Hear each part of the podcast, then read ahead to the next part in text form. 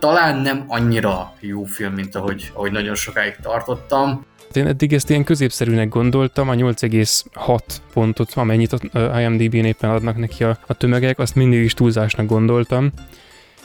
Most is túlzásnak gondolom, de most már nem annyira nagyon. Teljesen más eszközökkel, igazából megcsinálta ezzel a filmmel ugyanazt, mint annó a Jurassic Parkkal. Eddigi filmes eszközöket fokozott és valósított meg Igen. olyan elképesztő szinten, olyan magas szinten, hogy az ilyen állleestetős a mai napig. Ez az első jó 20 perc megragadja azt, hogy a, azt a paradox helyzetet szerintem ezáltal a filmforgatási módszerrel, hogy a háború az borzalmas, megvan ez a, ez a nagyon brutális oldala, de mégis szájtátva nézed, és így csodálkozva, hogy, hogy valami lenyűgöző mégis van benne. És ugye a casting alatt Spielbergnek az volt a irányelve, hogy elsősorban olyan színészeket keresett, akik jól néztek ki a szerepre, olyan szempontból, hogy úgy néztek ki, mint az emberek a fotókon a második világháborús helyszínekről. És hoppá, Vin Diesel. Mert...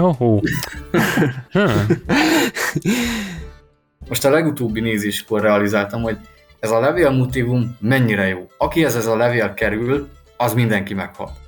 Ha valaki esetleg azt gondolná, hogy a, ebben az adásban a véleménykülönbség az a megrendelésre készült, akkor nem.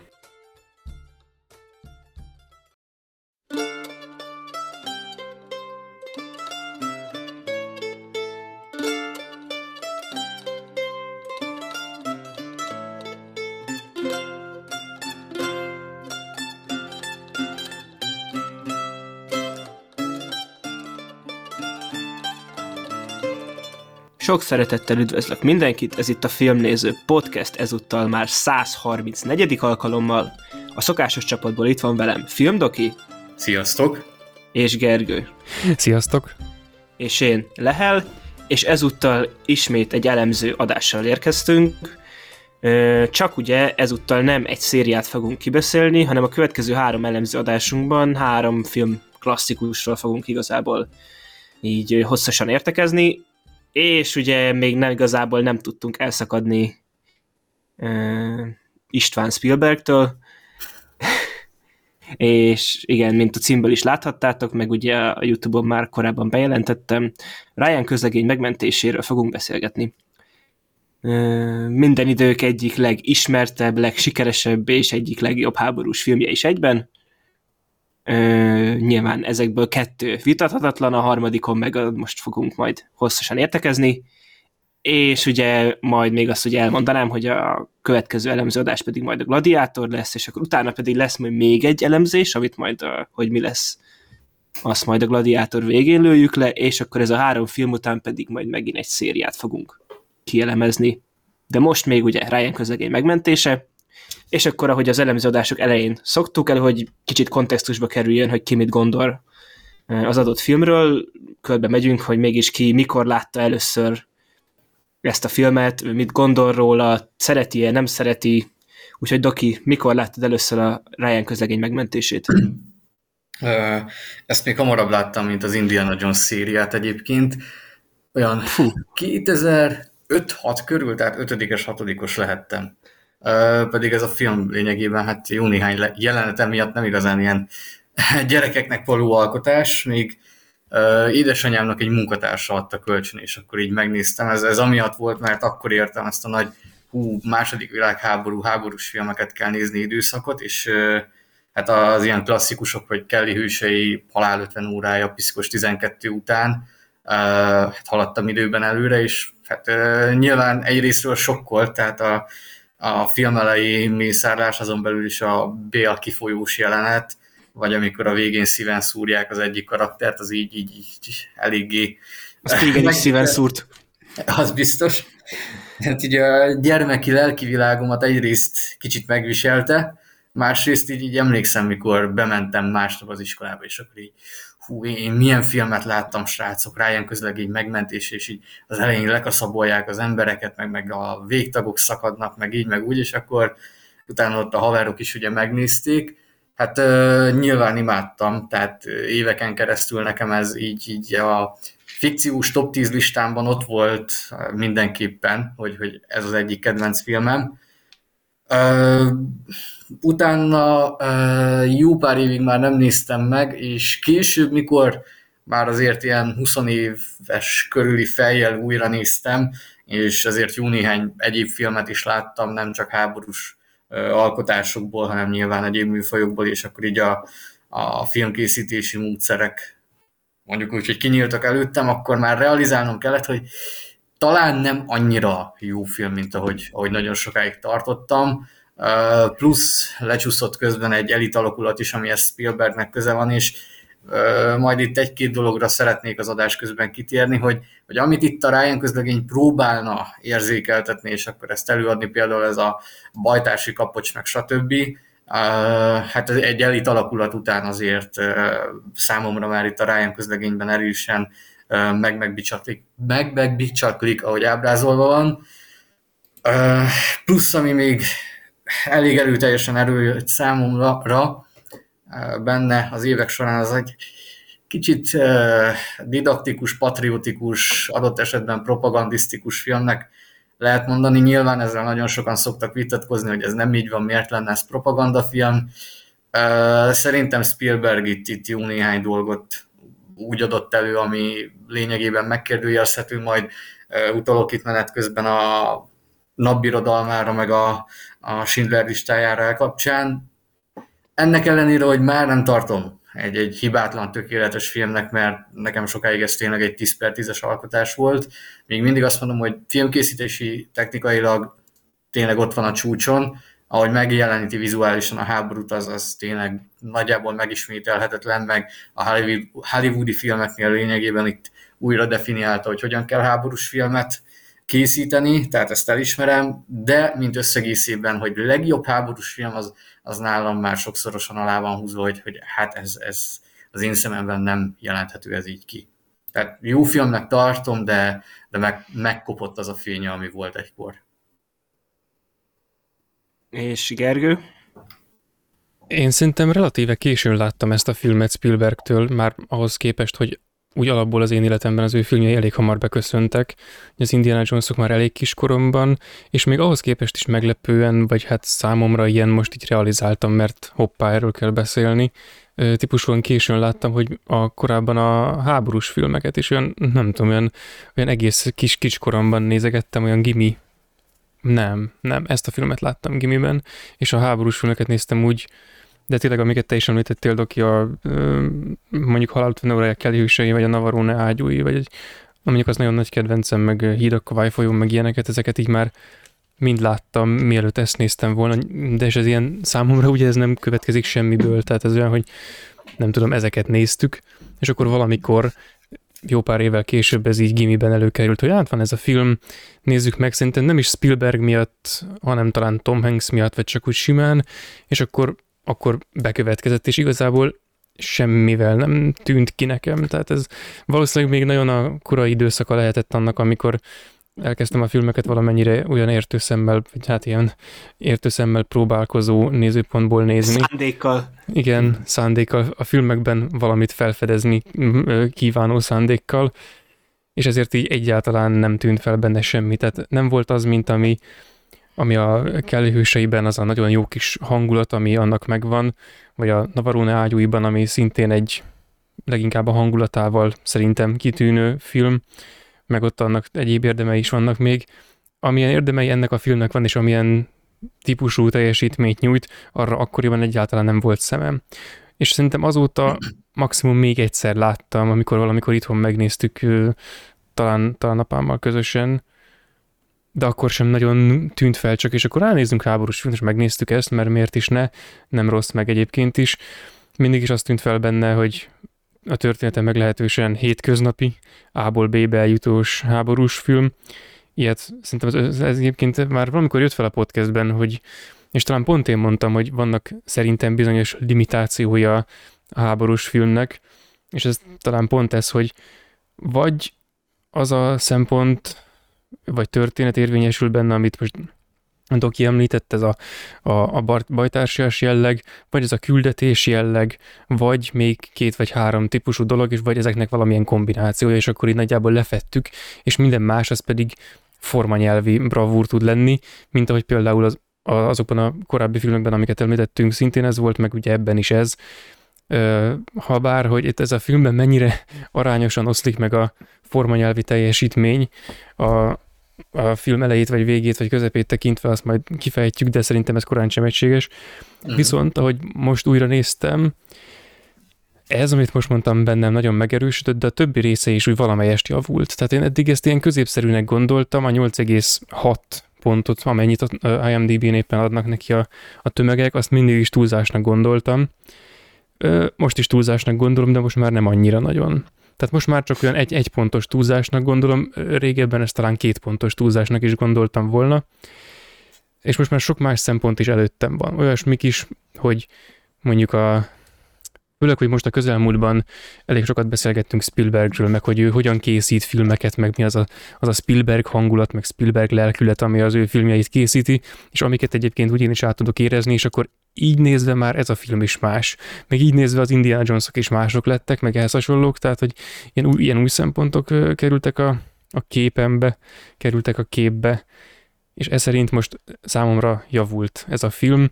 Aztán, hogy ez, ez a ez a javulás, ez úgy szintén, mint ahogy valószínűleg a film formanyelvi teljesítménye sem, szintén nem egységes a részemről, tehát majd amikor részletekbe belemegyünk, akkor ott majd kifejtem, hogy mi, hogy merre, de összességében nekem pozitív élmény, egyáltalán nem a története, vagy azok miatt a tipikus filmes szempontok miatt, amiket egy film kapcsán általában említeni szokás.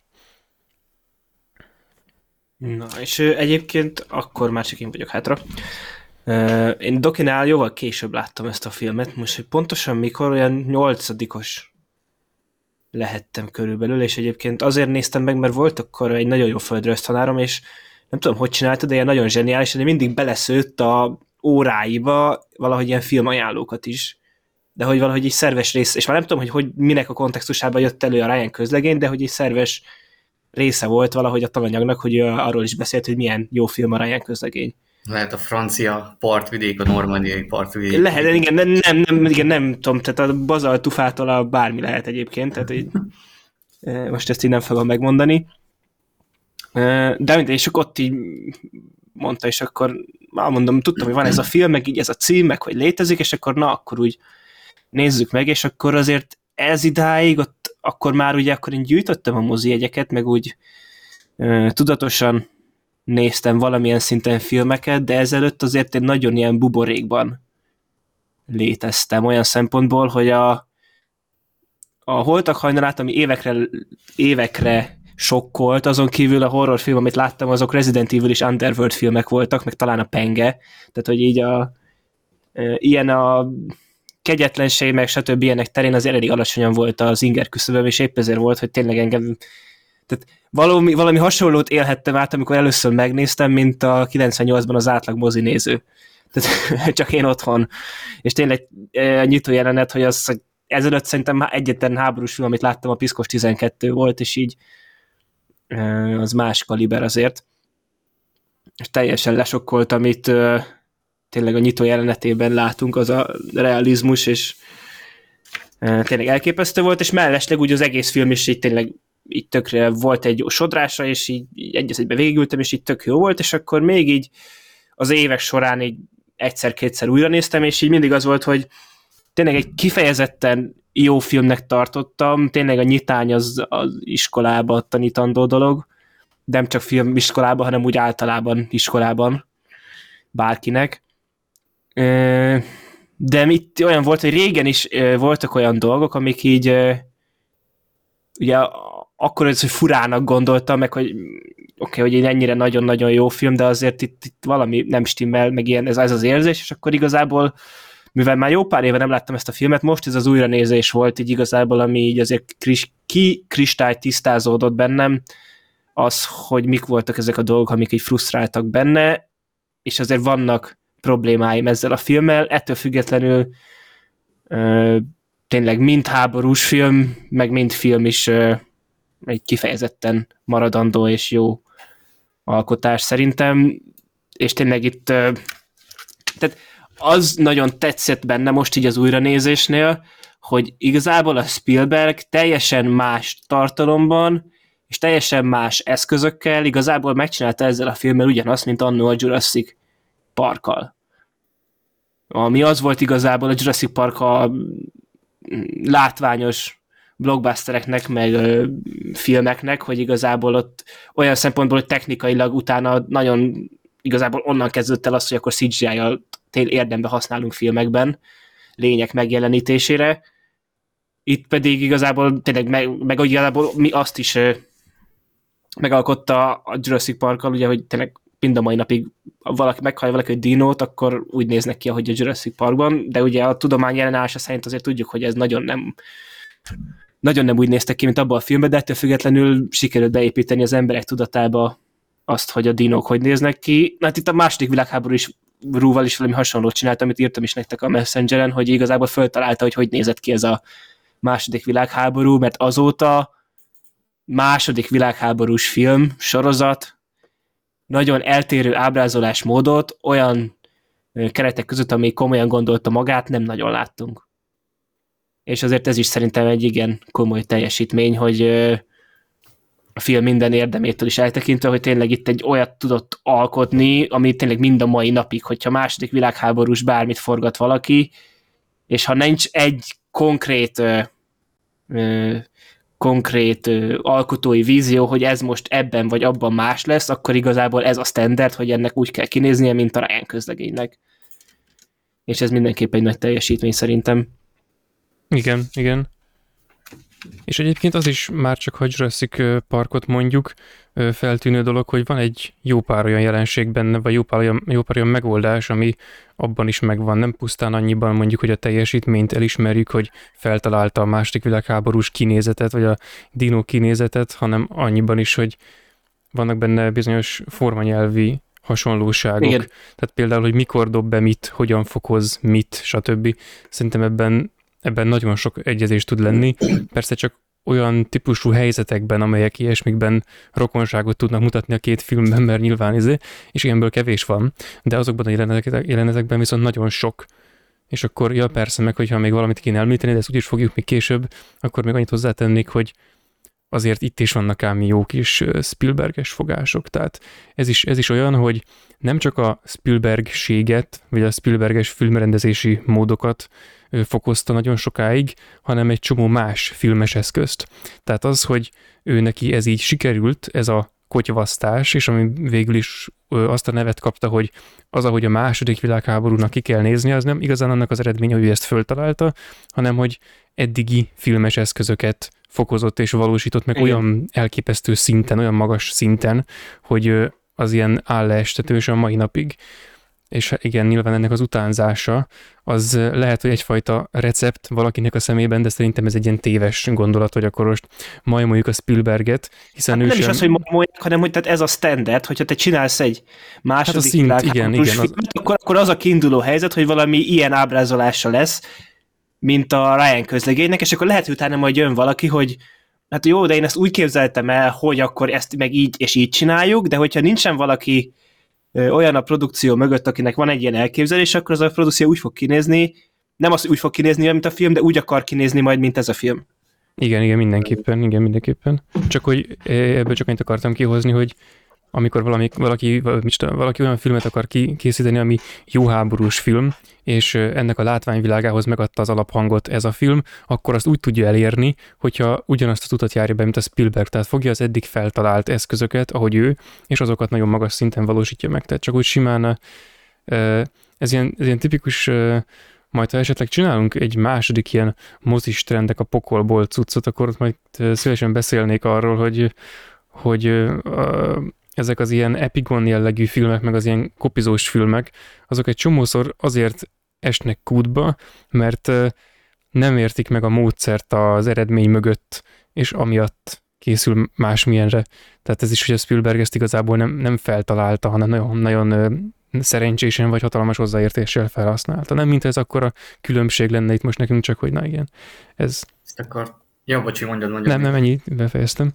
Hogy ezt akartam én is egyébként kiemelni, hogy az elején ugye ezért fogalmaztam így, hogy megreformálta lényegében a hollywoodi háborús filmet, hogy uh, tényleg nagyon sokszor sokan azt mondják, hogy hú, hát ezzel ő totál újat mutatott.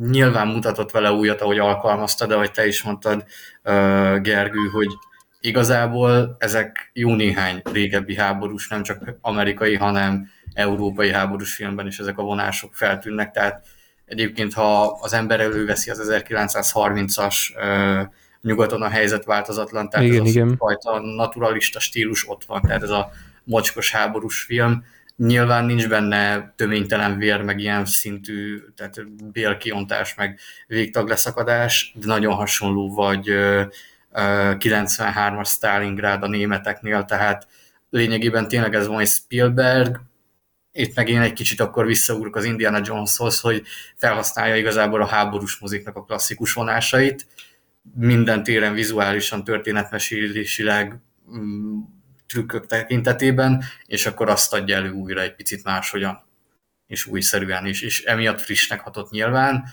plusz hát a, a nyitány az meg ugye konkrétan ugye a, a veteránokat kb. így visszavitte a múltba, hogy nyilatkoztak, hogy az, az már csak ahogy mondták, a, a, akik elmentek a premierre veteránok, csak a szak hiányzott, hogy, hogy tényleg azt érezzék, hogy ott vannak. Ja, igen, igen. Meg olvastam Meg... egy olyat is, hogy volt a német szinkronszínészek között egy olyan, aki szintén háborús veterán volt, és menet közben mondta, hogy azt nem bírja, és valaki más kellett keresni a helyére. Basszus.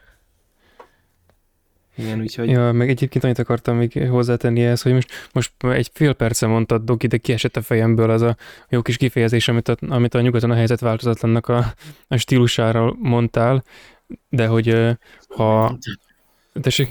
Én se tudom, hogy mondtam hirtelen. Igen, majd ki lehet szerintem találni abból, amit mondani akarok rá, csak nekem nem is került éppen. Tehát, hogy például, ha elővesszük azt, és kitesszük emellé a film mellé, akkor igazából azt fogjuk tapasztalni, hogy ami abban volt, és amit ezzel a jó kis kifejezéssel megragadtál, és első dolgom lesz visszahallgatni, miután végeztünk az adással, azt a konkrétan a dokumentarizmusig fokozta. Meg a, meg a, meg a, meg a nagyon szélsőséges naturalizmusig, tehát már az ilyen tapinthatóságig, hogy már nem csak az van, hogy, hogy ilyen rideg, meg ilyen direkt bemutatós, meg ilyen izé, még hogyha abban esetleg nem is volt ez annyira direkt, hanem már, már így, így a, a kamerát is megtámadja néha. Tehát, hogy annyira, annyira be akar húzni, hogy már, már így rámászik, meg ráfröcsköl a kamerára, meg ilyesmi, tehát hogy már ennyire, ennyire jön, és közben annyira dokumentarista, hogy a, az, az operatőröket csak úgy bedobták a partra szállásnak a, a helyszínébe, amit újra meg újra, újra játszottak, és abból rakták össze. Tehát, hogy ez az ilyen nagyon durva dokumentarizmus, meg a nagyon durva ö, ilyen, ez az ilyen, nem tudom, hogy kéne ezt jobban mondani, tehát ez amikor így nagyon bekúszik a nézőnek a, a világába, nagyon bevonja a nézőt, plusz még egy rakás elképesztően szubjektív nézőpont, ezek így, így egymásra halmozódnak ebben a filmben, és egyébként, ha megnézzük, ja persze meg a mélységi kompozíció, és ha megnézzük egyébként, ez nem csak a háborús filmek évszázadaiban, hanem Spielberg munkásságában is mindenhol felbukkan, már csak most hirtelen az Indiana Jones 2 példájával élve, tehát az is ilyen, amikor Molarám lezuhan, az ugyanezt csak gyengébben, tehát nem, sőt nem, nem is annyira gyengébben, tehát hogy az nem csak, hogy a, a film, filmezésben éltek már ezek a módszerek, hanem számára is adottak voltak, és most ez a háborús kontextus, háborús filmes kontextus volt az, ami neki ezt így, vagy hát amiben ő ezt így összerakta egy nagy egészé. És akkor még mielőtt belemennénk a cselekményelemzésbe, összeszedtem pár dolgot a film előéletével kapcsolatban mégis hogy készült, meg mi történt a forgatáson, amit említésre érdemes, és igazából az már egy nagyon érdekes dolog, hogy tényleg az élet írja a legjobb sztorikat. Robert Rodat nevű forgatókönyvíró kezdte el írni a sztorit 1994-ben, és ez az egész egy alapsztorin alapul, csak azzal vicces az egészben, hogy igazából a, a valós történetben abban van egy plot twist, tehát egy ilyen csavar, mert a valóságban ott is volt négy testvér a második világháború során, amiből hárman meghaltak, és a negyediket ezért hazarendelték. A trükk viszont az az eredeti sztoriban, hogy a harmadikról, a három halott testvérből a harmadikról csak azt hitték, hogy meghalt, és miután hazarendelték a srácot, utána hazatért a egyik meghaltnak hit testvér is.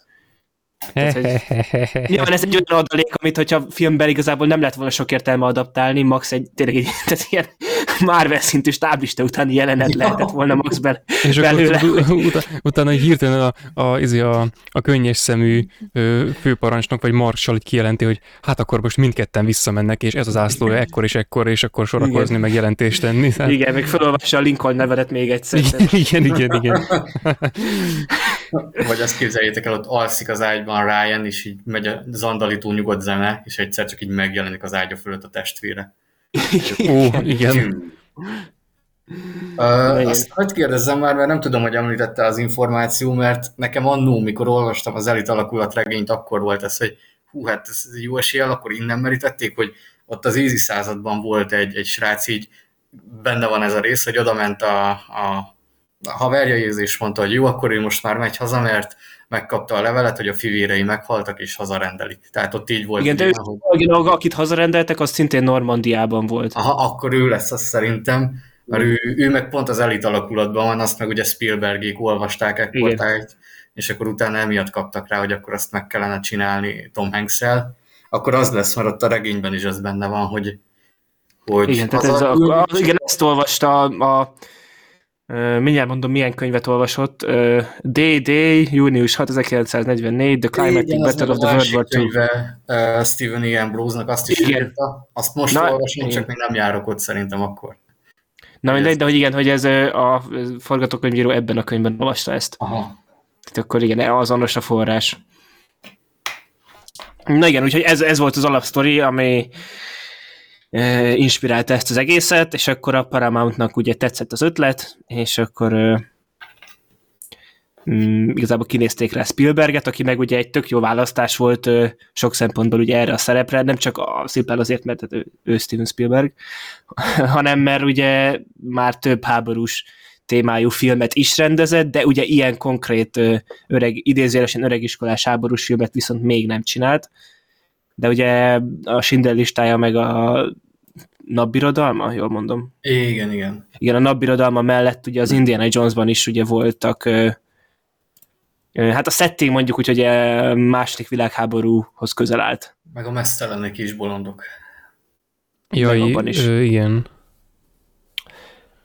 úgyhogy, ja, úgyhogy egy, ilyen szempontból is egyébként egy jó választás volt a Spielberg a, a rendezésre, aki egyébként ugye ekkortájt alapította a DreamWorks Pictures-t is, és ugye az az érdekesség, ugye, hogy a film az a DreamWorks-nek és a Paramount-nak a kóprodukciója, és úgy állapodtak meg, hogy a amerikai forgalmazásba a DreamWorks fogja csinálni, a Paramount pedig a világszintű forgalmazást, és ez egy olyan üzletnek a részeként volt, hogy a Deep Impact-et pedig majd ford, azt is közösen csinálták kóprodukcióként, és azt meg fordítva a DreamWorks világszinten, a Paramount pedig a amerikai forgalmazását csinálja.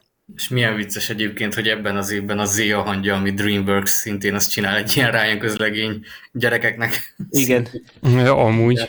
Természetes mészárlás, tehát mondjuk az... De, igen, de azért tegyük fel, hogy abban is megidézték a partra szállásos jelenetet, igen, tehát... hanem még keményebben, tehát... Még az lehet gyerekként amúgy jobban sok volt, mint a Ryan közlegény, mondjuk azt kisebb gyerekként láttam talán, úgyhogy... Igen, de ott is vannak levágott testrészek még. Igen, tehát... A fej beszél hozzá, és így... Na majd Zia hangja elemzésnél. Zia hangja versus egy bogár élete. Igen, és akkor ugye megvolt a, úgymond a stáb, hogy akkor kiforgatják a filmet, már csak a casting volt hátra, és ugye a casting alatt Spielbergnek az volt a irányelve, hogy elsősorban olyan színészeket keresett, akik jól néztek ki a szerepre, olyan szempontból, hogy úgy néztek ki, mint az emberek a fotókon a második világháborús helyszínekről. És hoppá, Vin Diesel. Mert... Oh, Ö, igen, és ugye a érdekesség, hogy a Miller kapitány szerepére ugye Mel Gibson és Harrison Ford is ö, pályázott. Ö, kettő közül a Mel Gibson kifejezetten azért érdekes, mert ugye egy vietnámi háborús filmben volt egy hasonló szerepe később. Úgyhogy az, az, az, igen, az sok szempontból is működhetett volna. Harrison Ford az így érdekes lett, lett volna mondjuk úgy. Hát más lett volna a karakter, biztosan. Megőkezű, igen, kapitány szerepében, tehát az végül Tom Hanks lett. De igen, az, az mit, tehát, ha már nem, biztos, nem feltétlenül működne, de az, az is igaz, hogy azért megnézném ennek a filmnek a Harrison Fordos változatát. Hát akkor azért valószínűleg azért a testre szopták volna számára a szerepet. Akkor lehet, hogy remegett volna a keze, de amikor mondjuk akkor mondjuk észreveszi, hogy mindenki azt nézi, hogy tartja a, az iránytűtésre meg a keze, akkor lehet, hogy ilyen mogorván zsebre dugja és mutogat tovább, vagy valami hasonló. Igen. Tehát árnyalatnyi változásokkal valószínűleg azért közelebb vitték volna a személyiségéhez a lévén, hogy meglehetősen karakterszínész a szerepet. Igen, és akkor a Ryan közlegény szerepére pedig Edward Norton is e, volt e, célba, csak ő az amerikai história X miatt nem tudta elvállalni, és pont akkor jött ugye... gondolkodtam, hogy most mibe, mibe játszott akkor, és pont azt hiszem tőle a legutóbbi filmem az amerikai história X volt. És pont az rémet felelőttem, amikor abban szerepel, úgyhogy ez csodálatos. Igen, összeértek a szálak. És ugye Matt Damon-dal kapcsolatban, Damon, Damonnal kapcsolatban az az érdekes, hogy ugye Spielberg egy ismeretlen színészt akarta a Ryan közlegény szerepére, és ugye amikor bekasztingolták, akkor még nem jelent meg a Good Will Hunting, és nem kapott érte Oscar díjat a Matt Damon, és, és utána volt, tehát hogy a, amikor forgatták ezt a filmet, akkor jelent meg a Good Will Hunting, amiért hirtelen egy pillanatról a másikra ilyen gigasztár lett Matt Damon, és így akkor kicsit így keresztbe szötte azokat a terveket, hogy akkor ezt egy ismeretlen színész fogja eljátszani. E, igen, és akkor ugye még a forgatás előtt ö, azt csinálták, hogy a alakulatot ö, egy tíznapos kiképzésen vettek részt, de úgy, hogy a Matt Damon direkt külön volt tőlük, tehát őt egy másik helyszínen vettek részt tíznapos katonai kiképzésbe, és ugye Spielberg mondta, hogy nem is feltétlen azért, hogy a, volt ez a kiképzés, hogy amiért szoktak ugye, hogy úgy fogják a fegyvert, hogy a katonák fogják, stb., hanem hogy tényleg akart, hogy érezzék, hogy milyen érzés katonának lenni. És akkor elkezdődött a forgatás, Írországban forgatták a Omaha Beach-es partra szállásos jelenetet, több mint 1500 statisztával, ahol egyébként a ír katonák, valódi katonák is részt vettek a forgatáson. És ja igen, ez volt egy nagyon durva érdekesség, hogy a forgatáson a Omaha beach jelenetnél, amikor vannak ugye egy csomó ember, akinek le van vágva a keze lába, de még ott így él és mozog, és hogy olyan embereket castingoltak, akiket valóban amputáltak. Igen, és, és hogy ezeket a szerepeket ugye olyan emberek játszották, akik tényleg nem voltak védtagjai, mm, úgyhogy ez kicsit így wow. És akinek útközben veszik el a fele, akkor az útközben színészt vált vajon? Igen.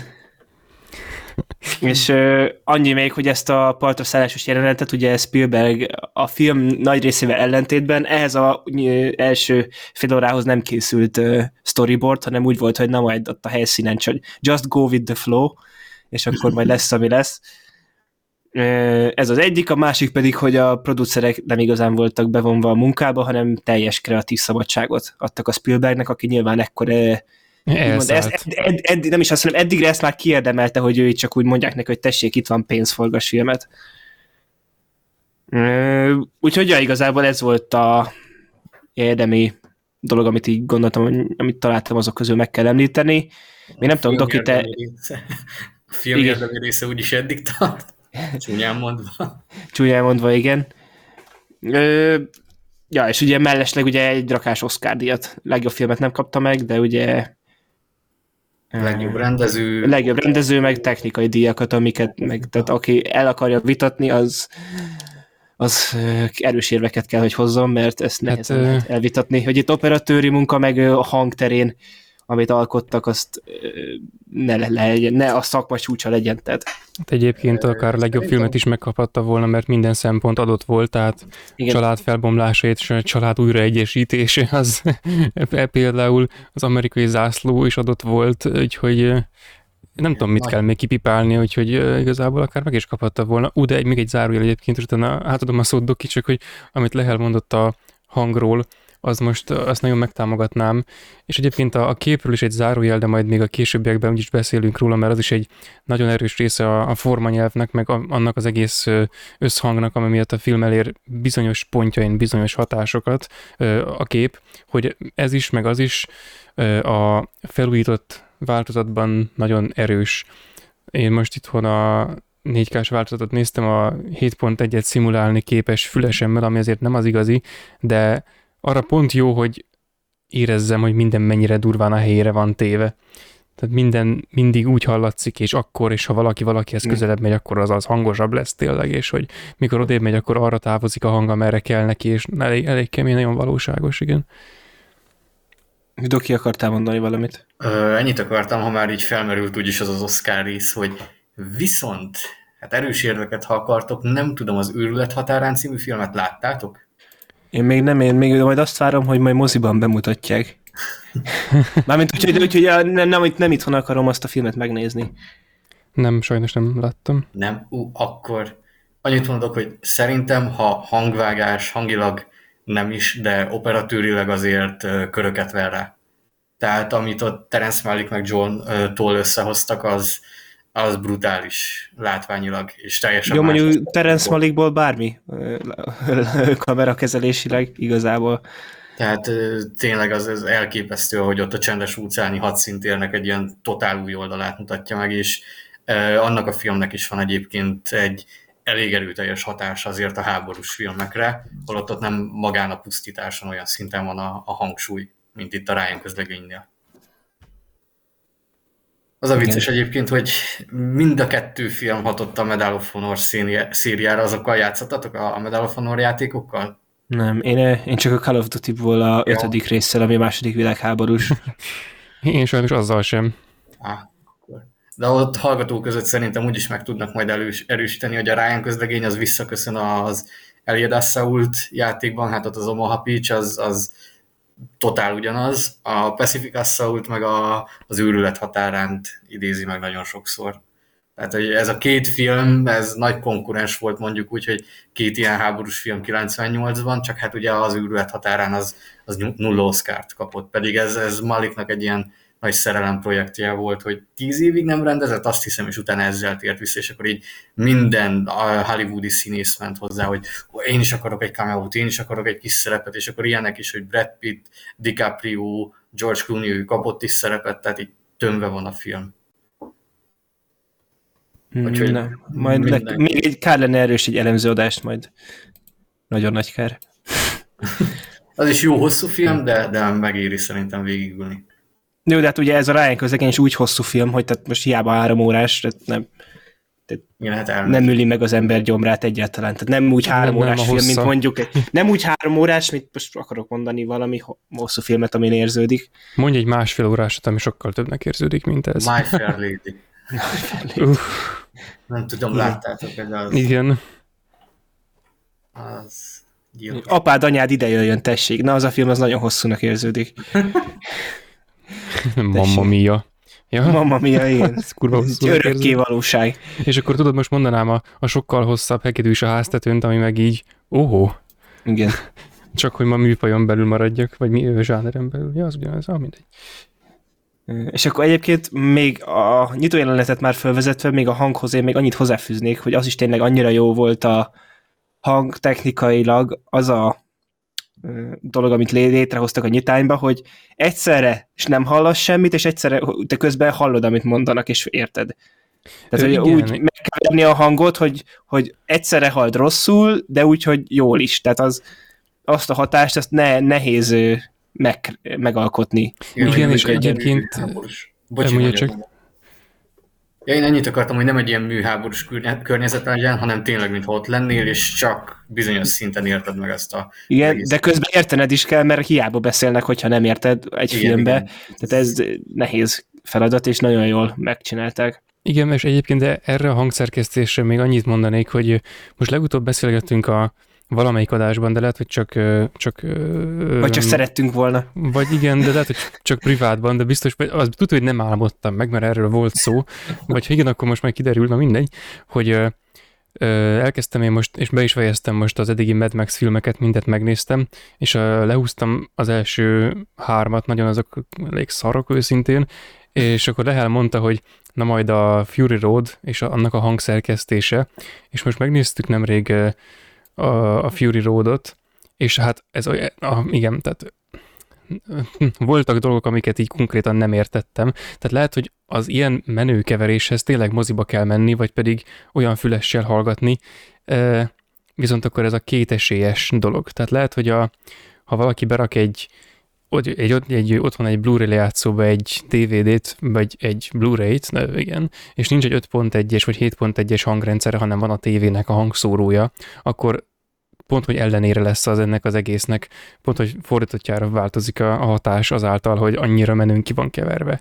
Tehát nekem is pont az mm, volt Értem, a, a Fury Roadnál, hogy, hogy konkrétan izé basztatni kellett a hangot egyszer-kétszer, mert így most annyira kurva halk, most már nagyon rohadt hangos, és akkor így ez nem ez volt a filmes szándék, mert akkor az, az más rentekben is megnyilvánult volna, hogyha most meg akarnák kínozni a fülemet éppen, ami egyébként a Ryan közlegény megmentésében szerintem néha azért ö, felmerül, sőt, a történetbe integrálva is felmerül, de ott a Mad Max-nél annyira nem. Viszont zárójel a zárójelben, azért ez a negyedik rész, mint még hogyha sokkal több esze nem is volt, mint a többinek, legalább a lendülete már megvolt. És akkor igen, vissza a tárgyhoz, bocsánat, most ez Harag útjától a harag partjára. Igen, igen. De akkor igazából el is indíthatjuk a filmet. Igen, igen. És most megnézzük még egyszer. Igen, nagyon van akkor. Itt a fordulat, Nem, audio kommentár.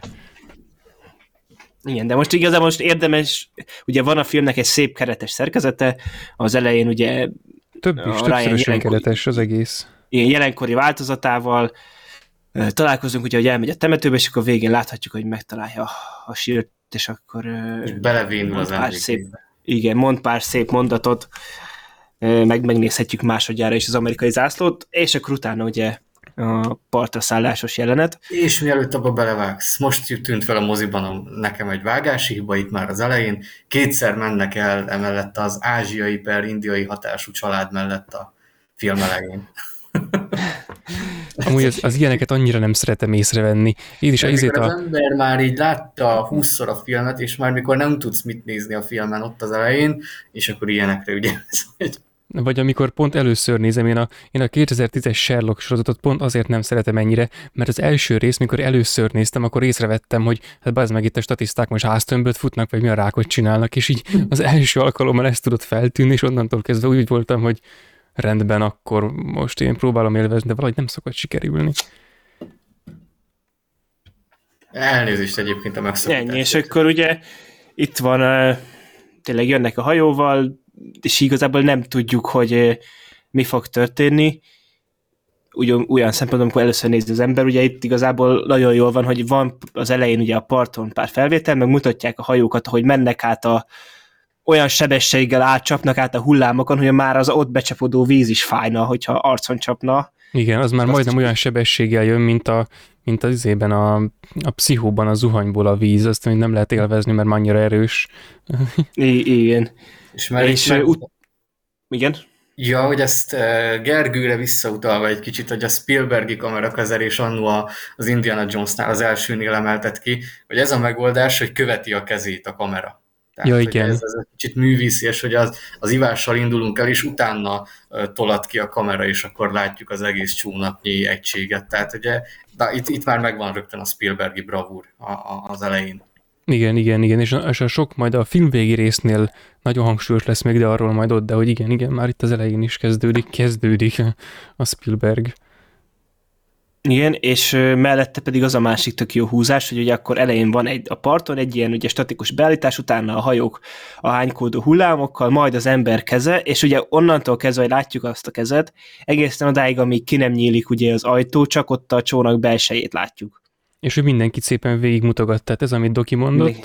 hogy utána tágul ki, a, azért remegőkéz, ez már alapból sejtett valamit. Itt az elején még lehet, hogy csak azt, hogy valaki fél, aztán később ez majd árnyalódik, de akkor utána iszik, és mindenki végigcsinál valamit. A, és akkor valaki kaját rak a szájába, valaki nem tudom, valaki okádik, stb. És hogy ez ilyen, ez, ez egy tök jó ez a, a fölvezetése már alapból, tehát a, a hangulatot megcsinálja, és akkor ezekből később ugye a szereplők révén megőriz dolgokat, tehát például a kézremegést, tehát az nem csak annak fel, felkonf, hanem, hanem ennek is. És tényleg Meg... utána ez a bravúr, hogy addig egyébként a partból tényleg ennyit láttunk, hogy van ott egy tankakadály, és mikor lejön a rámpa, még akkor is így ködbe bocsátkozik a háttérben az, hogy a németeknek a, a géppuska fészke ott, van, fészke ott van, és akkor ez a ott vagy a katonákkal, mert nem tudod, hogy mi az Isten várott téged. Hiába igen, lettél igen, felkészítve, és akkor itt kaptál két év kiképzést, és így bum, rögtön a fejedbe egy golyó. Igen, ez már majdnem annyira hatásos, mint az Asterix Britanniában a, az eleje. ez, a, ez a hasonlat, ez a DVD-re kerülhetne ez is. Legalább. Csak azért hatásos. mondtam be, mert eszembe jutott.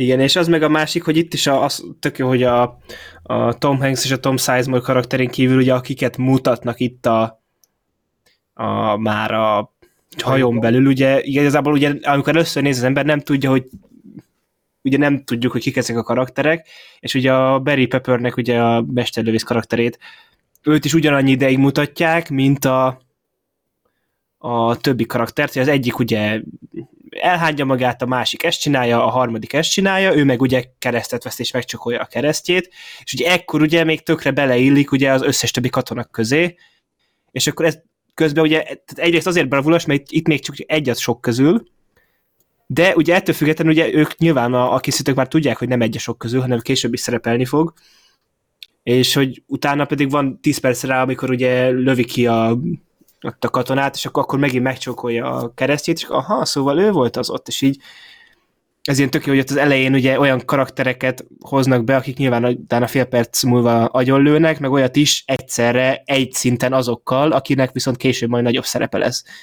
És Igen, itt így a nyitányba igazából, hogy kezelik a karaktereket, csak azt akarom mondani, hogy itt a nyitányba egész végig ez végigvezethető, hogy úgy kezelik a, igazából a Tom Hanks és a Tom Sizemore-on kívül az összes karaktert, hogy ők igazából lehettek nagyobb szerepük is, meg igazából egyek a sok közül.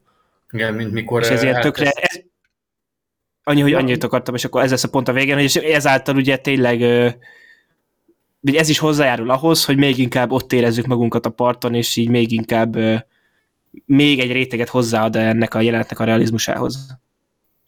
Én, én csak annyit akartam így pluszban, hogy valóban, hogy mint mikor elkezdi majd húzni a társát, és akkor ő felrobbanott mögötte. Itt Igen. Nem tudod, hogy ki az, aki túlélheti, itt, itt minden katona lényegében egy a sok közül, és bárki bármikor így, így meghalhat. Nyilván Tom Hanks, mivel annyit van mutatva, ő, ő, ő tudjuk, hogy általa követjük Igen. végig majd ezt az eseményt. Tehát tényleg ez a vizuálisan végigvive, ez ennyire uh, végig gondolva, az valami elképesztően bravúros plusz, hogy zene az, az innentől kezdve igazából nincs is. Tehát csak a, a hangorgia. Igen. Igen, és egyébként még ehhez akartam hozzátenni, hogy ahogy itt a karaktereket bemutatja, és amit mondtál a, a mesterlövész srácról, lehel meg a kereszt csókolásáról, hogy ez is olyasmi, mint a Tom Hanks karakterének a, a kézremegése, hogy itt még az is valaminek tűnik, valami olyasminek, amit bizonyos embertípusok egy ilyen helyzetben csinálnának, aztán ez később árnyalódik, és a, a film ugye hát a maga módján, a többszörösen keretezett jellegével még emellett epizódikus is, és így konkrétan egy csomó persze nem ilyen kurvára elhatárolható módon epizódikus, hanem így, így önmagában, így a sztori szinten. Kb. olyan úgy, mint, ahogy, mint amilyen a, a sima montáshoz képest a belső montázs, úgy epizódikus ennek a sztoria a, a full ö, folyamatos lineáris izéhez, és azok során meg a, meg a minden karakter szinte kap egy ilyen kis, kis részt magának a, a történetből, és így ezeket a dolgokat tök jól ki tudják használni. Ez pont olyasmi, hogyha mint csak kicsiben, mint amit említettünk a Karib-tenger kalózainál, hogy hogyan készítik a folytatást, hogy van egy valami tárgy, amiről hittük, hogy valami, azt úgy simán elfogadtuk, hogy az az, mert miért is ne, és akkor aztán annak a folytatását is simán elfogadtuk, tök természetesnek, bármilyen el, elbaszott fantasy lett belőle, mert olyasmi volt, olyasmi volt feldobva, olyan típusú dolog volt, amit így jól meg lehet ragadni, és akkor azt tovább gördíteni és fordítani. És egyébként még ehhez, és visszautalva a, a film előéletéhez, meg készítési módjához, meg Spielberg életművében más filmekhez való hasonlítgatáshoz, hogy már itt a, az elején, és akkor megint még egyszer visszatérve ahhoz, hogy hogyan mutatja be a csónakon belül a, a szereplőket, meg a partot, hogyan konferálja fel konkrétan, ez ugyanaz, mint ahogy a, mint ahogyan a, csak rövidebb, mint ahogyan a T-Rexet mutatja be a izében, a Jurassic Parkban. Tehát információ visszatartás, aztán, aztán sok hatás. És Igen. ilyen még egy csomó lesz ebben a filmben, vagy hát most hirtelen még egyre emlékszem, az már a vége felé van, de most majd figyelek útközben, és tudti, hogy még egy párt fel fogok fedezni. Ez, ez annyira Spielberges, hogy, hogy amit, amit rejteget, az biztos, hogy valami nagy dolog lesz, és annyira izéli, hogy, és annyira előkészíti, hogy itt ezek, a, amiket kiemeltük most a szereplőknél, hogy ki hogy viselkedik, az nem csak annak szolgál, hogy majd a szereplőkhöz az később ilyen személyiségjegy jellemzőként, vagy külső megnyilvánulásként társuljon, hanem még ezt is megalapozza, hogy mennek valahova, tartanak egy helyszín felé, ahol valami elképesztő dolog fog történni, és igazából hát aki nem tudja, az ebből, aki amúgy is tudja a történeti ismeretei révén, az meg amiatt már előre sejti, hogy mi lesz, és ez nagyon keményen hozzátesz minden tekintetben, hogy, hogy ezzel, ezzel él a, a rendező. És most így fölvezetendő ezt az egészet még a, most mondtam többször is, hogy többszörösen keretezett a film. Itt ez, a, ez az első kb. 30 perc a filmből, ez egy kis keret úgy önmagában. Ezt több, több helyen is úgy írják, hogy, a, hogy az ő a, igen, tehát a Tom Hanks karakterének, a, kinek James, nem, nem, az a Ryan, hogy hívják John Miller. Igen, Miller, de mi a másik neve? John Miller. John, oké, okay, bocsánat, igen. Köszönöm. Tehát, hogy, hogy az Akinek ő... nincs anyukája. Á, igen, és aki... A katonák testrészéből varták össze. aki, aki most magyar tanár. Tehát, és a diákok is ezt gondolják róla egyébként, csak nem halott katonák testrészéből, hanem ő egy, egy, nem, egy halott katona. Tehát több helyen is azt olvastam a filmről, hogy a, hogy mintha ez a rész ez ezzel a jelenettel kezdődne, de igazából szerintem nem így van. Tehát úgy kezdődik, hogy a, a, az öreg Ryan végtekint a, a sírokon, ott, ott az sok sír, sok halott ember egy ilyen esztétikus formában. Aztán az ő szemére közelítünk, az egy szuperplánik fokozódó közelítés, és akkor utána van a partra szállás középen. Aztán, mint hogyha hátrafelé lépnénk full szimmetrikusan, jön a közeli kép a Miller kapitány arcában, ról, hoz, től, val, igen, és utána ő néz végig a, a sok halotton, ami már itt egy nem egy esztétikus formában van. Tehát ez, ez így keret, full szimmetrikus, annyira szimmetrikus, hogy ez már tükrözve van. És a, az egész film is egy következő szinten ö, keretezett, csak az már egy egyel gyengébb keretezés szerintem. Tehát most, hogy lobog az elején is, meg a végén is a, az amerikai zászló, meg hogy a, a temetőbe visszatérünk a, a film végén, az oké. Okay. Okay, az, az a klasszikus, egy... didaktikus módszerrel. Igen, igen. Megjelent. Viszont itt az elején, hogy ez be van ágyazva a filmbe, tehát ez nem is beágyazás, ez inkább kiemelés. Tehát ez, ahogy ez ide van illesztve, ez azért bravúr. És az, amit most itt elmondtál, azért is jó, hogy itt igazából a film lényegében azt is sugalhatná, hogy, hogy Miller az, aki elment a, a, a temetőbe. Mert igen, igen. Derült, hogy konkrétan az kicsoda, és akkor, ja, hogy nem, nem, nem, ő, ő hozzá mentek, mert ő már halott, és, és ez is egy tök jó módszer lényegében történetileg. És simán lehet, hogy valaki egész végig abba kapaszkodik, hogy de hát már láttuk az elején, hogy ő majd elmegy öregen a, a, a temetőbe, és megnézi a bajtársainak a sírját, gondolja az egyszeri néző, és akkor azt, amikor meghal, akkor így mi a fasz, meghalt, és akkor ki lesz az, és akkor ja, hát, és akkor lehet, hogy kicsit csalódik, de mindegy lényeg, hogy addig, addig fenntartja az érdeklődést elég keményen, meg megcsinálja hozzá a, a hangulatot popcornt hozzávágja a mozi, hogy ah, basszus, ezért ültem végig. Hát amúgy szerintem ezért van betörve a bemozi képernyő, vagy nem Mint képernyő. ahogy van az a spongybabos mém, hogy ez a sok halott így a fákjával így. Ja, tényleg, tényleg. De az is lehet egyébként, amit Dogi mondott, hogy valaki hozzávágott valamit a vászonhoz, mert a bemoziban ott konkrétan be van törve a vászonnak a bal alsó sarka, tehát lehet, hogy leadták ezt a filmet, és akkor... Valaki először nézte igen a Ryan közlegényt, és így micsoda, Tom Hanks meghal. Mi? És oda ment, és így belefejelt egyet. Egy dolgot még kiemelnék, ha nem gond az operatőri munkával gyorsan, hogy még mi az, ami szerintem nagyon jó, hogy, hogy beszéltük ezt, hogy mennyire zseniálisan alkotja újra a háborús történetmesélést abból a szempontból, hogy hogyan kell a filmbe, filmvásznon megjeleníteni azt, hogy milyen a második világháború. Tehát ez a mocskos, kilátástalan helyzet. És itt ugye, hogy Normandiánál ott van ez a kettőség, hogy egy bazinagy nyírt nyílt telep az a part, tehát hogy fedezék lényegében nincs, tehát ott, ott halomra lövik őket, ugye még el is hangzik, hogy, hogy öt ö, ember az jó zsíros célpont, egy az csak lő, lőszerpocsékolás, úgyhogy szúródjatok szét, tehát hogy, hogy érzed azt, hogy, hogy ők itt igazából mennek a darálóba.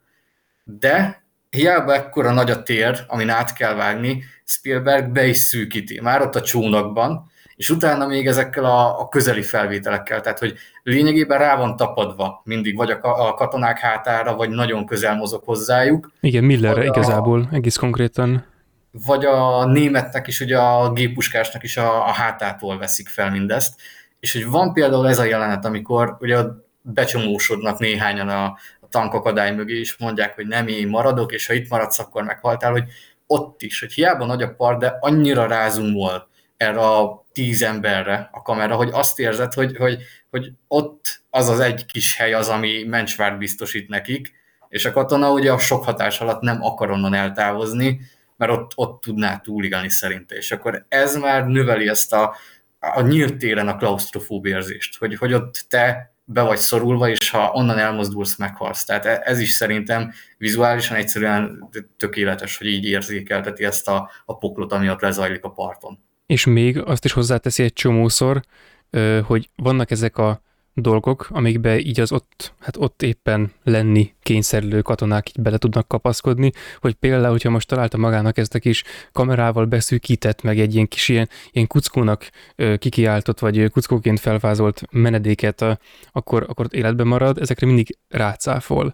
Tehát, hogy ott is vagy nem mindig, de egyszer legalábbis, én emlékszem ilyenre, lehet egyébként, hogy csak behalusztam, de van ez, hogy, hogy nem akar menni, és akkor ott lelövik mégis. Tehát, hogy fedezéknek gondoltad, ám nem volt az. Meg van az a másik is, amikor a, a katonának a, katonának a fejét megvédi a sisak, és így leveszi, ja, csodálkozik, és így egyből lelövik, és így úristen, tehát igen.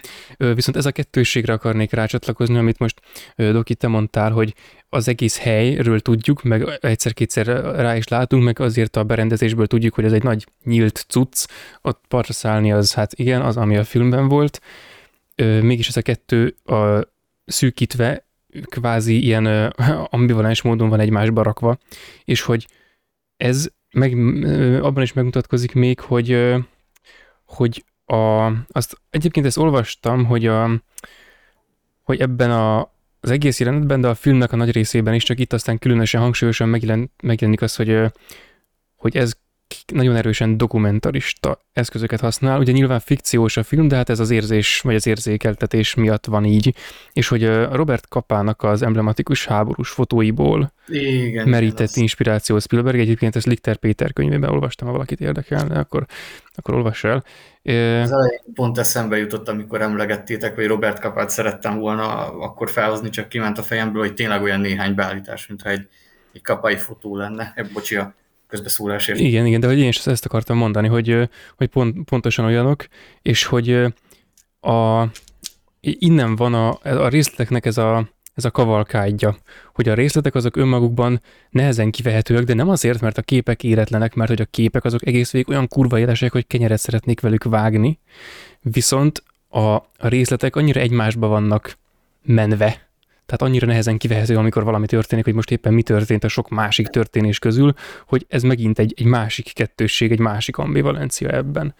És tényleg ez is olyan, hogy a, ez a, amit még az elején ezt, azt említettem, hogy, a, hogy ezt a, az egészet, hogy itt csinálták, ezt ö, folyamatosan ö, folyamatában vették fel az egészet. Tehát, hogy ezt nem úgy, hogy most fölveszünk egy ilyet, egy olyat, hanem folyamatában rögzítették az egészet, méghozzá úgy, hogy a, kamerás embereket, operatőröket, bocsánat, őket így, így behajították az események forgatagába, és fölvették, amit föl tudtak.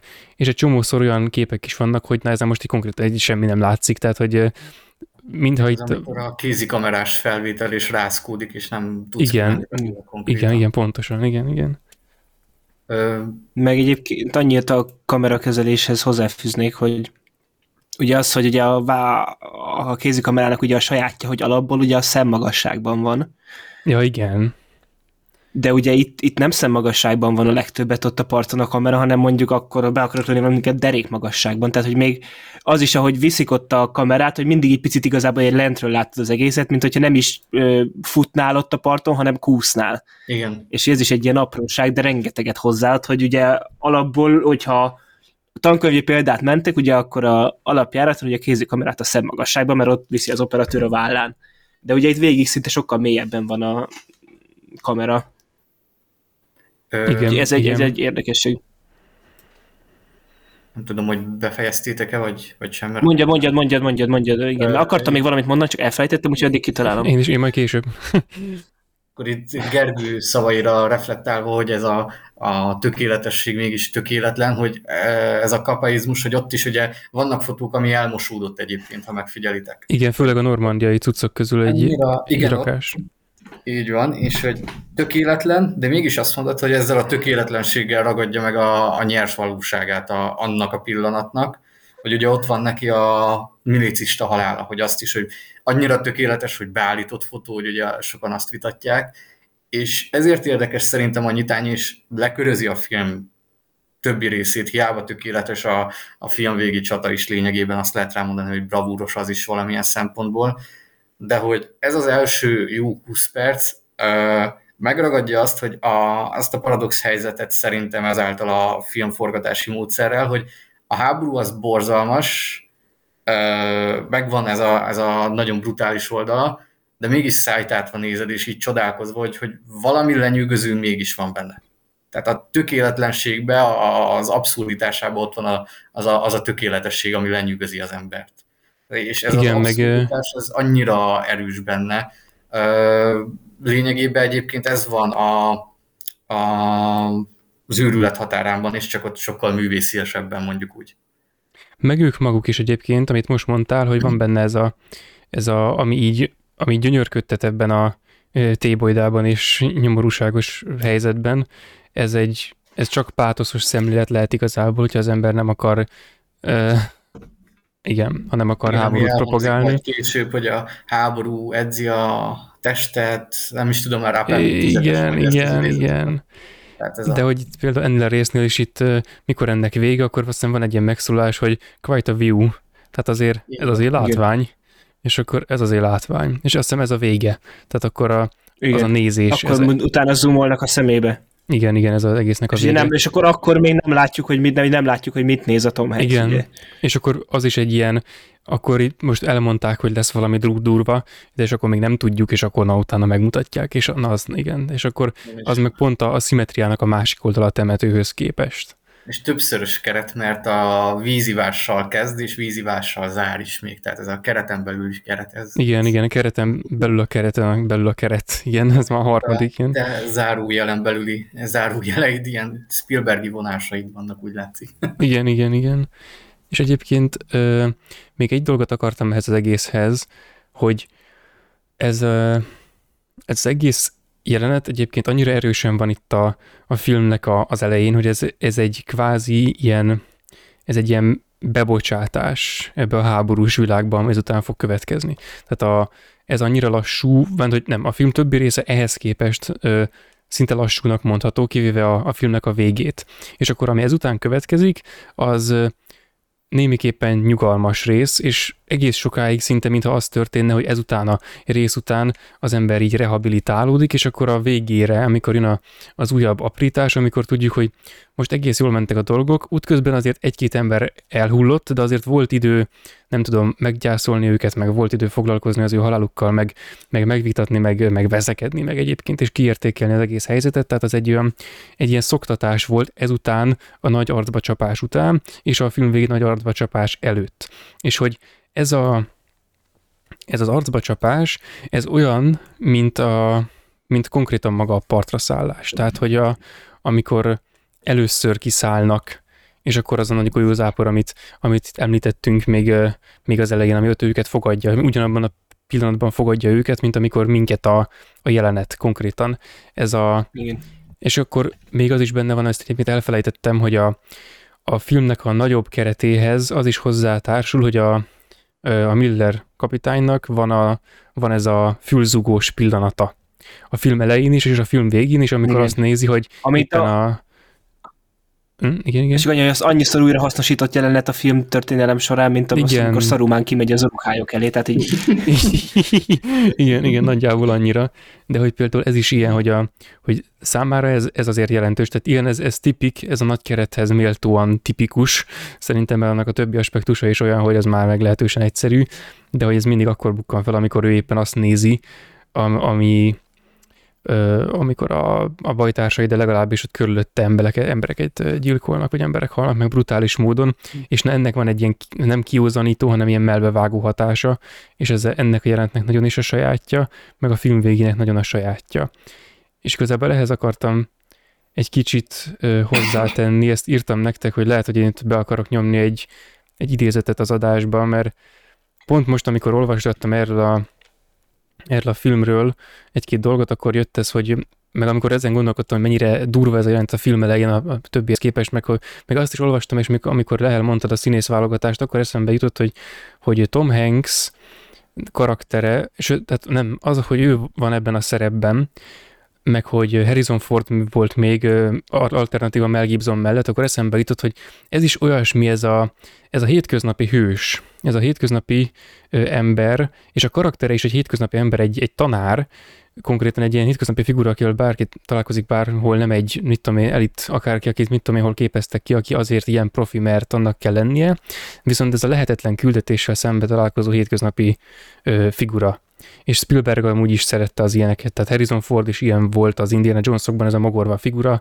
és említettük ezt az egész karaktertípust már a, már a Die Hardos adásban valamikor sokkal ezelőtt, hogy, hogy ez, és akkor ez is egy ilyen karakter volt. Itt, csak éppen nem volt mogorva, és jó, igen, Harrison Ford volt mogorva, meg talán a Die Hardban volt még McLean mogorva, de hogy ez nem a karakter sajátja, csak lényeg, hogy hétköznapi akárki, és hogy ez a szembesülés és az azonosulás vele igazából emiatt talán még hatékonyabb, hogy a néző sem egy, egy akárki, hanem ő is egy hétköznapi figura, mint úgy, ahogy egyébként szinte mindenki ehhez a háborús témához képest. Tehát ez a melbevágó rész itt az elején, ez, ez a maga módján, ez elképesztően hatásos.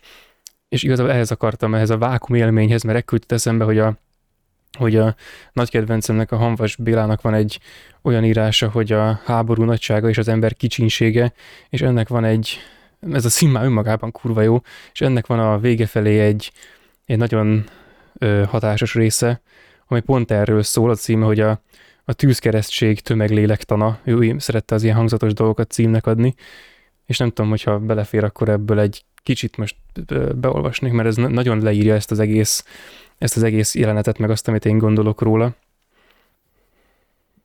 Hajrá! Á, szóval úgy hangzik, hogy a legelső fütyülőgolyó, a közelben robbanó legelső tüzérségi lövedék vagy repülőbomba a katonát minden eddigi élményétől, egész eddigi életétől radikálisan, egyetlen pillanat alatt brutálisan eltépi. A tűzkeresztség első perce éppen ezért semmi egyéb, mint a vákum élmény.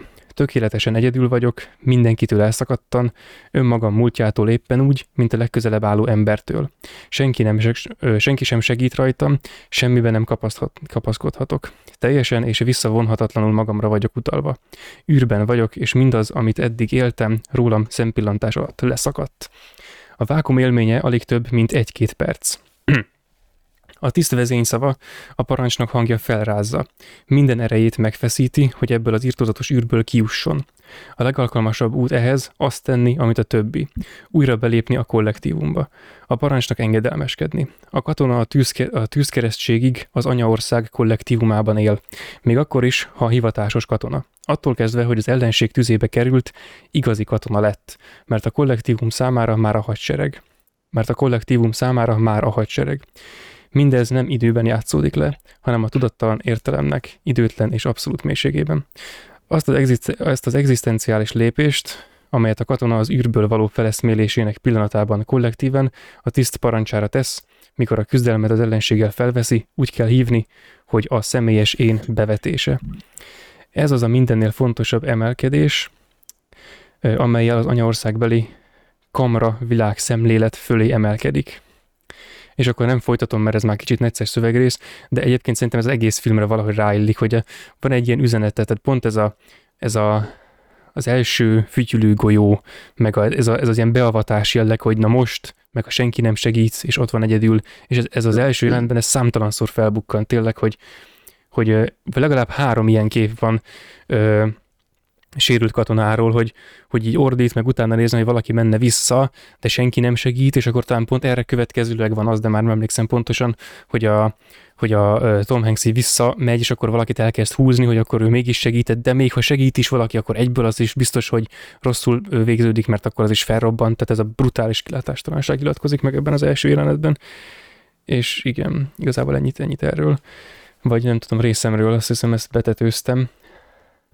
Ez lényegében egyébként egybevág pont a, az emlegetett Dénov 1944. június 6 kötetben van, hogy nyilatkoznak a veteránok, és az egyikük mondja, hogy és lényegében ezt mondja el csak, mint katona, ugye? Hogy ők mikor megkapták a kiképzést Normandia előtt, akkor mikor megindult a bevetés, akkor bármire képesek lettek volna. Hogy most ők újak, első bevetés, és, és ejtőernyő nélkül kiugrottak volna, azt mondták az ejtőernyősök, hogy, hogy harcolhassanak, és mikor átestek a tűzkeresztségen, akkor realizálták a súlyát, hogy itt, itt, itt ugye azért meg lehet halni, itt, itt ennek súlya van, és utána csillapodtak le, hogy most már megfontoltan, végig gondolva kell minden bevetésen dolgoznom, mert, mert ennek tétje van, és, és az élete ugye az a tét, tehát valóban itt, itt, itt lényegében ez, ez sokkal költőibben volt általad elmondva, hogy, hogy milyen változás zajlik le egy katonában is, hogy, hogy emberileg is hogyan alakul át, stb.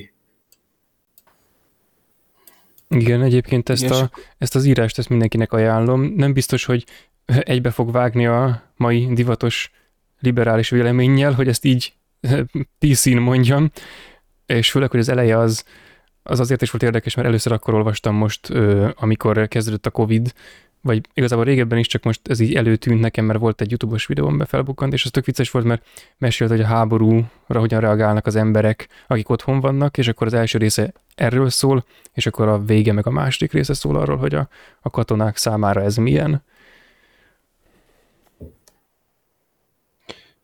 És akkor még pár dolgot, amit van, amit én mondanék ez a nyitó jelenethez. Az egyik az az, hogy ugye itt például itt is azt használták, ugye nem az egész filmben, hanem itt csak a jeleneten belül, hogy nem mutatták a német katonákat, ameddig nem kényszerültek rá, hogy őket mutassák, hanem úgymond egy arctalan, ellen, arctalan ellenség volt sokáig. És akkor ugye igazából ez az ábrázolás volt, amit igazából a Dunkirk ugye a közelmúltban igazából az egész filmre ráhúzta. Csak hogy itt szerintem ez kifejezetten jó volt, hogy itt nem úgy csinálták azt, hogy az egész filmre ráhúzták, hogy akkor itt egy arctalan ellenség van, hanem hogy igazából csak addig volt arctalan az ellenség, ameddig, ameddig a jelenet hatásosságát ez, ez azt szolgálta. És onnantól kezdve, hogy úgymond igazából áttörtek a, mm, a védelmi vonalon, és igazából fordult a kocka, és nem voltak olyan mértékben fenyegetőek a németek, hogy hanem hirtelen az amerikaiak lettek ugye előnybe, onnantól kezdve onnantól már nem arctalan ellenség volt, hanem ugye emberek, akik ott ugye ott volt ez a két ember is, akik megadták magukat, és akkor lelőtték őket, hogy azt egy ilyen tök jó húzás volt, hogy csak addig tartották ezt meg, amíg igazából a jelenet hatásossága ezt úgy kívánta. Igen, igen. Egyébként az a két ö, csember, aki megadja magát, az lényegében egyfajta főhajtás lehetett szerintem Spielberg részéről a leghosszabb nap felé. Azt láttátok gondolom a 62-es. Nem. Ja, szerintem igen, csak nagyon régen. Csak ott két német adja meg magát, emlékeim szerint ott, ott németek, és lelövik ugyanígy őket, és akkor mit mondtak, és ott mondjuk a, a válasz ez, hogy hát nem tudok németül. Ja, hát igen, igen. Kicsit ilyen 60-as évekbeli hülye humor, a másik dolog ez az arctalan ellenség, hogy amit számomra az egyik legdurvább, és hát egyszerre volt vicces is, és tényleg hát beteg, tehát ez a, az abszurd jelenet, az a lángszórózás. Hát, igen. Ne lőjetek! Tűz, és hadd égjenek. Tehát ez, ez a, hogy vicces a megnyilvánulás, de ha belegondolsz, igazából ott van benne az, hogy hát igen. Nem is, inkább groteszk. Tehát, hogy Hát ezért mondom, hogy maga a megnyilvánulás vicces, de az, hogy emberek halnak meg nem, és emiatt lesz ez az abszurd jellege az egésznek, hogy röhögsz pedig ezen nem kellene. Ez, ez, ez igen, ez a groteszség, ez, ez abszolút megint a háborúnak ez, a, ez az oldala itt nagyon jól ki van emelve. Szerintem a film többi részében már itt, itt Spielberg egy idő után nagyon átcsap ilyen nem ennyire működőképes megjelenítésébe feltétlenül. Igen, hát meg ugye olyan szempontból is, hogy későbbiek során a, tehát, hogy ugye ez a nyitó jelenet, ez, ez mondjuk csata jelenetként szokták emlegetni, de meg de hát ez, ez nem csata jelenet, meg nem akció jelenet, ez valami több annál, meg valami sokkal ö, tehát egy más ligában mozog, és épp ezért van, hogy a film végi ö, harc rész az egy nagyon jó akció jelenet, de erre a nyitó jelenetre azt mondani, hogy ez egy jó akció jelenet, az pejoratív lenne ahhoz kép olyan szempontból, hogy ez annál sokkal több, mint egy akció jelenet, stb. Itt, itt ennél sokkal többről Igen, ezt van szó, és akkor ugye a film benne, ami van igazából a más jelenetek, ott ugye van egy, ott a városban egy tök jó jelenetsor, ami ilyen kifejezetten feszült, meg tényleg az is tök jó föl van építve, meg a végén van egy nagyon jó, tényleg háborús akció jelenet, de ez a jelenet itt, ez, ez más ligában mozog teljesen. Igen, igen. Kicsit olyan ez egyébként megint a, a nyugaton a helyzet változatlanra utalva, hogy abban van egy ilyen nagyjából 10 perces szekvencia, amikor megostromolják a lőállásukat, a lövészárkukat a franciák. És hogy az is annyira lerántod az első világháborúba, hogy milyen is ez, és akkor ott is a vágások, főleg, hogy ugye 30-as évek, tehát még ott, ott kezdenek kijönni ebből, hogy, hogy műteremben forgatás helyett inkább a nyílt téren, és akkor az a vágás, hogy lövés, katonák elesnek, megint a géppuskafészek, valami ilyesmit csinált megint Spielberg, vagy ami nálam mindig ez a berántani a háborúba, az az apokalipszis mostnál, a, a, ami megkomponáltabb, elvont művésziesebb, de abban van még nálam meg az, hogy, hogy igen, ez a háborúnak megvan ez a furcsa jellege, ami ott is lenyűgöz, de, de egyszerűen taszítja az embert is. És elhiszem, hogy a háborúban valami hasonló látképet lehetett így, így tényleg átélni. Igen, igen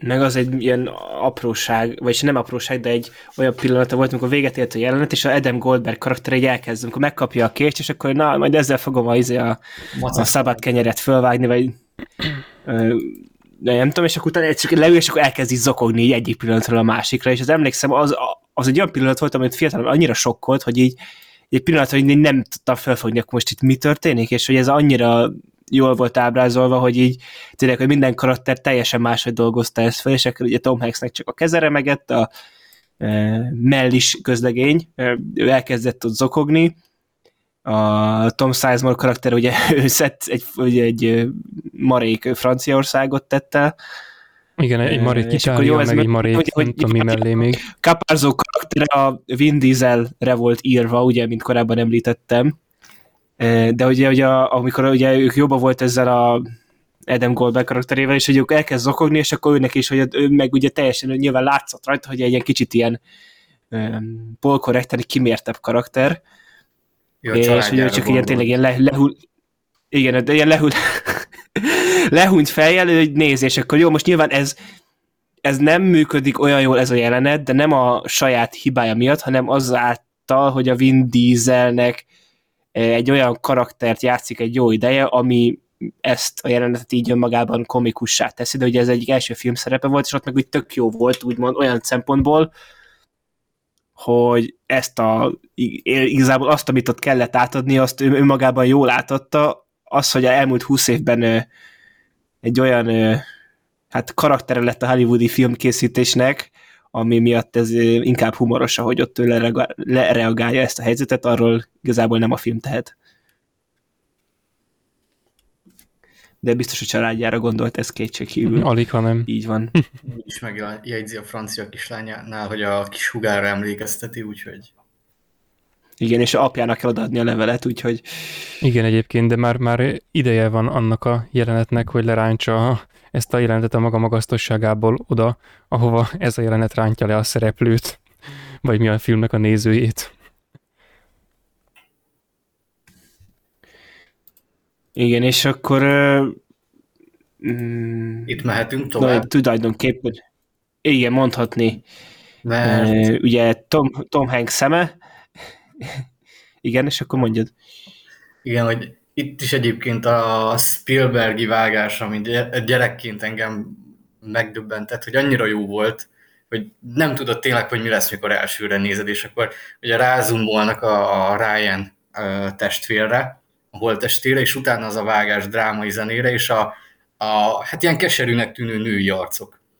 És én elsőre azt hittem, hogy hú, a, a huga, meg a felesége, meg az anyukája, Igen. és így, ja nem, így elkezd a gépirónak a hangja szépen bekapcsolódni, és annyira ügyesen volt az átvezetve, és akkor itt tényleg ez a, hogy most már megkapjuk konkrétan a sztorit utána ezáltal. Igen, igen, tehát a, a személyes be, be, be, beijeszt a, a személyes drámával, a személyes bánattal, aztán egy általánosabb, formális bánattá alakítja az egészet, ami már, amiben, aminek már több ember a szereplője. És ez, ez, ez a sztorinak Fi- konkrétan az alapja. És utána ugye van benne fiatal Brian Cranston. Igen, igen, igen, igen. Amúgy ez tipikusan egy olyan film, hogy annyi ilyen színész van benne, aki később ugye más, tehát hogy nem másfajta ívet járt be a karrierjük, mint amit itt gondolt volna az ember. Igen. Akit először találnak meg Ryan, ő is utána befutott sorozat színész lett, csak nem Igen, tudom, igen, a Nathan Fillion, ő a, láttam tőle egy csomó sorozatot, most nemrég is volt egy, de én nekem a kedvencem a Castle-től, azt már azt hiszem említettem, az, ah, az, az kurva vicces az a sorozat, és az elég jóféle krimi. Abban egyébként írót, írót alakít, és elég vicces benne, de egy ilyen tipikus az a sorozat egyébként annak mondható, tehát mindig olyan a felállás, hogy van benne egy valamiért különleges pasi. Monster egy... of the Week. Így, ez nekem most hirtelen nem mond semmit. Vagy ez a... Hát a, ugye az, amikor krimiben nem Monster of the Week, de hogy érted, hogy minden héten ugye van egy eset, ja, amit ja, ja, a ja, igen, jó, nyomozónő megoldana. Igen. És egyébként itt megint az jön ki szerintem eh, Spielbergnél, hogy ő sokszor talán szavak nélkül jobban tud mesélni, mint mikor, mikor kimondatja az emberekkel a dolgokat. Ez a legjobb rendezői vonás, amit el tudok képzelni.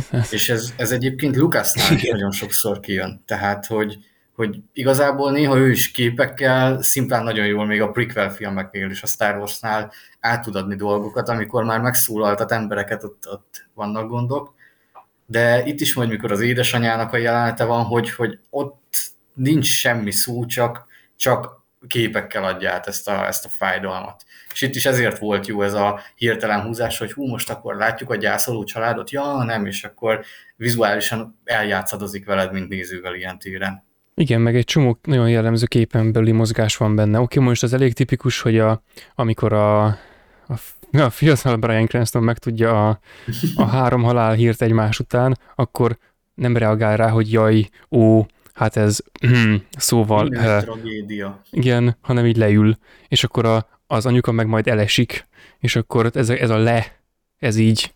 Ez... Még a tábornok olvassa, akkor meg beszakad a padló. Tehát... Fokozás.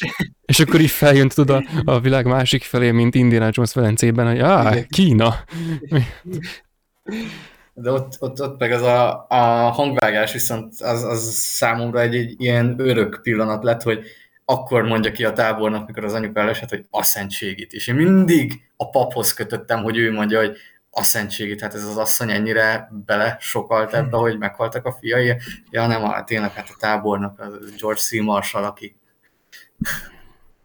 Igen, és még valami, hogy az egy, amikor jöttek a katonák az anyukához, és annyira jó volt az a beállítás, amikor a ablakon igen, keresztül igen. nézte az anyuka, és így kívülről látod, és egyszerre, tehát ugye vagy, vagy azon, hogy mutatod a anyuka háta mögül a kamerával azt, hogy jön a kocsi, vagy mutatod az anyuka arcát, de nem itt úgy döntött, hogy már pedig ő csak azért megmutatja mindkettőt egyszerre, és ugye egyszerre láttuk az anyuka arcát, meg az érkező kocsit visszatükröződve az ablakon. És hogy de nem, nem csak, hogy ezeket összefoglalta ebbe az egybe, hanem mindegyiket megcsinálta egyébként, tehát hogy az összes, amit most felmondtál, az, az mind volt, és még egyszerre is volt egyébként ez. Az ilyen beállítások egyébként Igen. nekem Von Carvine-nál szoktak nagyon tetszeni, ő csinál egy csomó ilyen nagyon, nagyon kreatív cuccot, hogy most kinéz mit, és ki mi hol látszik, bár nál egyébként éppen nem a, nem a többlet, hanem inkább a, a keveslet az, ami megnyilvánul, de ez is ez is tök jól összefoglalja. És meg egyébként én is ezt akartam felhozni, hogy ahogy, ahogy közeledik a, a kocsi, hogy, a, hogy az anyuka először fölnéz, amikor ott éppen mosogat, vagy nem tudom, és így, így kitágul a szeme, de árnyalatnyi kitágulás, tehát hogy ez az ilyen alig, alig venni észre, hogy meg kell, meg kell figyelni, meg hogy ez egész fel van plánozva, ez, ez nagyon jó, meg egészen, egészen messziről jön a kocsi, meg, meg stb. Tehát ez, ez, is egy, ez is egy ilyen közeledés, egy kvázi fokozás, tehát ez, ez is még, még nagyon bravúros, nagyon szép egyébként az összes kép is, hogy még ezt hozzátegyem, mert nem tudom, hogy lehetne még jobb. Igen, de, a színekkel, igen. tehát hogy a búzamező, ott a porta, hogy felkavarja a kocsi, a lakás berendezés, és ebben a nagyjából másfél percben ez, ez, ebben minden benne van, tehát hogy milyen az, amikor egy, egy, egy szülő meg tudja, hogy a háborúban meghalt a gyereke. Igen, és főleg, hogy a, a katonaságra, meg a gyerekeknek, meg a családnak erre a katona vonalára utaló egy csomó jel van. Tehát már csak az is, amikor, amikor kinyitja az ajtót a, a kocsihoz, akkor a képnek a jobb oldalában ott vannak a képek, meg az amerikai Igen. zászló, tehát meg Pont minden. ezt akartam mondani, hogy ott van a négy fivér, és akkor ott összeölelkeznek. Igen, igen. Az a, amikor bevonulnak, gondolom, vagy hát igen. Igen, sejthetően az az utolsó, vagy a, vagy a kiképzésenről küldött kép, de mindenképpen, igen. hogy, hogy az utolsó pillanatok, de a gyerekkori képek is vannak, úgyhogy és, és tényleg, hogy semmit nem mondanak, de ott van minden egyes fontos üzenet benne, és említetted le a katonák voltunkat az elején, hogy abban van egy külön ilyen szál, hogy mikor kiküldik a, a halotti üzeneteket, hogy meghalt a férje, hogy ott az annyira átbillen ebbe a gicses... Igen, már, sajnos. Ez a film sokszor átbillen ebbe.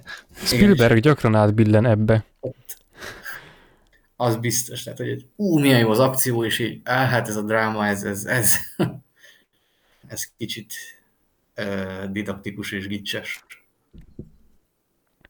Igen, meg azért ebben Igen, van valami, tehát hogy ez, a, ez így nyilván egy arra is egy reflexió, hogy van ez a kritika, és egyébként ezt most nem ilyen triviaként akarom felhozni, hanem ez egy tényleg egy komoly meglátás, hogy van ez, amikor háború van, hogy akkor így küldik a fiatalokat a háborúba, és akkor ez olyan, hogy most jön a, a összegyűl egy rakás ilyen ö, kemény, magas szintű ö, nem tudom, hadászati fogaskerék, és kitalálja, hogy akkor ő most vissza fogja hozni a, a fiatalokat a háborúból. Tehát már az alaphelyzet kissé gics, kissé pátosz, ez még inkább az, de hát most, na, az vesse rá az első követ, aki még sose látta az ezt megelőző jelenetet, ami viszont nagyon menő.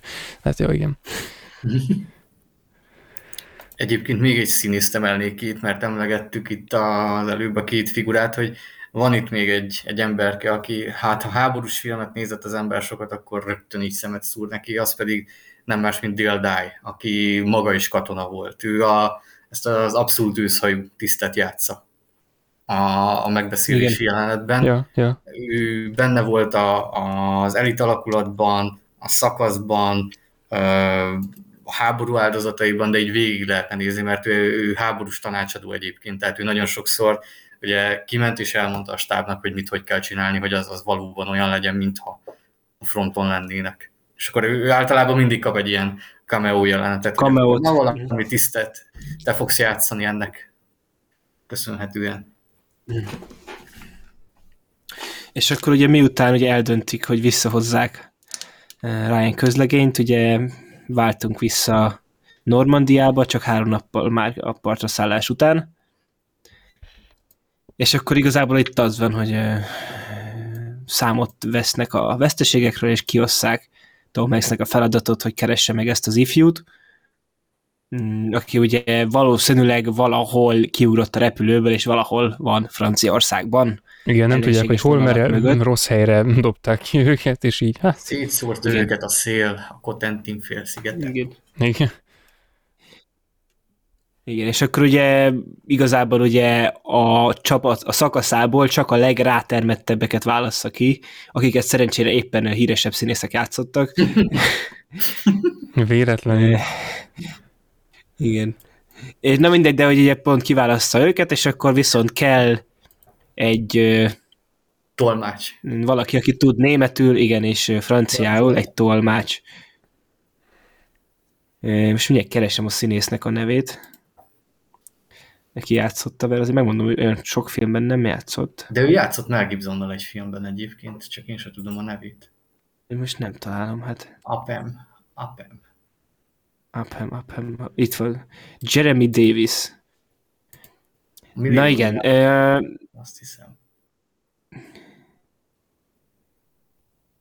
2002-es Solaris. George. Clooney-val lett. Bakker tényleg. Jó, mondjuk azt a filmet csak egyszer láttam, de tényleg. Igen. Na mindegy. De igen, a elmúlt időszakban csak tévébe szerepelt.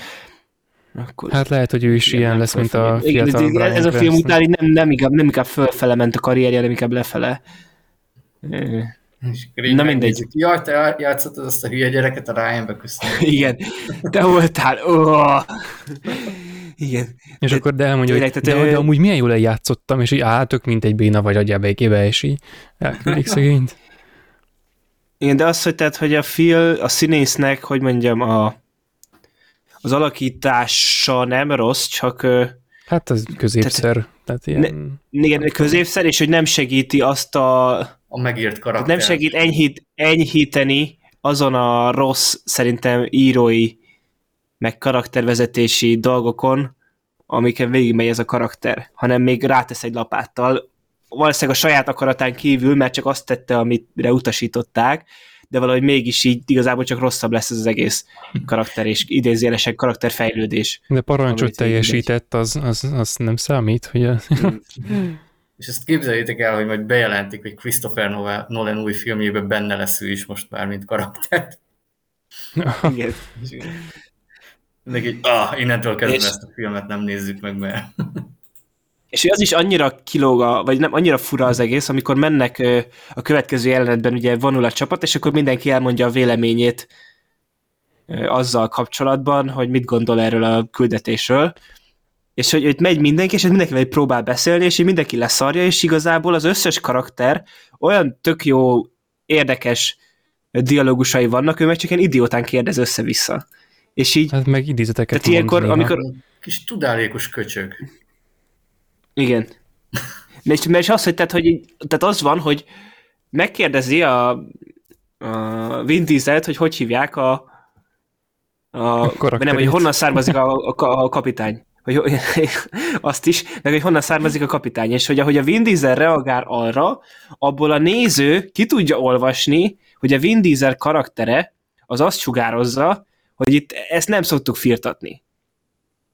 És egy, tehát, hogy a nézőnek leesik, hogy a, karakter mit ö, akar közölni, nonverbálisan és részben verbálisan, de a, karakternek meg nem. Tehát a filmbeli karakternek, és, és ez, ez ugye ez idegesítő. Igen, és ez ez tök sokszor az, így van a hogy, film, de ahogy reagál ez a karakter, hogy ez ilyen kellemetlen. És, és Igen, nem, meg, nem a pozitív értelemben beleapostol- kell. Ja, bocsi, mondjad. Ennyi, ennyi, ennyi. Igen, meg hogy úgy akar egy olyan közösségbe így, így befurakodni, amiről tudja, hogy már összeszoktak. Szicília volt, azt hiszem, ahol kezdtek. lehetséges, igen. Kezdve összekovácsolódtak, és akkor Igen, ott a esti jelenetbe hivatkoznak rá. De nem emlékszem pontosan, hogy mi hova, hol. Hol mindegy, hogy ugye a lényeg, hogy már régóta együtt harcolnak, és valóban ez, hogy, hogy ő itt be akar nyomulni mindenképpen, és így, így olyanokat firtat, amit hát egy, egy külső karakternek, ami még, aki még nem bizonyított, hát akkor neked miért nyílnánk így meg, miért akarnánk befogadni? Majd, ha valamit letettél az asztalra, úgymond. Igen, ez a tipikus úgy gyerek jött az osztályba pillanat. És ez, ez hogy, hogy ott van egyébként a, az elit alakulatban is ez a mo- mozzanat a negyedik részben az újoncoknál, hogy, hogy ott kijelentik a veteránok a visszaemlékezésből, hogy hát volt, aki nem is akarta őket befogadni, mert, mert újak voltak, nem, nem csináltak még semmit, de amikor látták, hogy hogy hullanak, meg hogy mennyire szánalomra méltóak, akkor kezdték el őket felkarolni, hogy, hogy, hogy megsajnálták őket most már. Csak hát ezt a gyereket nem lehet megsajnálni itt. Hát meg ugye ez a új gyerek az osztályban, tehát általában úgy van, hogy ha új gyerek jön az, az osztályba, akkor az a gyerek meghúzza magát, és csöndbe van. Hát attól Mert ha nem, függ. akkor ugye, tehát így, A jó, igen, de hogy értem, mit, igen, de hogy ha meg, ha meg, ha meg neki áll arcoskodni, akkor ugye ellenállásba fog ütközni, ugyanúgy, mint itt ez a karakter, és ez a tehát ez is sehogy nem jó, és így tényleg az, hogy ide bekerül egy új társaságba, és itt próbál nyomulni, meg kellemetlenkedni. Hát szerintem azért nem és volt. Itt... Szerintem ő csak így próbálkozott, hogy valamit csináljon. Tehát tipikusan olyan, olyan uh, habitusúnak tűnt, aki inkább, inkább nem csinál semmit, de azért, mert és így visszavetítem most ezt az ő korábbi korszakára, ami nincs a filmben, tehát el tudom képzelni, hogy ő végig olyan gyerek volt, aki ma új osztályba is ment, akkor ott végig mindig csöndbe volt, csak megtanulta, hogy hát akkor, akkor viszont mindenből kimarad, és akkor ezért most mit tudom, én úgy gondolta, hogy na, ő most azzal bizonyít, hogy az érdeklődését kifejezi, vagy legalábbis a bizonyításoknak a sorát, amit gondoltam, hogy, amit gondolom, hogy majd megpróbál elkezdeni, vagy amit gondolom, hogy ő gondolt, hogy majd megpróbál elkezdeni, azt azzal nyitja, hogy most itt érdeklődik, meg, meg nem, nem félszegeskedik, mert azzal talán csak még jobban elássa magát, vagy azt a hatást kelti, hogy ő ilyen magányos farkas, holott ez itt egy csapatmunka akarna lenni, és akkor inkább megpróbál belefolyni ebbe az egészbe. De persze, ahogy ő fel van vezetve azzal, hogy, hogy egy darab mozdulattal mindent lelök, meg elgurít, meg hogy hozna az írógépet magával, meg, meg izé, tehát hogy ezek, ezzel a, össze van építve a karaktere, ez nyilván alapból arra akar minket rugdosni vélemény, véleményformás tekintetében, hogy ő ilyen legyen, de azért ez, ez olyan, hogy pusztán azzal, hogy viselkedik, az még nem utal erre. Persze a karakter végül is olyan lesz Igen. az egészre nézve, és amit mondtál el, hogy egy csomó minden úgy derül ki számunkra, hogy az ő dolgaira, az ő kérdéseire más karakterek reagálnak, tehát például karakterek személyiségére, meg történésekre, meg az egész csoportnak különféle most akkor mit firtatunk, mit nem típusú dolgaira úgy jövünk rá, hogy neki válaszolnak. Ez alapból ez a másodhegedűs szerep, másodhegedűs ról. Nyilván ez egy, igen, ez egy, egy, egy, könnyebb megírni egy ilyen sztorit. Igen, igen. Ez tény. És akkor ez olyan, hogy én inkább ezt rónám fel, hogy ez, ez nem annyira, ezért, tehát hogy a, a karakter is szar egy módon, karakterfejlődés, az nem hinném, hogy vele történik, ezt majd később fejtegetjük szerintem, de az is inkább a megírásnak a módja. Igen, de akkor még akkor úgy folytatnám ezt a gondolatmenetet, hogy itt van ez a jelenet, amikor ott mennek, és akkor ugye beszélgetnek, nem csak vele, hanem ők egymással is és hogy pont ez frusztrál ebben az egész karakterben. Egyrészt az, hogy meg a másik, ugye, amit mondta, ugye, hogy ő a újonc, aki a, csak a gyakorlaton sütötte a fegyvert, és azóta a fegyvert nem fogott meg minden, és ugye a Fisátó Water, hogy olyan környezetbe kerül, amiben egyáltalán nem való, és ugye, hogy a ilyen kis vékony, kis pic, piti, kis izé karakter, csávó bekerül a sok kemény katona közé, de ez azért így klisés. Oké. Okay. Igen túl vagyunk rajta. A másik ugye, hogy ez azért került oda be egy újonc karakter, hogy a karaktereket ugye egy könnyebb megismertetni a nézővel, oké, okay. de amikor ö, mennek ott és beszélgetnek arról, hogy ki mit gondol a Ryan, a Ryan közlegény megmentéséről, nem a filmről, hanem a küldetésről. Igen.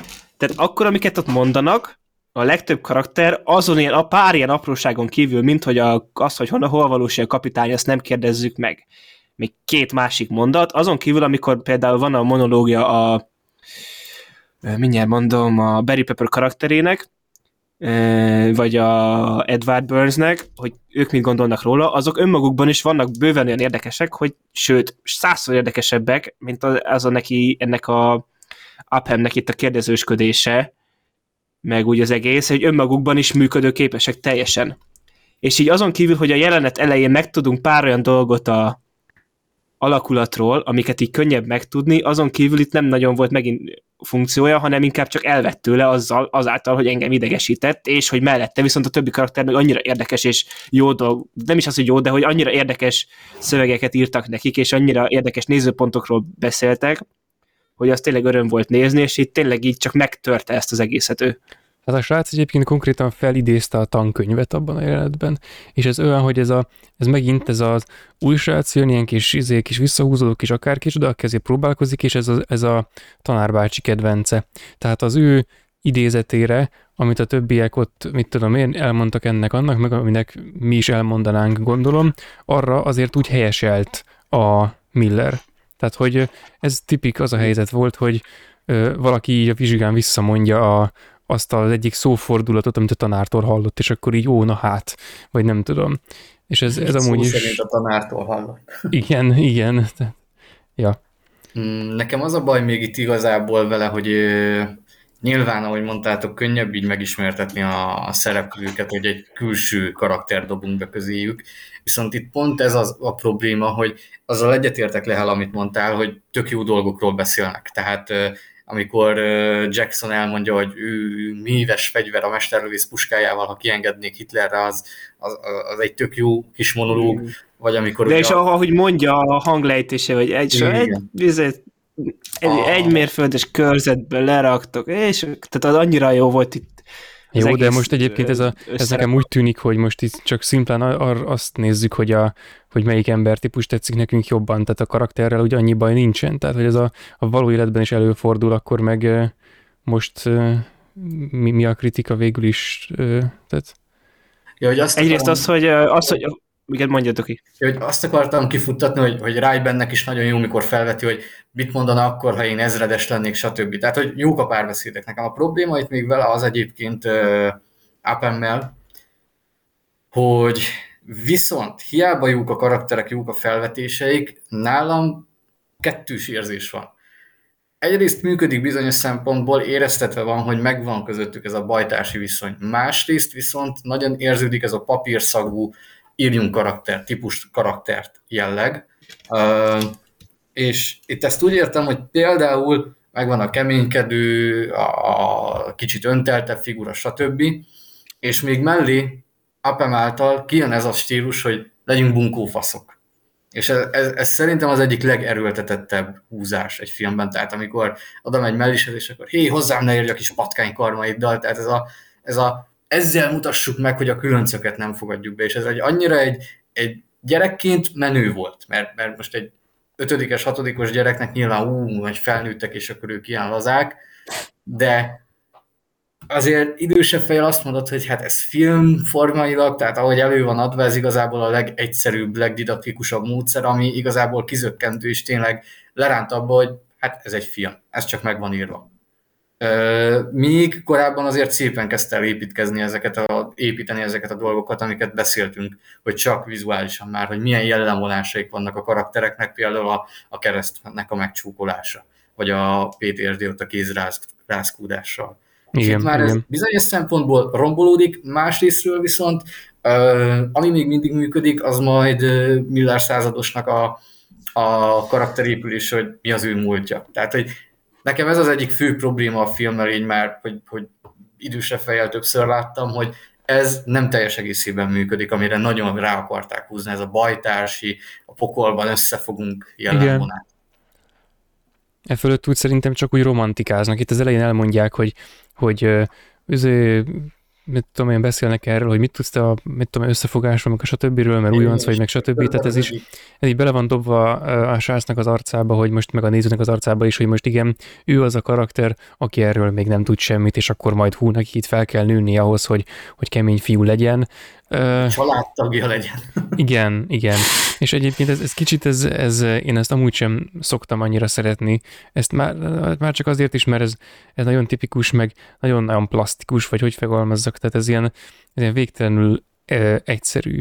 És egyébként az a, a másik monológa, amit a, a mesterlövész srác mond, az, azt szerintem az kellő hatásos, nekem tetszenek az ilyen megírt dolgok, meg azt úgy el is hiszem, hogy most ott jött Igen, ez meg van írva, tehát az igen, tehát ezt, ezt nem tudom képzelni, meg nem tudom, én is mondanék ilyeneket, hogyha ha tudnék, tehát hogy el tudom képzelni, mennek, gyalogolnak egy ideig, már ott izé többiek beszélnek valamiről, hogy meghallott egy fél szó, de amúgy nem tudom, figyel a maga dolgára, mert egyébként is egy olyan karakter, aki inkább a maga dolgát figyeli, sem hogy másokét, de azért a csapatban ott van, és akkor ez az ő személyisége. És hogy egy ilyen karakter egy darabig így gondolkodik, és akkor kivirít egy ilyet. Mert ez nem egy szuperlatívus, azért még ha azért egy kicsit afelé is kacsingat, de mégis valami ilyen dolog, és akkor egy rá lehet mondani a, a Miller által, hogy na hallja, mert tudom én kicsoda, így kell tiltakozni, és akkor ez ilyen vicces, ez már olyan, mint egy, mint egy katona történetnek a megelevenedése, tehát ez is benne lehet, hogy már alapból egy ilyen előre gyártott nosztalgia, vagy valami hasonló, és akkor ennek így van egy ilyen funkciója, ami végül is jó,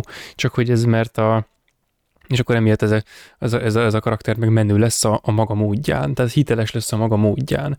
És akkor ezt neki azért, mert, mert ilyen elfogadjuk, és még csak egy zárója ez, hogy, illetve nem, ez egy vesző, csak hogy ne, hogy izé. Tehát viszont az Apem karaktere a maga módján szintén úgy működik, ahogy működnie kell, szerintem. Tehát, hogy a, lehet, hogy nekünk az a mód, hogy működik, az, az nem tetszik, de ez végül is még így, még mindig az a legjobban működött, legalábbis itt a film elején, ahogy működhetett. Tehát a, nyilván a helyzet az, az rossz, mert olyanra van csinálva, hogy kellemetlen legyen, mert a kemény fiúk kellemetlenkedni akarnak a, az újonccal, az újonc meg nem tudom, próbálkozik, és ez, ez számunkra hülyén veszi ki magát, de ilyennek van számva. Meg ez tipikusan olyan, hogy amikor bedobja ezt a ezt az idézetet most pont ott álltam meg, hogy nem kérdeni, hogy minek dolgunk ott halni meg, és akkor erre a többiek így rákérdeznek, és ahogy ezt ő bedobja, az már olyan, mint hogyha azzal a, azzal a rutinnal akarna beszélni, ami a, az összeszokott csapatnak annyira a sajátja, ami, ő, ami neki nyilván egyből feltűnt, és akkor ebből érezzük, hogy hát neki ehhez még nincs joga, meg a többi karakter is biztos érzi, viszont ez meg a, ez meg a, ez a kirekesztésnek a, a, a motivuma, nem a, izé, nem a, a betörésnek. Tehát alapból is az, hogyha valaki jön, és akkor nem akarunk neki teret adni, az inkább a mi hibánk, sem mint az övé. És akkor, hogyha hülyén próbálkozik, az végül is abból adódik, hogy mi nem vesszük a poénjait. Tehát így a másik oldal is hibáztatható. Itt nyilván, amit mondtál, az abszolút érthető, hogy ebben a szituációban, amikor az ember először nézi a filmet, el tudja fogadni, hogy, hogy ez így lett megírva, az más kérdés, hogy amit mondtam, az nekem is már ugye sokat gyára lett egyre inkább zavaró, amiket elmondtam, de a lényeg, hogy rövidre fogjam, hogy viszont mikor végignézed a filmet, és értékeled azt, hogy na itt Appemnek mi lett volna a funkciója, és akkor itt miféle idézőjeles karakterfejlődést akartak volna végigvinni. Innentől kezdve viszont ugye újraértékeled a nyitányt is, hogy, hogy hoppá, viszont így lényegében értelmetlen az, ami eddig történt vele, értelmetlen, amit építgettek szép lassan, és, és csak úgy tudod megítélni összegészében a figurát, hogy hiába lett volna ennek egy funkciója, belebukik a film egészébe is, és nem tölti be azt a szerepkört, amit szántak neki. Igen, igen. Itt, meg... itt most a, a bocsi, mond már régebben akartad mondani, ezt majd elteszem későbbre. Annyi, hogy még kérdezted, hogy mi a kritika, ezt most direkt felírtam magamnak, ugye itt az APM-nél, és akkor azt fogalmaznám meg úgy, hogy tehát, hogy van ez a karakter, aki alap, ugye, mert ugye az volt, ugye, hogy a, a Barry Pepper mesterlövész karaktere, stb. hogy mondtam, ugye, hogy igazából javarészt ott az a monológ, amit ő mondott, az leginkább egy ilyen szubjektív síkon működött nekem, és ugye ez a Apem karakterével szemben is van nekem egy ilyen olyan ellenérzésem, ami egy bizonyos szubjektív síkon van, de ettől függetlenül szerintem, tehát hogy ez igazából az a a cseresznye a fagyinek a tetején, hogy még amúgy se amúgy is antipatikus az, ahogy ott viselkedik, amikor ott bekerül a csoportba, az egy, de ettől függetlenül hogy alapból egy klisés karakter, aki tényleg ugye itt ebben a jelenetben az a funkciója, hogy tényleg könnyebb legyen az írónak a karaktereket megismertetni velük, és így ezért hozzák be, meg ugye, hogy itt akkor itt van egy újonc, és akkor ő majd átmegy azon a a karakteríven, amin ez az összeszokott csapatnak a karakteri ugye már korábban offscreen a film előtt átmentek, csak itt tényleg a, egyet most a doki mondott, hogy, hogy így tudjuk, hogy itt most mi lesz a végén, hogy igazából marad ugyanolyan gyáva, aztán egy fegyvertelen embert lelő, de jó, és így ennyi. Igen, és jobban azt érzed, hogy, hogy ryan a végén befogadják ebbe a csapatba, mint Apemat, mert ő legalább bizonyított. Igen. Hát persze, de... Igen, és ez tényleg, és ez, ez, ez, ez, ez, mennyi, hogy ez az Apple hogy nem bizonyít semmit, és akkor ott a végén tényleg én nem értem, hogy mit akartak azzal üzenni, hogy akkor meglátja ugye a, azt, ami tehát meglátja, hogy a német katona, hogy akit elengedtek, hát hogy az ott van, és hát hogy izé, akkor őt lelövi.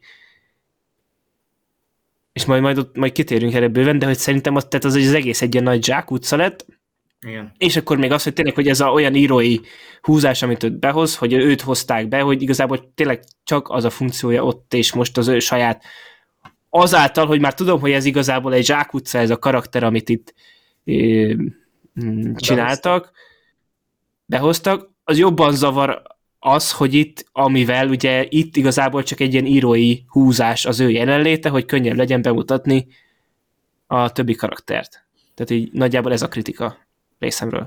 Ja, jól van, de igazából én egyébként még arra, hogy majd a film végén lelövi a, a karaktert, az igazából részéről egy bosszú, bármennyire értelmetlen, meg ilyen, ilyen kicsinyes bosszú, és a, a szemében is, amikor, amikor lelövi, akkor nem az nyilatkozik meg, hogy úristen, most, most ő így egy ilyen relieved pillanatban van, amikor így feltárult előtte a világ igazságtalansága, hanem inkább az, hogy az a két perc, amit a cigizett az ellenséges katonával, az benne egy barátságot szőtt, és hogy ez még az a tapasztalat, tudatlanság, ami benne igazából abképpen van jelen, hogy nincs tisztában azzal, hogy itt, hogy itt Igen, de ez nincsenek a, szabályok, a saj... és tehát, hogy háborúban minden, mondja, mondja, mindent mondja. lehet, meg, meg, meg, egyébként is, és az, hogy ő azt érzi, hogy most joga van bosszút állni, az igazából bennem egy ilyen, egy ilyen hülye érzést kelt, hogy hát mert mégis, mégis mire számítottál. Tehát ez Igen. igazából, igazából, mintha én azt várnám el tőle, hogy azt a lelkületet gyakorolja, hogy semmi se lepődik meg, mert hát már mekkora veterán, de amúgy nem veterán. És ez a karakterbe bele van írva, tehát igazából az én elvárásom volt a hibás. És az, hogy neki végül is nincs meg a karakterfejlődése, az lehet, hogy már megint egy ilyen szituáció, hogy mert igazából a, a karakterfejlődési mérföldkövek azok lehet, hogy ki voltak rakva, de én igazából, amit a, még, a, még az első jelenetnél meséltem valamikor, vagy, vagy fejtegettem valamikor, hogy nekem ez az első ö, jelenet, meg a filmvégi háborús rész közötti ö, hosszabb ö, szekvencia, ö, nem, több szekvenciából felépülő karakterbemutatós, meg ilyen kvázi rehabilitálós rész, ami mint egy egyben fel is készít az utolsó részre, ez ennek a során ő úgy tűnik, mint aki kezd belejönni a dolgokba. Tehát igazából ebben a lassú és kicsit könnyebb részben van az, amikor ő kezd valamennyire így, hát mondjuk ilyen, ilyen veterán akárkivé fejlődni, és akkor amikor a végén ott elkezdődik a csata, még úgy is tűnik, hogy oké, okay, ráosztották ezt a kvázi emberüléstől inkább mentes feladatot, hogy menjen körbe a, a, a, az utánpótlással, meg a töltényekkel, meg az ezekkel, de aztán végül, amikor arra kerülne a sor, hogy, hogy tényleg kéne valamit, valami öldöklést csinálnia, vagy meg kéne menteni a társait, és ezért valakire kezdett kéne emelni, és többit, tehát egy ilyen katona skill kellene, vagy valami, akkor végül is belebukik. És az a belebukás, tehát szerintem ez, ez, ez egy nagyon gyakori dolog háborús téren, tehát az embernek a, a lelki ezt nem tudja bele, nem tudja befogadni. Tehát ő nem használt fegyvert, még a képzést mm, sen kívül. Tehát biztosan nem volt ott a normandiai partraszállásnál, nála nem volt meg ez a, ez a, ez a testvériség, nem volt meg ez a beavatás, még azon a szinten sem, amit, amit abban az idézetben ott, ott felolvastam. Tehát, hogy ez, ez, ez neki ez nincs, és neki ez volt az az élmény. És hogy abban a jelentben milyen sokan az első jelentben, a film első jelentében milyen sokan átmentek ezen, ahhoz képest, hogy ez nála itt jelentkezett, az szerintem egy, egy egész jó arány, főleg, hogy a nagy tapasztalt karaktereknek is voltak olyan pillanatai, például amikor a halálukon voltak, a, a medic srácra gondolok most, hogy tehát neki hát is ez a... Vin a kislánya. Hát például igen, tehát az is itt szinte mindenki átmegy egy, ha nem folyamatosan jelen van egy nagy mentális breakdown, vagy egy, egy, egy, egy aktuális... Izé, mindenki átmegy egy golyó. Igen, igen, mindenkinek tartogat egy golyót ez a, ez a film. De csak még egyszer a karakterre, hogy tehát egyrészt a karakterfejlődés lehet, hogy ez az, hogy ez értelmetlen, az igazából egy, egy ilyen értelmetlenséget akar kifejezni. Tehát legalábbis nekem ez erre akarna utalni, és akkor ennyiben talán ebben elérheti a célját, még hogyha a saját személyes sorsán kell is megmutatnia. Egyébként persze azt aláírom, hogy ez egy, ez egy írói fogás, tehát hogy, de lehet, hogy praktikus írói fogás. Tehát nem csak annyi, hogy ő most azért van itt, hogy a többi karakterbe lehessen mutatni, mert menő párbeszédeket a, a mesterlövész srác meg a másik anélkül is mondhatott volna, hogy izé, mert végül is az nem, a, nem az appen provokálta ki, hanem csak úgy feljött a kérdés. Egyébként is feljött volna a kérdés, hogy miért értelme van az egésznek, mint ahogy egyébként azt hiszem legalább kétszer feljön még ezen kívül a filmben. Tehát, hogy ilyen jelenetet nélkül is lehetett volna csinálni. Az elején a bemutatkozós részből is csak úgy olyasmiket tudtunk meg, amiket lehetett volna eszközölni máshogy, és nem sokkal bonyolultabban, és így ez nekem inkább tűnik annak, hogy ebből egy ilyen karaktert akartak, semmint annak, hogy, hogy ez most egy ilyen egyszerűbb megfogása volt a, volt a dolgoknak, szerintem. És egyébként még, még egyszer, tehát a, még amit ezelőtt mondtam, hogy a, az ő tapasztalatlansága, az abból fakad, hogy neki nincs meg ez a, ez a beavatás, és hogy ő, neki ez a beavatás, ez a, ez a film végén következik. Tehát neki az van a film végén, ami nekünk a film elején. És akkor ez, ez, ez így, így áll össze. És hogy akkor na, vele vajon hogy mint vannak a dolgok. A Ryan meg már kint van a, izén a terepen egy jó ideje, azzal a kurva nagy, nem tudom, rakétavet vagy páncéltörővel jött az első, azzal lépett be, tehát már éreztük, hogy hát van, van nála valami fallikus, tehát hogy ő azért egy, izé, egy, egy kemény karakter, hogy ne, neki ilyen volt a felütése. Ennek a srácnak meg ilyen teszett az a írógépet elejtős típusú volt a felütése. És akkor nyilván a merő karakterekhez mi előbb társítjuk a, az újabb menő karakterként felkonferált akárkit, mint a teszett hosszaként felkonferált másikat. Csak itt megint szerintem az írói gyengeség jön elő akkor ebből a szempontból is, hogy egyrésztről logikusabb lett volna, már csak ha ennyire mondjuk úgy, hogy reális akar lenni bizonyos szempontból a film, hogy hogy e, e, ez a megoldás alapból, hogy jó, aki tudott németül, franciából, az meghalt. Jó, akkor miért nem osztatnak át egy másik századból, egységből esetlegesen valakit? Ebben a helyzetben szükséges lenne. Jó, de még elnézzük ezt is. Viszont a probléma az, hogy a karakternek a végigvitele ebből a szempontból viszont alapvetően egy, egy lehet mondtad így, hogy zsák utca a figura? Azt hiszem. Igen. Hogy, hogy most tényleg a másik megoldás mi lehetett volna, hogy ő ott a végén bemegy, és akkor mellist megmenti, és akkor ő lesz a nagy hős, de nem, ő ott ugye a falnak lapul, és engedi azt a másik németet is még kimenni, aki látja, hogy egy beszari alak, úgyhogy hagyja a fenébe. Uh, nyilván az is furcsán jött volna ki, hogy ő egy ilyen nagy epikus hősé válik, csak a másik probléma megint ez, hogy, hogy uh, hogy a filmben van egy alapvető pátosz, és ugye a film végén, amit itt emlegettél Gergő, hogy, hogy neki a tapasztalatlanságából adódóan ott van az, hogy úgy gondolja, hogy ő megteheti azt, hogy igazságot szolgáltat, és megöli ezt a német katonát, mert, mert ezt a barátságot, ami ott a harctéren köttetett közöttük abban a két percben, az, az át, átszakadt, vagy megszegte a német, hogy ebből a szempontból meg igazából akkor Apemnek ott van egy ilyen bukás története, mert ő akkor emberileg válik egy, egy, egy roncsá, vagy elember. Igen, igen, szerintem is így van, igen, Tehát, igen. Ez viszont ebből a szempontból meg megint nem jól van szerintem felvezetve, mert annyira mindvégig kiütközik a karakter. Tehát például, mikor ott van ez, hogy fogadásokat kötnek Millerre, és akkor ott elkezd beszélgetni a templomban Millerrel, hogy hol tart a fogadás, és akkor javaslom, hogy várjuk meg, amíg eléri a nem tudom hány dollárt, vagy az is, hogy nyilván ott van abban, hogy Miller, mint a felettese igyekszik ugye pátyolgatni, csak összegészében, hogy ott is ő ott okoskodik, hogy javaslom, hogy, hogy, hogy várjuk meg a nem tudom hány dollárt is. De ezt tudod mi? Ez az, amikor, a, ez az, amikor tesi órán a, a azért szerencsétlen kisgyerekkel elbeszélget a tesi tanár, hogy akkor azért mégse, mégse lélekben sírva menjen haza. Tehát jó, nyilván itt nem ez volt a szempontja, meg alapból ezt nem így kéne megfogalmazni, ha igazán jó fejek akarnánk lenni, de hogy ez végül is szerintem ez. Tehát, hogy akkor, akkor az izé, akit, nem tudom én, olyan, olyan lehetett, mint, nem tudom, mintha, mint a Piton elbeszélgetne Neville-lel, vagy valami ilyesmi. Tehát, hogy az, izé... Csak ez, ez a, az a baj, hogy itt meg lényegében nyilván lehet ezt is így történetmesélésileg, hogy lezáratlan, és akkor nem tudjuk, hogy akkor mi lett Apám sorsa, de... Vagy lehet van stáblista utáni. Ja, ja. Amúgy, amúgy. És uh, a probléma az, hogy így nem érzed át a karakterfejlődést. Tehát, hogy abszolút nem érzed működőképesnek, mondjuk inkább úgy.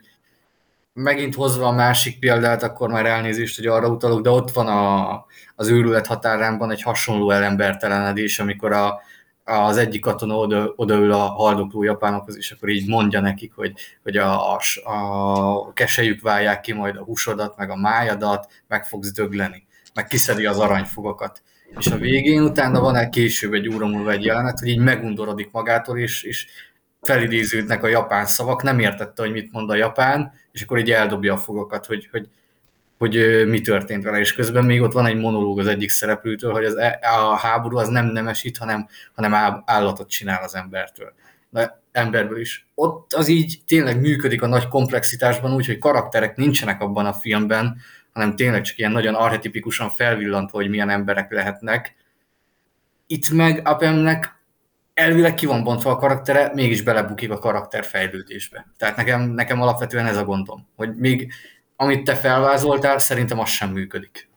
Igen, biztos nem működik tökéletesen, és egyébként visszamennék ahhoz, amikor megöli a, az elengedett német tisztet, tehát nekem az ott, a, most nem emlékszem pontosan, de ami amúgy gáz, mert kb. a kezdés előtt egy, egy órával fejeztem be a, a filmet, mert mindig így szoktam az elemző adásokat, mert nagyon friss az élmény, de amikor ránéz, és nekem abban a tekintetben, abban, abban egy ilyen butaság van. Tehát abban az van, hogy itt valaki nem érti azt a morális szituációt, ami most itt előállt. És akkor ez a, amikor valakinek így elárulják a bizalmát, és akkor Egyrészt én nem gondolom azt, hogy neki ezért joga lenne bárkit is megölni, mert úristen, most mire számított. Tehát igen, én is inkább a, a menő csávokkal lennék, ha lehet, és akkor a, meg alapból is, tehát a háborúról egyébként is sokat olvastam, én itthon ülő ember, ezért aztán úgy gondolom, hogy egy ilyen karakternek ez, hogy most ezt így gondolta, ez leginkább a, egy, egy butaság, meg egy ilyen bele nem tanulás, meg egy ilyen meg nem értés, és amikor azt lelövi, akkor az egy, az egy egy sokkal, szem, egy sokkal másik típusúbb belebukás, mint az, amikor végül nem menti meg a társát. Tehát amikor, amikor nem menti meg a társát, akkor elbukik abban a, abban a vizsgában, ami a, a hanvas idézetben szerintem a, a személyes énnek a bevetéseként volt megfogalmazva. Tehát ő akkor akkor olyan volt, hogy inkább tipikusan ez a nem való háborúba, hanem otthon, otthon van, és amikor kitörik a háború, akkor elrohan a boltba és bevásárol, aztán a spájzba ezeket mind felhalmozza, és otthon marad. Tehát ilyen, ilyen, ilyen embernek képzeljük el. És akkor nyilván a háború az egy olyan függvény, ami nem tűri meg azt, hogyha valaki nem az ő szabályai szerint játszódik, és akkor azt így kiveti magából. És a, ez a, amikor nem menti meg a társait, meg nem megy föl, meg fél, és akkor van is az a jelent, amikor ott fogja a fegyvert, és egyszer-kétszer, mintha már majdnem elszánná magát, és akkor végül nem, hanem így, így visszaül, és akkor így ott, ott marad még többet időt tölteni, és amikor el is szánja magát, akkor végül nem tud cselekedni, és mikor kijön a, a német katona, aki egy ilyen elképesztően brutális figura, tehát a, a másik az itt tiltakozik, tehát amikor a, a német megszólal németül, én egyébként nem értettem, hogy mit mond, de el tudom képzelni az alapján, hogy viselkedett, hogy, hogy ott, ott akkor az végignézte konkrétan a szemébe bámulva, amikor, hogy hogyan távozik a lélek a, az amerikai katonák a testéből. Tehát, hogy... Nem, azt mondta a német katonák, csak hogy fejezzük be, hogy így hogy nem, kell, nem kell küzdeni, ha hagyd abba, fejezzük be, ennyi, ennyi. Tehát így, a, ja, a német katonát nem értette uh, Gergő. Igen, de ezt javítottam most szerintem lehel ki. Uh, de ezt mondja a német, a német katona szerintem, ő is erről beszélne? Igen, igen. Tehát ő az nekem, az nekem nagyon nem önazonos akkor. Nem tudom, mert De nem lehet, hogy lehet, hogy akkor... Mert nekem a viselkedéséből azt tűnt ki, hogy most ő így tényleg így, így beleszúrja a kést, ilyen lassan nyilván tart ellen a másik valamennyire. De, de valami hogy... olyat mondod, hogy vége van, vagy tehát, hogy de most esküszöm vissza ezért oda. Mert Mell is biztos, hogy azt mondja, hogy figyelj haver, vagy valami ilyesmi. Igen, mert tudom, igen, és nekem úgy tűnt, hogy, hogy ő az, hát aki... Most, most igen, most torzult a tudatom, most hogy, így, így, hogy lehet, hogy tényleg az angol feliratot olvastam. Ja, mert ad, ad, addig akkor gyorsan, gyorsan most, addig, most oda tekerek. Mert addig akkor gyorsan végiggörgetem, hogy és utána ez a, ez a német katona, aki nekem még egy ilyen brutális figuraként él a fejemben, ez kijön, és így tehát konkrétan a menő karakterek közül... Választva sem méltatja. Igen, a tehát hogy még a... ez, ő az a karakter, akit még a háborúban sem ölnek meg, pedig ott mindenkit megölnek, tehát hogy, hogy még ott sem. És hogy ez, tehát, és ez, ez a pillanat, és amikor ő bosszút áll, akkor abban van egy ilyen hülye ilyen tekintély helyreállítási törekvés, meg egy ilyen, meg az a, meg az a butaság, amit korábban fejtegettem a, a bizalomról, meg a szövetségkötésről, meg, a, meg az ellenséges, stb. És hogy értem én, hogy, hogy ez, ez nem jó, csak hogy ez, ez, ez megint Igen. pátoszos, ez egy ilyen pátoszos rátekintés a, a brutális nagy szarra és értelmetlenségre, szerintem. Én igazából, és ez egy, ez egy elég nyomorult történet, tehát, és én szeretem az ilyeneket, tehát, hogy ez a, Nyilván ez biztosan sokkal jobban ki van fejtve még más filmekben, és hogy ez itt egy, egy, nem, egy nem túl jól felépített pillanat, csak hogy, hogy a, és a célt azt végül is nem azért nem éri el, mert, mert hibás az ötlet, hanem mert, mert formanyelvi dolgokon elcsúszik végül is, és akkor ez kisebb hiba, mint hogyha valamilyen nagyon nagy elvi gond lenne vele. Tehát, hogy ez most megmutatja ezen a karakteren, hogy ez így mennyire szar, hogyha ilyesmi megtörténik, már pedig valószínűleg egy csomószor megtörténik. De viszont egyrészt szerint szerintem hogy nem teljesen úgy van építve, meg vezetve a, a karakter az első felébe, hogy szerintem ez egy ilyen koherens végkifejlet legyen.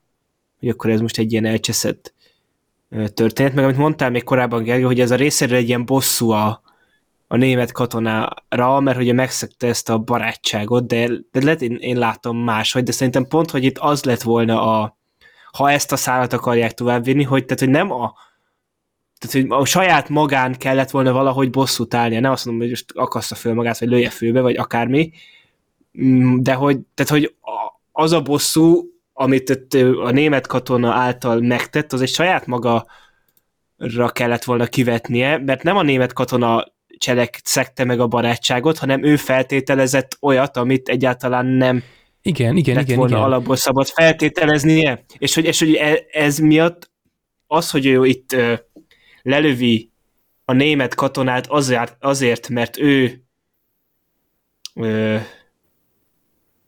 tehát azért, mert ő tényleg Mert ő volt mert egy hülye. irodai kis csávó volt, és mert ő volt hülye, igen, ez tehát té- valamilyen Mert ugye szinten. ezt kimondják neki, hogy engedjük el, és majd belefut az első német századba, és akkor ugyanúgy vissza viszik harcolni. Tehát, hogy ezt megmondják. Igen, tehát én neki ezt Igen, igen, elmondták. igen, igen. És hogy igen, volt egy értékrendje, vagy egy világlátása, ami miatt ő ragaszkodott ahhoz, hogy már pedig engedjük el. Oké. Okay.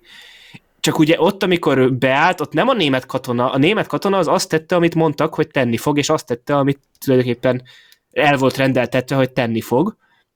És ez, hogy ő, ő bosszút áll rajta, az meg, megint olyan, hogy, tehát, hogy ez így egy ilyen an, még antipatikusabbá teszi a karakter, de közben meg a film első felében ugye ez az esetlenségét, ezt szerint, tehát attól függetlenül, hogy nekem ez nagyon ö, taszító volt, ö, a film szerintem próbálja ezt valamilyen szinten tehát pozitívan beállítani. És így viszont meg, hogyha mire odaérünk a végére, és ezzel az izével eseménye, hogy akkor most itt bosszút áll a németen azért, mert, mert nem úgy tett, ahogy ő gondolt, hogy tenni fog, ez, ez, ez szerintem ez egy ilyen zsákutca. Igen, tehát így- szerint, ez így nem szerintem is. vezet Azt, érdembe sehova. azt én is úgy gondolom egyébként, hogy, hogy ott neki igazából nincs joga senkit lelőni azért, mert a, és ezt azt, azt, azt, azt így is fogalmaztam, hogy, hogy részéről ez egy ilyen butaság, csak én ezt így a tekintetéből vezettem le, hogy ott, hogy meg egyébként is, tehát neki nincs nincs joga szerintem egy háborús környezetben bárkit is lelőni azért, mert elárulta a bizalmát, hát ott egyébként csak úgy simán úgy tűnik, hogy joga van Ez bárkit, nem egy ellenséges katona, aki elárulta a bizalmát. Tehát, hogy igen, persze, de ezt, ezt én is belefogalmaztam az egészbe, tehát hogy ez itt neki a, neki a hülyesége, és akkor ezt így én, mint karaktert el tudom fogadni, hogy a film ezt pozitív ö, üzenetnek akarná tenni, azon egyébként nem is gondolkodtam, de ha ez így van, akkor akkor az szerintem az nem jó. Tehát, hogy ezt, ezt akkor ellenzem, ezzel nem értek egyet, de a, a karakternek az ennek a mélybehullási folyamatnak szerintem, ami, ami így két komponensűnek tűnik fel nekem, abban szerintem helye van. Tehát, hogyha ezt, ezt így a film így, így nem tudom, ki akarná így, vagy el akarná fogadni, hogy ez egy dolog, hogy most visszajött, és akkor ez, ez a rendje. Tehát, hogy a német katonával ők ott lebrattyóztak, neki azok voltak a reményei, hogy ő majd jobb útra tér, és a, a fényes oldalra, az amerikai oldalra ö, így megtérül, aztán amikor visszatér, hát mit lát, hogy már megint az övét ölik, úristen, elárulta a bizony, hát ez, ez nekem ez, ez szánalmas, de hogy a kis, a kis szerencsétlen, aki most érkezett a háborúba, azt így gondolja, és ebbe belebukik, és eb, erre ez a reakciója, azt én így elfogadom, hogy ez igen, ő itt ezt a, abból, ahogy amilyen ő így gondolja, az oké. Okay. Nincs rendben. Ezt, ezt én is azt hiszem elmondtam, hogy ez, ez nem okés, de de ilyen, ilyen karakter, meg ilyen hozzáállás, meg ilyesmi ilyen létezik, meg, és ez, hogy ez, ez végül is, hogy ez össze van rakva, az végül is jó, hogyha, hogy ti úgy gondoljátok, és egyébként én erre nem is gondoltam, mert az én forgatókönyvem az most elvitte nekem itt az összes gondolatomat, tehát hogy, hogy ez a film szerint esetleg pozitív lenne, az, azt én sem ö, hagyom jóvá. Akkor legyen így. Vagy Egyéb- nem is az, hogy a vége lenne pozitív, hanem az, hogy ha ezt Hát mintha igaza a lenne cél, abban, szerint hogy- Akkor, ha ez lenne a, ez lett, ha ez a vége a karakternek, akkor szerintem az elejétől kezdve rosszul lett fölvezetve. Mm, nem tudom, mondhatom közbe, hogy Igen. Ő persze nyugodtan. hogy annyit kiegészítendés, kiegészítésül, hogy egyéb iránt, ha, ha logikusan akarták volna ezt a karaktert felépíteni, nemes egyszerűséggel annyit kellett volna csinálni, hogy úgy belevonni egy újoncot ebbe az egész csapatba, hogy ott van bár velük a partra szállásnál, csak neki az egységben ez, az első bevetés. Nyilván így már ott van az, hogy tűzkeresztségen átesett, tehát bizonyos szinten elfogadták, mint, mint katonát, de még a közösségnek nem olyan szinten tagja, és plusz ugye ezt a karaktert lehetett volna úgy tovább építeni, hogy ő egyfajta idealista, tehát hogy ő a legfiatalabb. És ebből adódik, hogy ő neki nincs meg az a front tapasztalata, hogy nem tudja, hogy az ellenséggel nem szabad ennyire. Nem szabad az embert látni benne, mert az kártékony.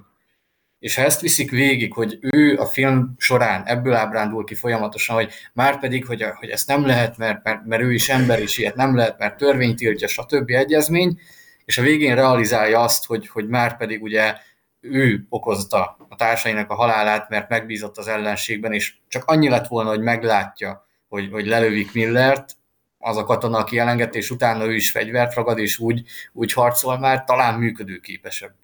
És nem is szükséges az, hogy ő megölje azt a katonát, akit, akit elengedett. Vagy lehet még akkor működött is volna az, hogy, hogy megöli, hogy ezzel számol le azzal a démonnal, ami, ami, amit ő, ő ott hát hajszolt magában, vagy nem is tudom, hogy fogalmazzam. Tehát, hogy ezzel az idealista képpel le kell számolni, mert az emberség az, az nem a frontra való mondjuk úgy, és ez egy durva tanulság, de bizonyos szinten meg ott van. Másrészt mondjuk a, a katonák nyilván kimondják azt, hogy, hogy, hogy azért belegondoltak ők ebbe, hogy, hogy azért a német is ember értelemszerűen, és nem, nem lehet így gondolkodni, hogy, hogy gonosz, és minden német rossz.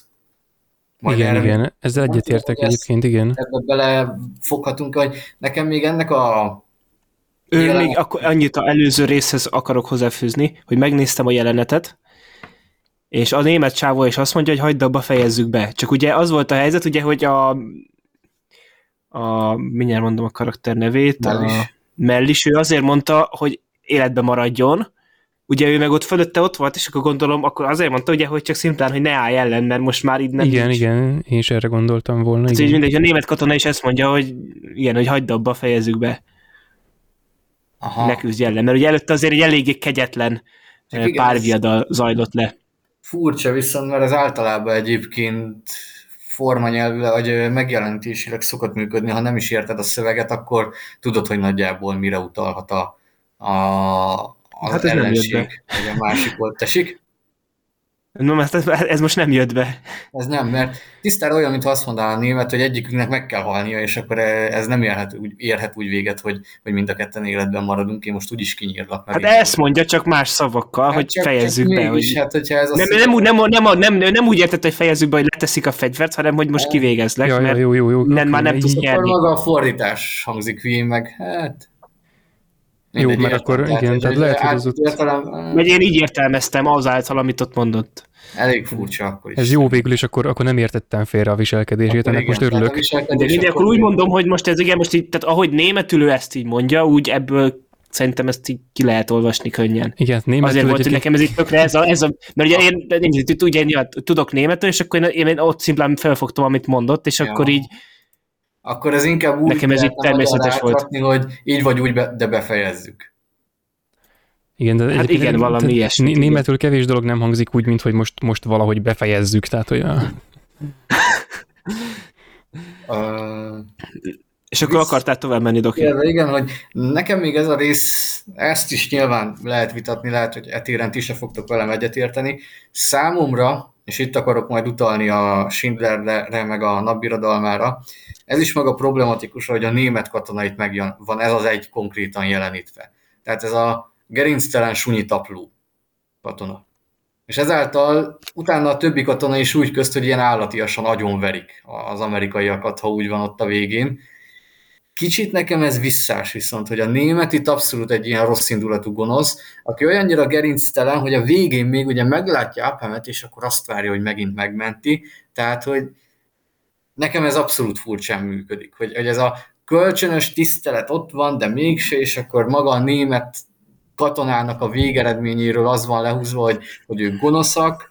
Még érdekes, hogy a Schindlerben ezt meg tudta jeleníteni eh, Spielberg, hogy, hogy emberekről van szó, vagy a napbirodalmában, ahol a japán katonák vannak így, hogy, hogy hiába van meg ez a fanatizmus, de, de ott van közöttük ez a becsület, ez, a, ez az emberség szintén itt meg nekem ez már gyerekként is azért zavaró volt, tehát ez, a, ez az adom az idiótát, hogy jó kis bőr, meg, meg Willi a gőzhajó, fuck Hitler, meg hasonlók, és akkor e, e, ez nekem nem működött olyan jól. Lehetett volna elegánsabban kezelni azt a karaktert. Igen, tehát, hogy annyira...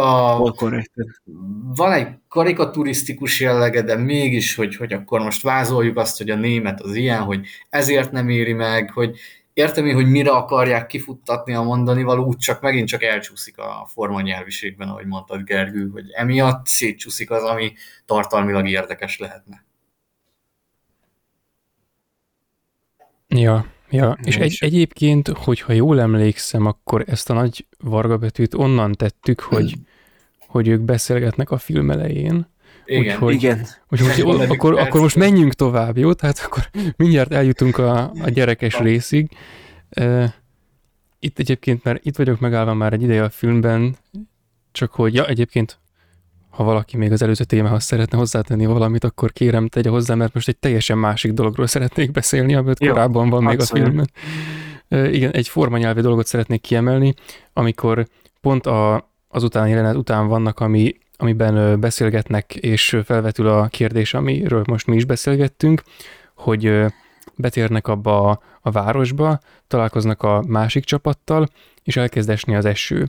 És hogy, a, hogy ez az egész rész, ennek a hangja is egyébként nagyon jó volt, tehát itt kezdtem el először nagyon fülelni arra, hogy, hogy melyik hang hogyan van kikeverve, kinek a hangja hogyan, hogyan változik, és ebben feléltem meg azt, hogy egyik valaki beszél a háttérben, valaki más elmegy mellette, vagy a közelében, és akkor a hang így megy körbe, és kurva jó volt. Na de, amit mondani akartam, hogy, hogy a, a fegyverropogás és a, az esőcseppek záporozása az szinkronban történik, és kurva jól társul a kettő egymással, hogy a, a kis golyószerű cucc hullik az égből, és a háttérben megy a, megy a lövöldözés, és így ez ilyen... De van egy ilyen beállítás, amikor direkt ez van kiemelve, hogy a... Igen, igen, a... Csöpög lefelé. Elkezd esni az eső, és hogy direkt hogy nagyon esik az eső, de sokkal hangosabb a fegyverropogás, és de, de, de az a hangos fegyverropogás az úgy az hasonlít a, tehát úgy ropognak hangosan a fegyverek, hogy ha azok látatlanba is a, e, e, azt mondaná, hm, ez a fegyverropogás esőhöz hasonlít. Igen, de meg olyan, hogy a, a, a, a kép az akkora, mint amilyen hangos, vagy olyan jelentős a kép, mint amilyen hangos a fegyverropogás. Tehát, hogy a, annyira látszik az eső, mint amennyire hallatszik a fegyver. Igen. És hogy ez, ez, ez elég baszó módon van itt megcsinálva. És amúgy itt most egy másik karakterről is beszélgethetnénk egy keveset a, a, a Vin Diesel karakteréről, aki, almát hát, eszik a... Az annyira jó kis háttérmomentum, viszont ez a Spielberges, amit beszéltünk a Johnsoknál is, hogy kiküldik a futárt, ő meg ott az almák között keresgél, és még mellisnek is ad. És közben mélységi kompozícióval lelövik a picsába brutálisan, és így, ez meg. És akkor utána rohadt szadista állatok. Tehát, tehát hogy ő is észbe kap, hogy hoppá, hát itt azért zajlik a háború még a háttérben. És tényleg egyébként, hogy, hogy a háttérbe van téve, tehát hogy a, az ő fassága az így előtérbe van rakva, és amilyen, amilyen ilyen irreális hülyeség, hogy neki áll, és próbálgatja az almákat, hogy ó, melyik jó, mindig beleharap, meg ott épp dobja, meg ki, ki talán nem köp ide, hogy ilyesmi. Egyet kiköp, hogy büdös. Ja, igen, igen, igen, és ez a fasság van az előtérben, és akkor háttérben meg ott van, ott megy egy gyilkolás, tehát igen. És amúgy ez annyira, annyira tehát annyira jól működik idézélesen a Spielbergi varázs, hogy nekem vissza kellett tekernem, hogy láthassam, hogy lelövik a... Igen, igen, igen, nekem is, így, nekem is. Én észre vettem, tehát az az, hogy várj, most meghalt, tehát itt eszi az almát, és így, ja, tényleg. Tehát így. Igen, meg hogy, és hogy nem sokkal ezután pedig van egy ilyen, hogy a, amikor össze amikor kiosztják a parancsokat gyorsan, hogy akkor most ki merre, hány óra, ki mit csinál, akkor a, a katonáknak így a, a sisakjai majdnem egy ilyen összefüggő, ö, ilyen átlós vonalat alkotnak a képen, és ez ilyen szeretem a képen belüli mozgásokat, amikor formába rendeződnek. És ez, ez, ez is elég kiváló. És akkor e, ebbe a városos részben, meg egyébként, ahol itt is, ugye, itt is van egy csomó olyan színész, aki amúgy tök ismert, tehát ez azért tényleg ez is a sztárparádé a film, itt, itt is kiütközik egyrészt, másrészt meg az, hogy van az a tényleg a, az a zseniális pillanat, amikor bedől a fal. És így... Ó, igen. Az kb. olyan, mint amikor ja, a film az... végén mögöttük egyszer csak felbukkan a tank. Ja, igen, igen. Igen, igen. és ugye az, és ez annyira hatásos, amikor tényleg, hogy így ó, hogy tényleg a leg, akkor megállnak pihenni a karakterek, és egyik pillanatra a másikra egy ilyen megoldat, megoldhatatlan szituáció, vagy oda igen, őket. Igen, igen, igen, igen, igen. 20 másodpercig üvöltöznek egymásra, és tényleg azt mondtad, hogy az kellett, hogy jöjjön még egy csapat katona, aki lelője a németeket, különben itt nem lett volna semmi. Különben elmegy a hangjuk, tehát ez, a, ez, ez abszolút padhelyzet, mert most kihal meg, ez tényleg a western felállás, hogy, hogy nem lehet tudni, aki előbb lő, de ki lesz az, tehát ez igen. És mindeközben Igen. azt is nagyon jól megteremtik egyébként, hogy ez az utcai harc, a városi harcoknak a helyzete, hogy tényleg itt páron elszúrultak ebbe a városba az ejtőernyősök, és akkor az egyik sarkon még ugye a, az ejtőernyősnek a géppuskálása van, és mennek egy kicsit, bedül a falot, már németek vannak. Tehát ez az abszolút padhelyzet, hogy sose tudna, hogy mikor futsz ellenségbe. Igen, igen, tehát lehet, hogy csak 15 centire vagy valakitől, mert igen. éppen tám- támaszkodtok ketten ugyanannak a falnak, csak kurvára nem tudjátok, és így oké. Okay.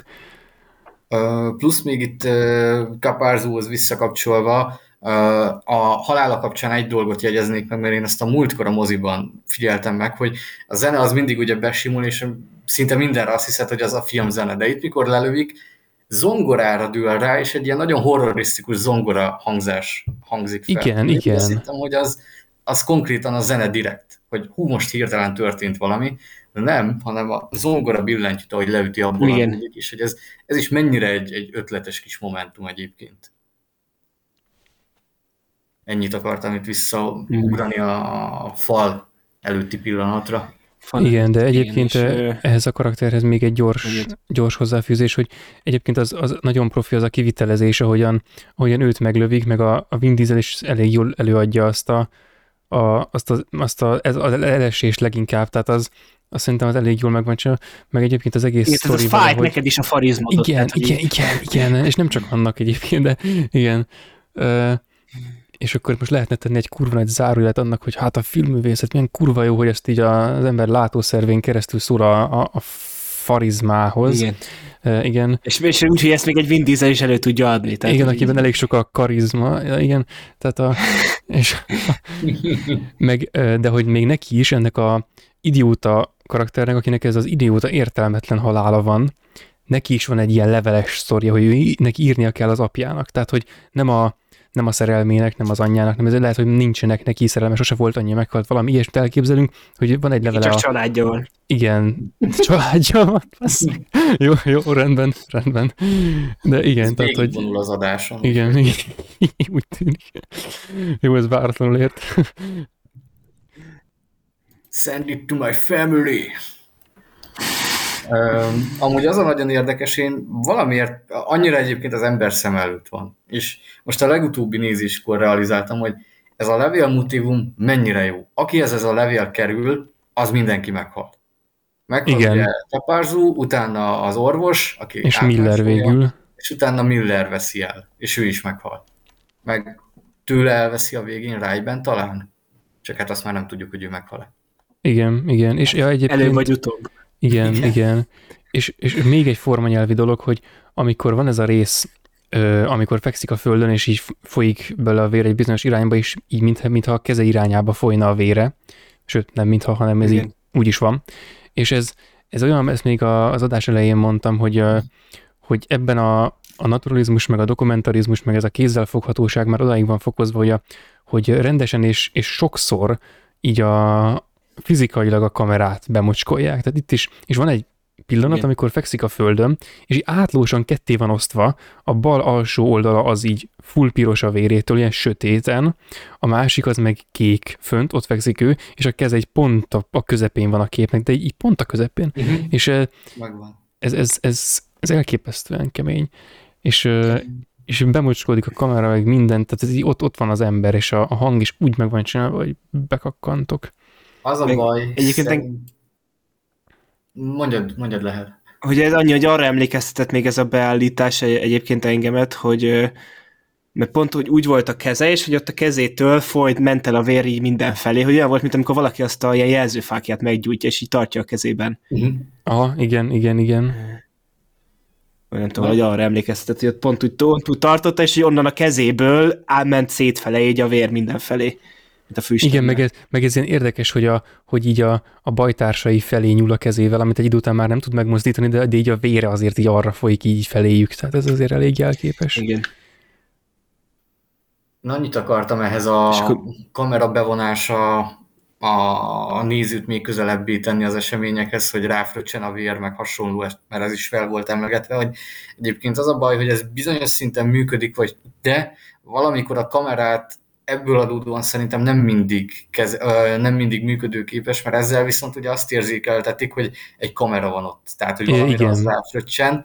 Ez ott csapát viszont nagyon irreális hülyeségben, mikor a kamerát viszont már úgy kezelik, hogy, hogy átmegy dolgokon adott esetben, zárt dolgokon, vagy a Jurassic World-ben volt. A fake kamera. Tessék? A fake kamera, úgy tudod, műkamera, ja, úgy hívják. Igen, igen, tehát ez az, amikor a... Hirtelen ez az, amikor a, a, a dokumentarizmusból ilyen stilizálás lesz. Tehát így, és igen, így túlcsúszik. Ez, ez az a baj, hogy nem mindig tudják jól alkalmazni, és egy idő után például a másik véglet, meg ez a Jurassic world mikor a, a motoros, raptoros dolog van, és akkor ott a kamera, mint egy videójátékban, tehát mindenen átmegy, meg, meg semmi nem zavarja, és nem mindig hát, tudják jól kezelni. Igen, meg ugye igen ezt nagyon át kell gondolni, és erre azt szerintem a legjobb példa az a tűzgyűrű egy meg a kettő, mert mindkettő film ugye szinte egy számítógéppel lett kirenderelve az összes akciójelenet, de mégis ugye, amit az első rész, amit Del Toro rendezett, abban végig úgy van csinálva, hogy a nagy CGI harcok közepette nem csinálnak olyat a kamerával, amit egy kamerával ne tudnál megcsinálni. És a második rész pedig, amit mit tudom én, a, valószínűleg az első résznek a second unit direktorának a helyettese rendezte meg, vagy valami ilyen kaliberű csáva, és ott össze-vissza mozog a kamera, és annyira nem működik, és itt tényleg az, hogy meg lehet csinálni azt, hogy használod ezt a műkamerát, csak akkor tudatosan kell fölépíteni az egészet, és okkal használni. Igen, igen. Mert ha alapból csak szimplán azért csinálod, mert megteheted a digitális térben azt, hogy össze-vissza mozgatod a kamerádat,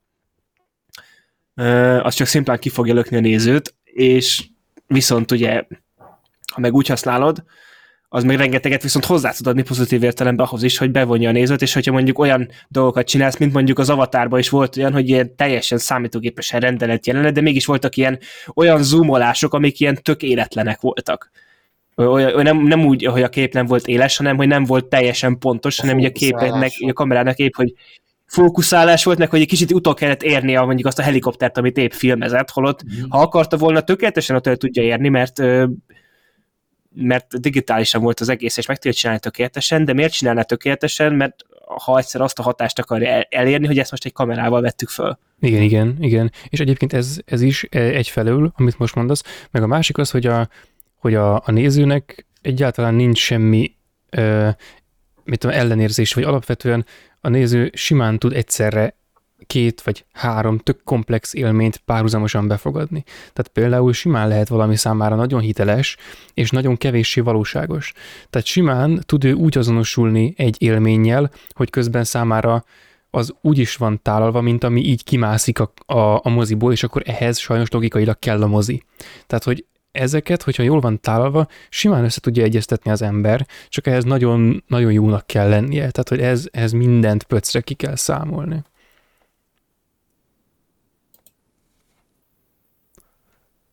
Igen. Igen. Igen. És akkor ott tartottunk, hogy akkor a városos részben ben voltunk a cselekményben. Igen, igen. És akkor utána pedig jön a... A falas Igen, mondja Doki akkor. De az, uh, nem tudtam, merre akartok ugrani, hogy nekem itt jön egyébként majd a film egyik abszolút csúcspontja karakterileg, de mondjátok, hogy merre haladtok. Mondjad, mondjad. Majd, hogy a templomi rész, de ott is a, a Miller százados féle uh, monológ. Uh nem tudom, hogy oda akartál-e már ugrani? Az est. Mondjad, mondjad, hogy nem, nyugodtan, nyugodtan, igen. Hogy itt, itt visszakapcsolva oda, amikor ugye vonulnak és Appen meg, megpróbál beilleszkedni.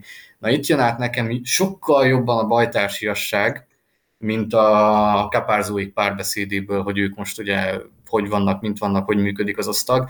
Tehát ez az egész, hogy hirtelen beugrik egy random katona neki, és ő ugye tisztát, a tisztem alacsonyodik le a, nem ereszkedik le a, a közkatonához, hát ugye ezt mondjuk úgy, hogy tiltja a hadsereg az alapelv, de hogy beugrik ez a vekkió, és hogy felidézik, és az a természetessége, hogy elő van adva Tom Hanks által, meg a magyar szinkronban is nagyon jó, és, és tényleg egy, az ember elkezd tényleg együtt nevetni a karakterrel, hogy hú, ez, ez tényleg milyen vicces, hogy a kezén járt, törpe volt, gyorsabban is futott, V betűt pisilt mindenre, és akkor hirtelen beugrik még az a név is, hogy Kapárzu. És akkor így súlyt kap még egyszer a halála egyébként, ami szerintem tényleg jól volt megrendezve, hogy beszéltük, hogy, hogy tényleg most vesztett el megint egy embert.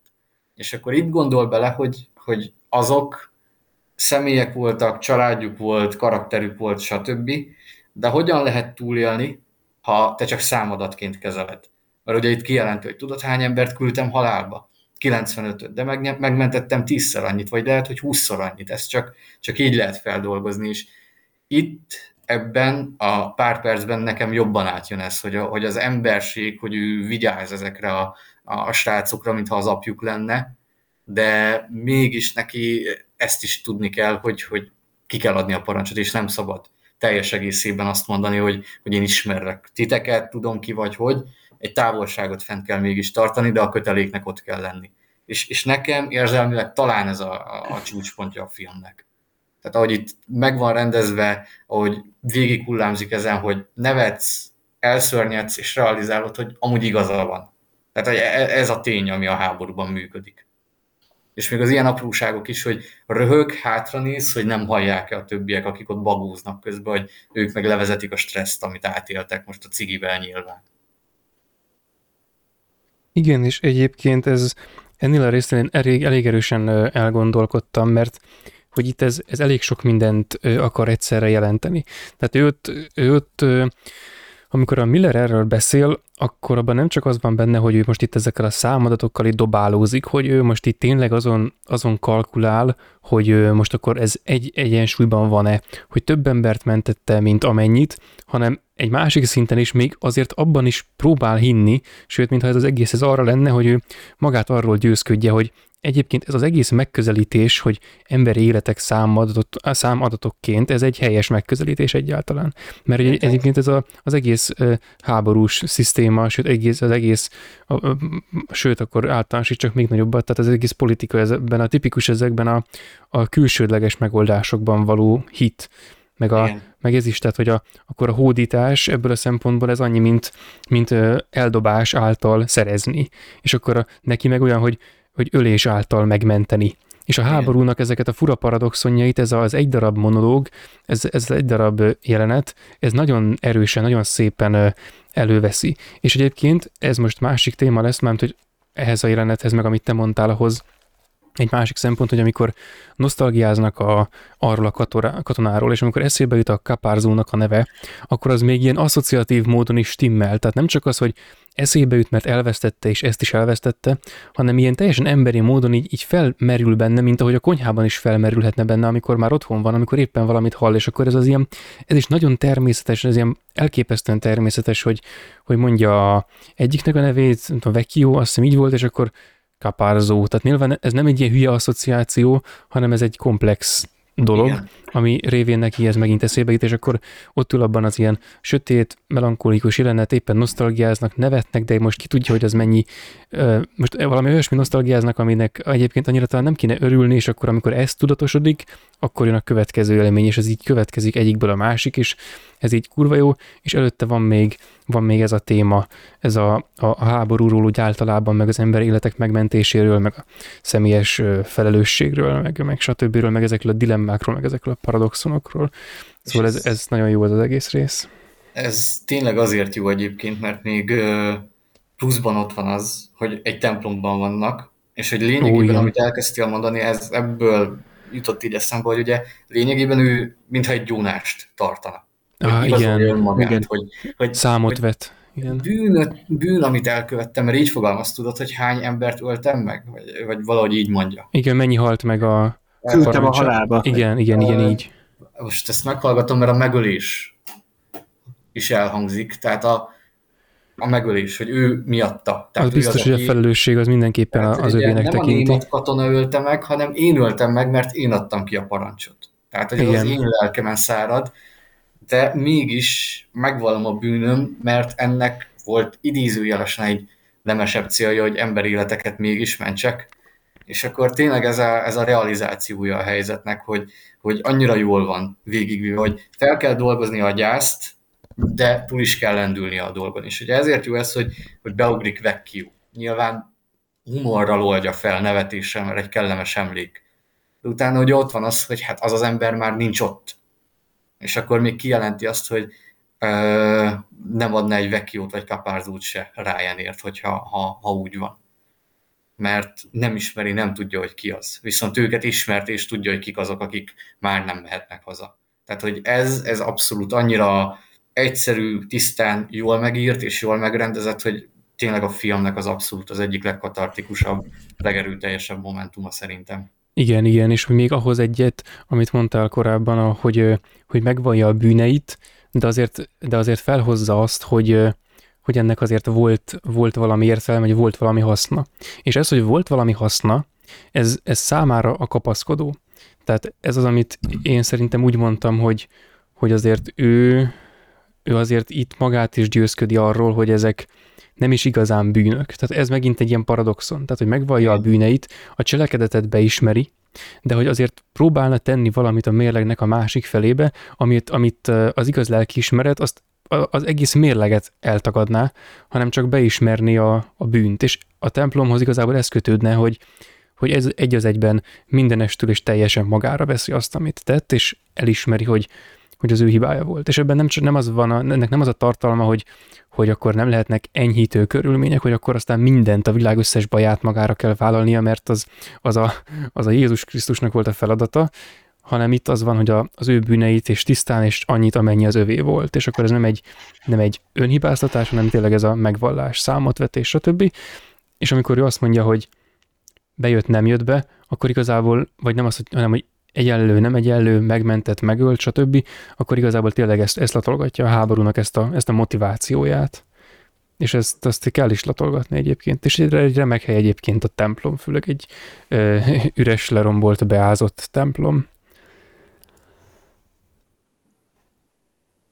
Jó, és akkor mehetünk tovább. Most, most fejemben nincs meg melyik még itt volt a... Fejezet jön. A repülőhöz már, a, amikor... De még igen, volt igen. A, a másik Ryan, a... A templom előtt igen. volt, igen, hogy mondtam, hogy egy seggfej. Igen, mondtam, és akkor odajött, és akkor, ja, mégse. Igen, Nathan Fillion cameo, ja. De amúgy nem volt seggfej. Igen. Annyira, vagy nem tudom. hát egy, egy fiatal srác. Igen, tehát ő egyébként tipikusan az apemnek egy ilyen plusz-plusz, tehát hogy aki egy kicsit, kicsit ö, még tovább ment azon a, a skálán, tehát neki van egy ilyen lassú fej, felnövés történetre egy esélye. Vagy lehet, hogy neki is adatik majd egy olyan adatik egy, egy olyan jelenet majd az ő a maga történetének a végén, mint amilyen a, az apemnek itt a film végén, amikor majd megtörik, vagy sem. De egyébként nekem az apemhez hasonló karakternek tűnt a maga fél percével. Spin-offot neki. Hadd menjen. És aztán miután hazatér, utána író lesz, és a Castle című sorozatban a, ö, láthatjuk a további életét. Vagy a, vagy a Rookie-ban azt hiszem volt egy ilyen is, azt csak egy részt néztem. Na mindegy. De milyen kurva fiatal basszus. Igen, és ö, ezután van ugye akkor a, a lezuhant repülős fejezet, meg ugye a süket és csávós. Egyébként ja, itt igen. van még egy nagyon erős háborús momentum, amikor nyilván lehetne mondani, hogy hát ez, ez nagyon megírt, nagyon erőltetett, meg konkrét mondat, de szerintem piszok erős ennek, vagy ennek ellenére is, amikor hogy megerősítették a vas szerkezetet, és akkor túl nehéz volt a gép, zuhantunk, mint egy kurva meteor, és akkor mindez egy, egy tábornokért, egy emberért de ott, ott ahogy a színész előadja, hogy Igen. bizonyítja, hogy tudjátok, Igen. én húztam felfelé, tudjátok, tehát az a, az a háborús stressz, hogy, hogy ő mindent meg Igen, meg, meg, igen, meg ugye ez a, ez a kellemetlen érzés, ugye, hogy te hiába teszel meg mindent, attól függetlenül a, vannak olyan körülmények, vagy igazából csak olyan körülmények vannak körülötted, amik ellen hiába törekszel Igen. egy adott irányba, az ellen nem tudsz csinálni semmit. És azt latolgatja. Igen, és az, hogy egy, egy ember... Ja, bocsi, mondjad.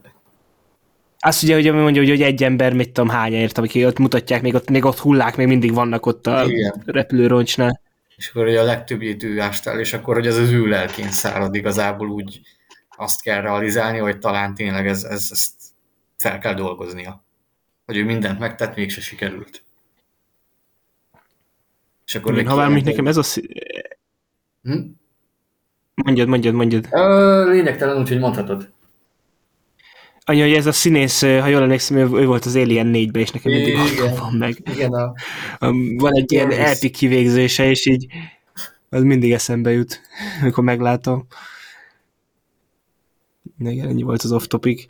Egyébként akkor itt igen, ebben ö, talán, talán igen, annyi is benne mondjad. van még, hogy, bocsánat, csak még egy annyit, hogy mondják, hogy, hogy egy tábornokért, hogy egy emberért, és akkor itt a tábornok szó az lefordul, a, lefordul az ember szóra, és akkor itt a tábornok szónak ez, a, ez az ilyen, ilyen konstruált jelentése, aki így mint egy magasabban van, aki így mint egy többet megér, az így kicsit le is jön, meg az ember minőség egy kicsit föl is megy, hogy akkor a tábornok megérte, az ember nem érte meg, á nem, az ember éri meg inkább, de azért a, a tábornok az úgy ott van, és akkor ez megint van egy ilyen, egy ilyen paradoxon, hogy akkor a... Igen, ez a moralizáció, Igen, hogy, igen. hogy ember mind a kettő, de mivel ő tábornok, emberileg is többet ér, vagy, vagy Ő emberebb.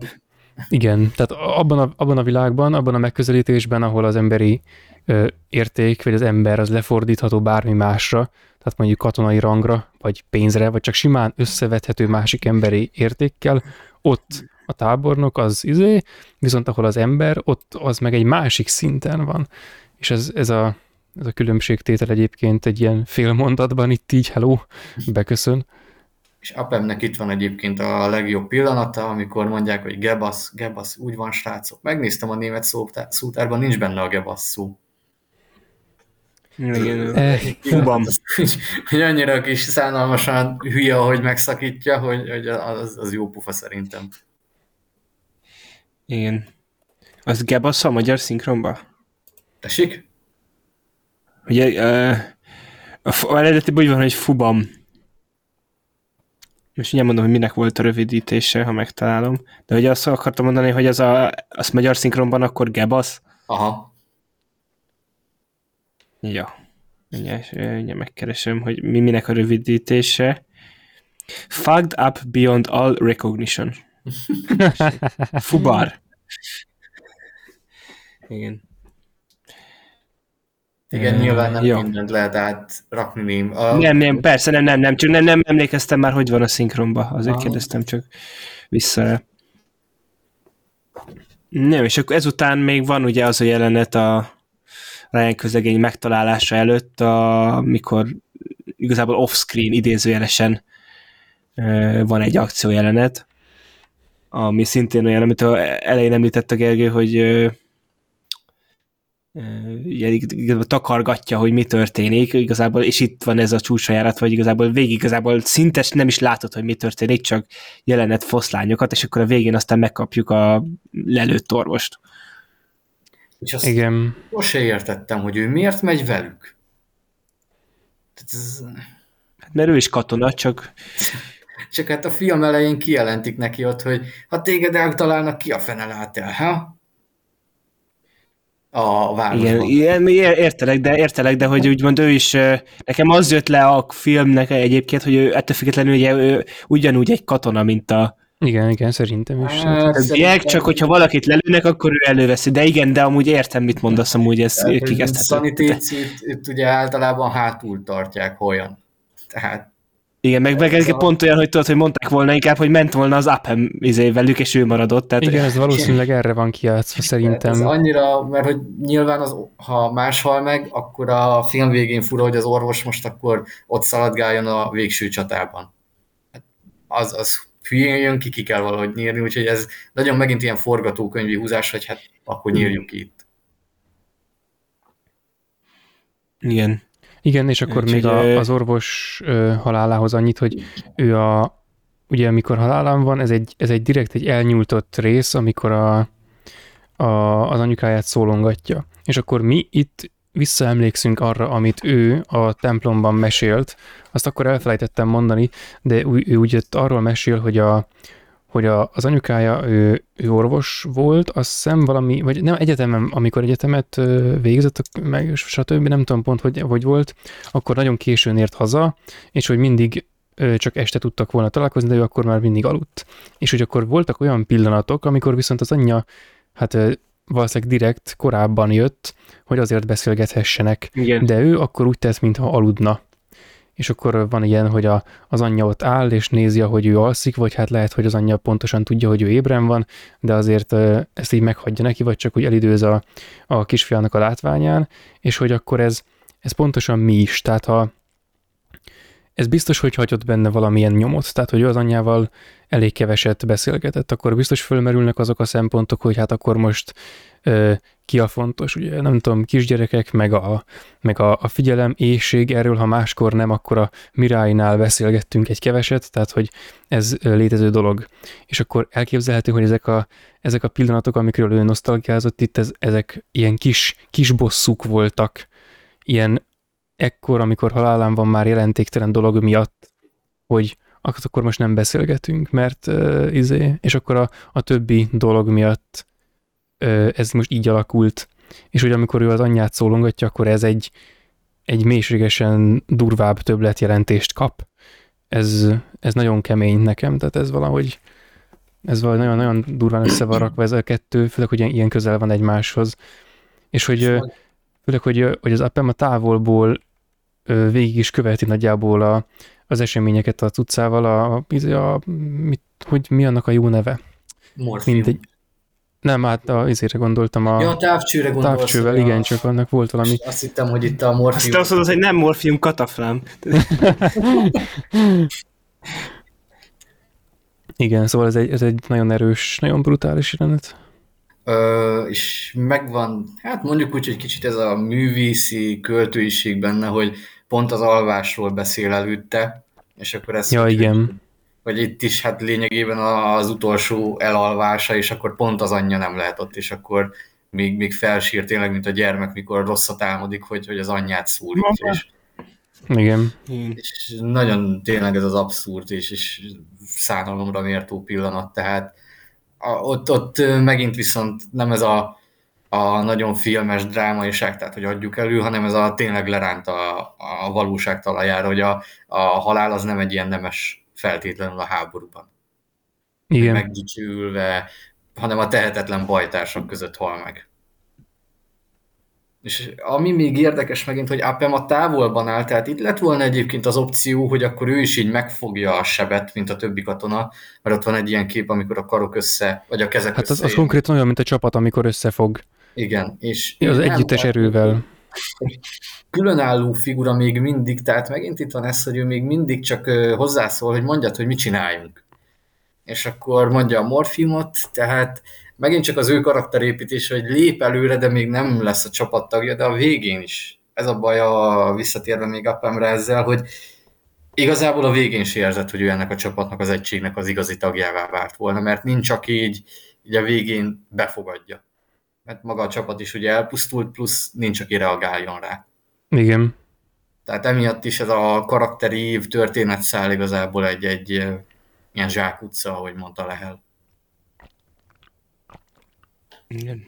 Olyan, mint a Neandervölgyi, csak nem evolúciós, hanem forgatókönyvi. Hát igen, bár talán, talán pont fordítva volt, mert a mármint, hogy a test és ész arányában, a... de igen. Ja, csak abban, hogy mindkettő zsákutca volt. Hát igen, igen, bár egyébként ki tudja, tehát még a homo sapiens is, bár mennyi sapiens ír a neve mögé, lehet, hogy zsákutca lesz. Hát előbb-utóbb minden... Eh, minden zsákutca hát lesz nem, előbb-utóbb. Nem, fel, nem feltétlen, igen. Minden. Eh, igen tehát. eh, na, és akkor ezután van uh, az, hogy ott a, mennek a pusztába, és akkor jön a német kocsi, akit kilő a, a Ryan Nék. Fú, hát és akkor Ryan Nék, és elképzelem a háremet. Egy pillanat erős ott még, a, ahogy elborult lényegében Millernek az agya, hogy, hogy egyet se hagyjatok életben. Az előző pillanat hmm. miatt, hogy foglyot most már nem ejtünk, dögöljön meg, mint csúnyán mondva, hogy még egyszer nem játszunk ilyet. Hogy, hogy teljesen meginogjon mindenki. Igen. Szerintem egy tök erős kis mondatot mindenképpen. Igen, meg még ugye még ekkor van még ugye, amikor elmeséli ugye, hogy ő tanár. Ja, igen, igen, igen. Ja, hogy lenyugtassa őket ott, mert és ez annyira letaglózó számukra, hogy maga, maga, maga tanár? igen. Part-time. Azt kellene összevágni tényleg. Igen, de úgy, hogy vele, hogy a szinkronnal, hogy így tud, és akkor így elmondja, hogy, izé, és akkor nem, én tanár vagyok, és akkor a, izé, a Shia LaBeouf karakternek a szinkronjának a hangja, maga, maga tanár? Bevágjuk a, az Indiana Jones 4-nek a, a korábbi részéből, hogy én egyetemi régész professzor vagyok, tudod, amikor elmondja a, itt a foglalkozását, Igen. és akkor utána... Vagy a Indiana Jones 4-be, hogy amikor mondja, hogy maga, maga tanár, és előadja Harrison Ford a Tom Hanksnek a monológiát itt. Tényleg, tényleg, tényleg. Még jobb. De azért a felesége kesztyűit, kesztyűit megtartja magának meg a rúzsáit. Hát igen. igen. Na és akkor kezdünk el az utolsó nagy fejezethez. A amikor megtaláljuk a, a híthoz. Ami egyébként, ami egy, a, az egy olyan esemény, ami nem történt meg, azt, azt csak úgy kitalálták, hogy az itt, itt volt egy ilyen harc a hídon. De igen, és akkor ugye előtte ugye vannak ilyen nagy moral, igazából egy ilyen moralizálós, történetmesélős, nosztalgiázós jelenet sor előzi meg a nagy leszámolást tulajdonképpen. Ahol tényleg itt sok érdekeset, meg sok szórakoztató szöveget írtak meg. Csak megint ez, ez, tudod, ez a kicsit olyan, mint a, amikor a Barry Pepper magyarázta, hogy hogy lőné le a Hitlert, hogy amikor a mind amikor a Ryan, meg mind amikor a Ryan mesélik a sztoriaikat, hogy, hogy rohadt jó el elő van adva, nagyon jól meg van írva, csak ugye ez a, hogy tehát nincs az a átlag katona, aki ilyen jól tudna sztorit mesélni. Igen. Tehát ez egy kicsit így bennem van, de ettől függetlenül, hogy ettől függetlenül tehát nagyon jó, csak hogy a filmnek a bizonyos szintű realizmusából azért nyilván ez valamennyire kilóg, de ettől függetlenül annyira tehát, hogy ettől függetlenül annyira jó, hogy nem tud úgy érdembe zavarni, de ettől függetlenül látom azt, hogy így a tehát például ilyen téren szerintem nincs meg annyira koherensen az összhang a filmben, mint például a operatőri munka terén, hogy a rászkódó kézikamerás beállítások cserélgetik az ilyen lassú, kitartott, ilyen festménybe illő beállításokkal. Azt szerintem képileg tök jól megvan ez ilyen egymást váltogató koherensen, úgy magába a tartalmilag itt például ilyenkor szerintem ez kicsit így kiütközik, hogy itt ilyen nagyon ilyenkor megírt szaga van a dolgoknak. Nekem Igen. Hát szerint... kicsit uh... igen, de Na mondjad akkor, és akkor utána elmondom. Nem, nem, egyébként nem, nem igazán fogalmaztam meg magammal, majd lehet, hogy inkább a, a tiéden élősködnék. Jó. Uh, értem, hogy mire gondolsz, hogy valóságban így nem biztos, hogy tud katona mesélni, de szerintem azt viszont jól építette fel a film, hogy nyilván ilyen figurák a valóságban vannak, mint a Rájben, hogy ha megfigyeltük, ő azért egy elég nagy dumás Igen. karakter. Uh, például, mikor kiakad, akkor is ugye, hogy a kurva Ryan mama most kibaszottul boldog, hogy a kis Jimmy a fia, az így, meg úgy van, hogy ő... Hát, hogy azért is akarja lelőni a másik is hogy indulatosságában is szerintem kifejezetten magabiztosan adja elő magát. És ahogy előadja a sztorit, szerintem ott konzisztens a karakterhez, és működik éppen miatt, hogy ennyire stílusosan mondja el. Míg legutóbb még az is feltűnt, hogy Ryannél meg az van meg, hogy mesél, és ha megfigyelitek, ott Millernek az arcán van ez a mosoly, tehát hogy nevet nem teljesen értő, hogy mit akar elmondani Ryan közlegény, de mosolyog. És ugye ő ki is tér, hogy ő az én testvérem, mm. ő meg a barátnőjem volt így, meg úgy, és akkor azt magának mondja el nyilván Ryan, hogy feloldódjon. És, és zavaros, nem konzisztens néha, nem érti meg az ember elsőre, és csak a végén áll össze a kép, mint mikor az ember tényleg valamit el akar mondani, és a haverod bólogat, aztán te most ezzel mit akartál? És, és szerintem épp ebből kifolyólag tök jó ez a két véglet, hogy Ryan ez a nagyon fiatal, lelkes figura, aki bevonult, és igazából még gyerek, a legifjabb, és akkor mesél, mint egy gyerek, meg Rájben, aki ez a, a nagy dumás igazi laza figura. És, és ott van, a, ott van a, a kapitány, aki aztán azt mondja, hogy ő nem mesél, mert azt megtartja magának. Igen, úgyhogy szerintem én, én ebből a szempontból e, etére nem értek veled Lehel egyet, hogy ez... ez én, én mondanám, hogy amúgy egy full igazad van, csak akkor mindennel szemben mennék, amit az előbb mondtam, de amúgy, tehát egy, inkább azt mondom, hogy elő, amit előbb mondtam, azt olyan szempontból, Tehát, hogy én ezt nem feltétlenül akartam annyira negatív ja, azt sejtettem, vonatkozásban igen. említeni, mint amennyire az hangozhatott. Tehát, hogy ez nem feltétlenül mondom, hogy most hú éljen, hanem én ezt, én ezt így láttam, hogy ez így van. Ettől függetlenül a történetmesélős részek nekem is rohadt jól működtek, csak hogy én ezt így láttam. Igen, ezt De ettől függetlenül nem feltétlenül azt mondom, hogy ez így rossz. Hogy igen, hogy erre utalsz, hogy jó, meg működőképes, meg hozzáad a dolgokhoz, csak hogy hogy Én ezt nem, nem beszélnek így, nem, nem milyen a mondókája egy átlag Igen. Közkatonának. Értettem, csak szerintem, tehát hogy én, hogy én hmm. erre utaltam, hogy karakterkonzisztens marad, meg hogy katonához illő bizonyos szempontból, tehát hogy én ezt így látom hmm. viszont. De nyilván a te véleményed is el tudom fogadni, hogy nyilván érthető. Nem, én akkor bele mondani, nem, nem fogadom el. Azért sem. Csak azért sem. How about a no?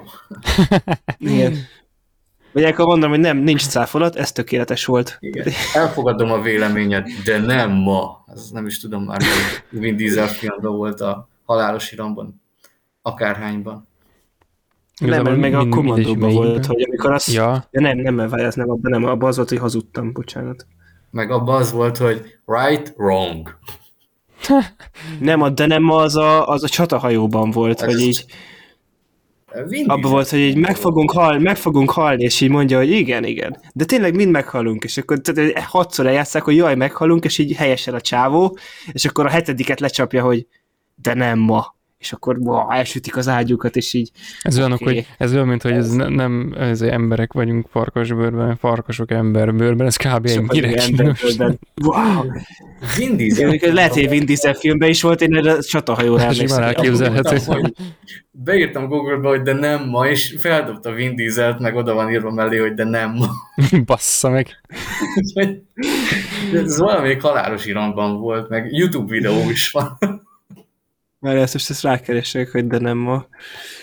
Ezt most látni akarom. Most tudod kiadna a Harry Potterből, hogy Lehet, hogy egy ilyen Facebook oldalt, hogy de nem today, és így... Vin Diesel, de nem ma. De csak ennyit írsz, hogy de nem ma, akkor is kidobja. Igen, de ez valamelyik filmből ki... Nincs sok dilemma. Ha, ha valamelyik hallgató tudja esetleg, akkor szívesen fogadjuk. Melyik filmben hangzott el a de nem ma? Ezt még összevágták a transformers is, hogy támadnak a, mit tudom én, még de nem ma, vagy valami ilyen. Istenem. Ja, ez nagy, nagy mém volt ott a 2010-es évek, mit tudom én melyik részében, de nem ma. Ja, a csatahajóból nincs fenn a jelenet, de nem baj. Igen, itt új, ad meg magad a sötét oldalnak, de nem ma. Szerintem itt... Jó, igen, nem. igen.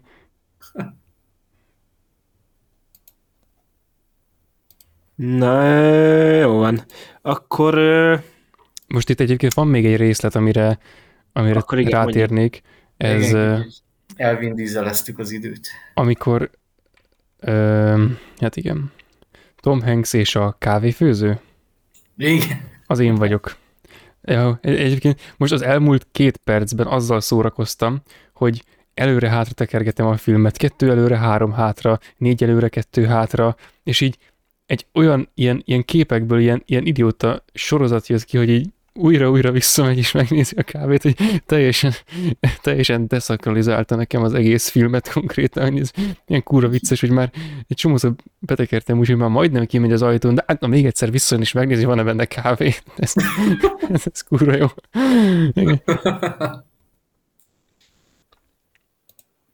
Ja, és aztán van a sztorizgatás, tényleg az már volt. Ja, igen, akkor csak én akartam hozzáfűzni. Meg van a zene. A zene, igen, végül is. Edith Piaf, vagy nem ő énekel? Már nem is tudom. De valami ilyesmi... Fordítja, és, és kanos lesz még mell is.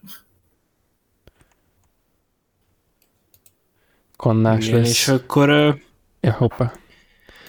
Final Battle. És akkor még van az igen, a utolsó leszámolás, amit mondtam, hogy nem olyan szinten mozog, mint a nyitó jelenet, hanem inkább a kimagaslóan jó háborús akció jelenet, de annak tényleg nagyon jó sok Kimagaslónak nagyon van, jó, de igen, ezt így elfogadom. Igen, meg, Meg az, meg az hogy tehát itt ilyen, vannak ilyen olyan dolgok, amiket így máshol nem nagyon láttam, például az, hogy amikor hogy a, hogy a tankkal olyan kellemetlen közelségbe kerülnek ugye a katonák, amikor ugye a ja, igen, igen, igen. felrakják, stb. És az, hogy ott ilyen, tényleg egy ilyen hogy így odafutnak hozzá fél perce, de azt is akkor tudod, hogy ezt így nehéz, nem tudod elképzelni, hogy itt egy odafutsz hozzá, de úgy meg tök logikus, mert hogyha amúgy ellenséges katona nincs ott, egy tank, nyilván egy, egy katona ellen nem tud mit csinálni, mert másra lett méretezve, de hogy az ilyen tökre ilyen, tele volt ilyen tök klasszokos megoldásokkal. És igen, hogy mindig kontráznak is, tehát, hogy ö, szétlövik a tank személyzetét, utána jön a 20 mm-es, őket lövik, megint a 20 mm-est kell kiiktatni, tehát így mindig-mindig fokozzák az akció tétjét. Igen, meg a másik, hogy a, a mesterlövész karakterének ugye az is ilyen keretes volt, hogy ahogy amikor lelőtte a a a másik katonát, ugye, aki fönn volt a toronyba, és akkor úgy mutatták, hogy ott így nézi, nézi, nézi az embereket, és csak így oda néz, és így ott volt a, a bevérve ugye általa az a, a német katona a toronyba, és így abban a pillanatban egy kilőtte, és itt ugyanezt játszották el, csak a tankkal. Igen. Hogy ott ment a távcsővel, ott lőtte le az embereket, néz, néz, néz, néz, oda néz, és akkor csak egy tank így mutat felé, és akkor mondta, hogy ugorj le, és igen, egyébként, meg egyébként ez is, ez, ebben is volt egy kicsi kontrázás, tehát hogy ő, ő közben folyamatosan folyamatosan imádkozott, miközben istentelenséget követett el, és hogy egyre, egyre kevésbé, tehát egyre többször lőtt mellé, és akkor a végén egy nem. Tehát, hogy a végén a tank. De egyébként, és ez, ez a tállás, ja, az, hogy a, ez, ez tök jó inverze volt a, a korábbinak. És az is, hogy tökre ilyen jó volt, hogy már korábban, hogy az volt, hogy egy korábbi jelenet sorban, így volt már lehetett látni, hogy a tanknak így megy felé a csöve. Csak hogy Igen. Így, így látod a távcsőbe, csak hogy az alsó sarkában, csak hogy valószínűleg csak ugye nem vette észre, egy dolog volt, de hogy az is ilyen Spielbergi, hogy, tehát, hogy a, ott a háttérben ott van úgy már, hogy már jön a tanknak a csöve föl, csak hogy nem az van a középpontban, hanem a célkeresztbe, amiket embereket lő le. Igen, és arra és az is egy tök jó apróság volt. Megint volt most már, és akkor nem működik igen. ez a mesterlővészkedés. Hát igen, ez a, ez igen, a megöntözött után... öntöző óta létezik a, filmművészetben. Igen, és akkor ugye az Uphames részt azt mondhatni kiveséztük azért már korábban. Ja, igen, egyébként itt még csak egy, De még hozzá. Még egy, egy, annyit, egy, egy, egy utolsó valamit, hogy az a rész, amikor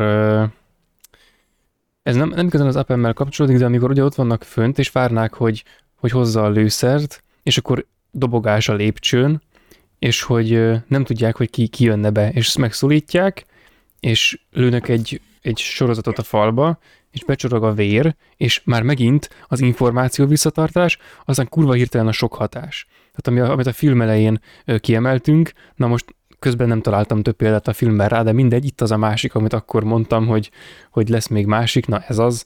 Tehát ez is rendkívül zseniálisan van szerintem kivitelezve. Mert annak, amellett persze, hogy az egész kurvára kegyetlen. Igen.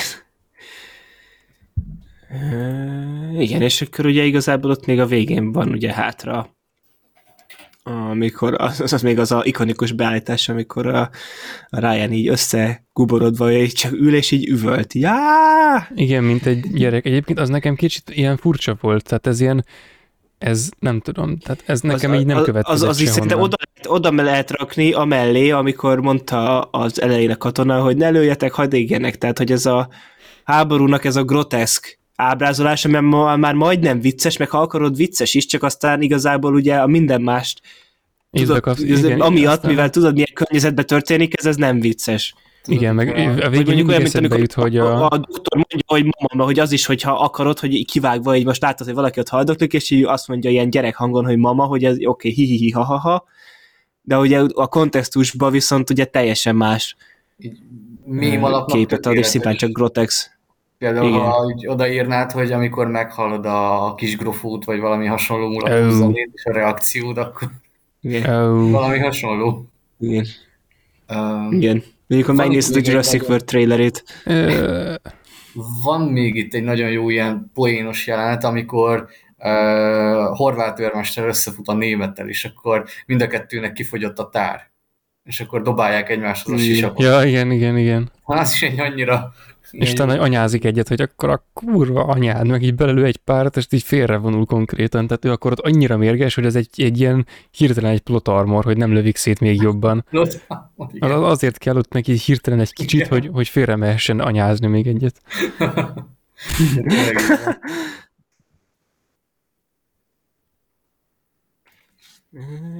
Ja, és akkor igazából ezután még ugye van a szépen megöregedős, szintén mém alapú Igen. pillanatkép. Mint rohadt mém kultúra, ilyen filmeket tönkre teszi. Igen, én pont erre gondoltam, pont erre gondoltam, hogy a franc ugye meg ilyen. Igen. De egy film ja, úgyhogy a mém alap, alapúsága fogja megítélni lassan, hogy minél... Hát igen, de egyébként hát, csomó... kéne, nem, hogy kéne egy, arra is egy ilyen pontrendszert kialakítani, hogy ez ilyen, Mémes ez egy hatos, de nem úgy, hogy milyen a film, hanem a, igen, a mém alapság alapján, tehát így... Igen, egyébként ez mennyire egyébként a, de a, a, az animék közül egy csomó már úgy készül, hogy abból mémeket lehessen gyártani. Tehát, hogy ez, ez katasztrófa, és ez már régóta megy, tehát, hogy ez nagyon durva.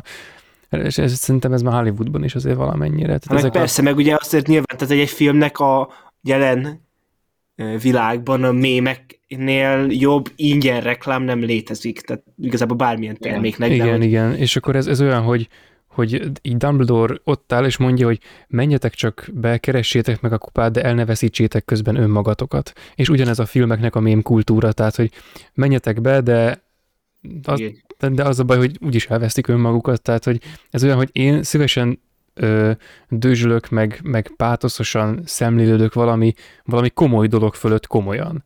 Tehát nem, én nem szeretek mindenem poénkodni, de amúgy szeretem a humor, csak nem, nem akarok mindenem poénkodni, és, és idiótán röhögni, főleg, hogy kurvár nem vicces.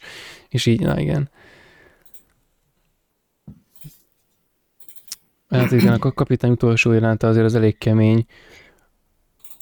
És az a baj, hogy ezt, ezt annyira szerintem elrontja az abszolút lezárás, tehát hogy maga a mondatot jó, hogy érdemelt ki légy rá miattú, és az, mikor a feleségét az idős ráján megkérdezi, ja, igen. jó ember voltam, ugye, ugye, és az annyira egy, egy, egy igen, ez, ez egy olyan, hogy tehát egy így ez egy, egy, egy lelkibeteg ember lett igazából, egy, egy szorongó ember, aki Igen. minden percben azon gondolkodik, hogy most, most vajon, hogy, hogy ezt a fagyitőt a fiának megvette, e, ezzel vajon most, most mégis mennyit töltött bele abba a, a mérleknek a serpenyőjébe, hogy amit ő akkor kapott, és hogy vajon még mennyit ilyen meg olyat kell csináljon ahhoz, hogy ki tudja egyenlíteni azt, amit akkor kapott meg, hogy megfelelhessen ennek egyébként, és ez, ez ilyen, nem tudom, nekem nem tetszik őszintén az ez erről Igen, meg hogy ez ott, ugye, tehát ez, ez, meg ez, tudod, ez olyan, hogy így a, tehát ez azt a hatást kelti, mint hogyha ott nem telt volna el a, az a 50 év. Igen, hanem igen. hogy tehát így úgy van, hogy igen. a filmben, hogy most láttuk, hogy jó, meghalt mindenki, és akkor váltunk a jelenbe, és akkor ugye mivel ez most történt a filmen belül,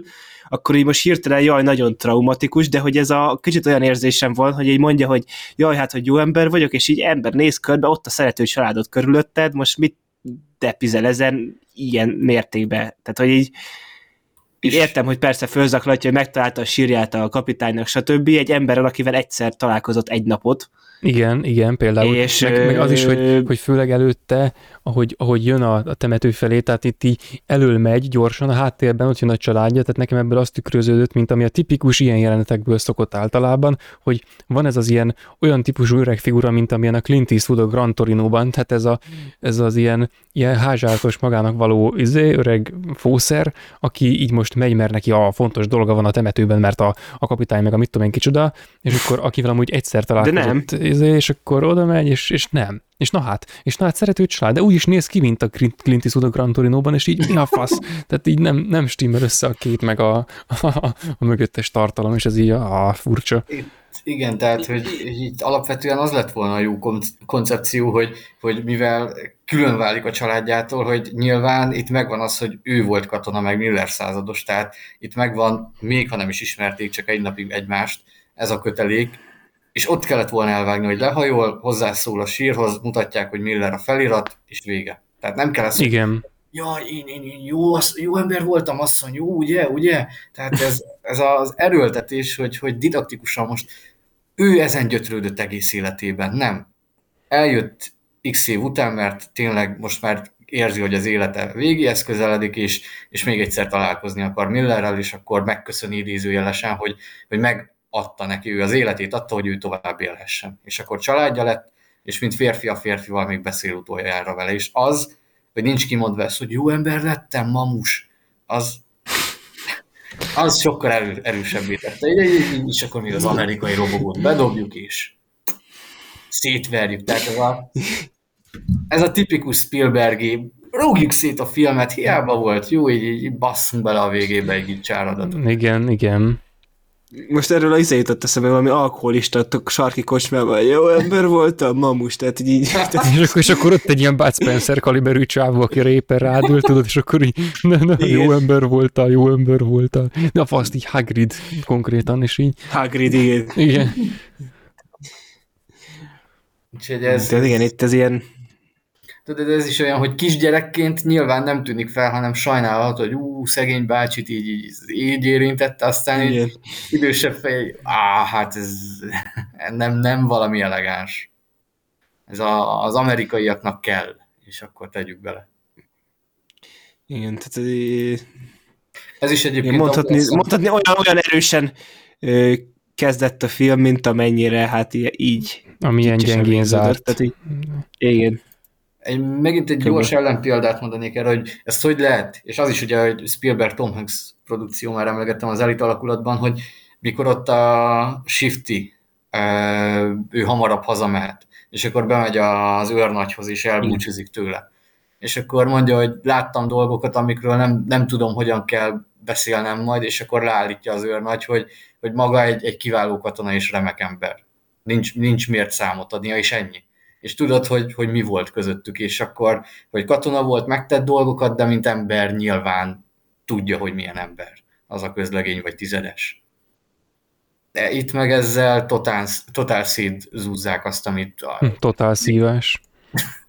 ha már úgyis benne volt. Igen. Uh, tehát szétzúzzák azt, amit ha nyögvenyelősen is bizony, vagy megbicsaklódva is, de felépítettek, mert úgy soroltuk azért a problémákat a filmben. De törve nem. Vagy hát, igen.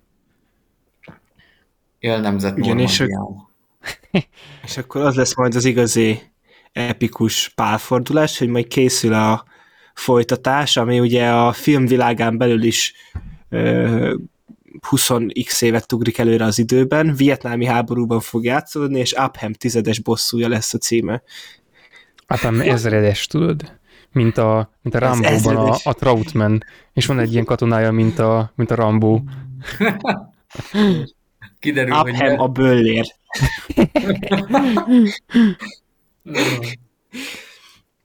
és kiderül, hogy ő nevet változtatott, és ő lett Troutman ezredes, és kiképezte Rambót, a tökéletes gyilkológépet ne barátkozz az ellens, ellenséggel. Igen, igen. Nem azért jöttem, hogy... Vagy nem, nem, nem, hanem ilyen vietnámi háborús Upham film, és akkor a, úgy, úgy ér véget a film, hogy mától neved Rambó, és így...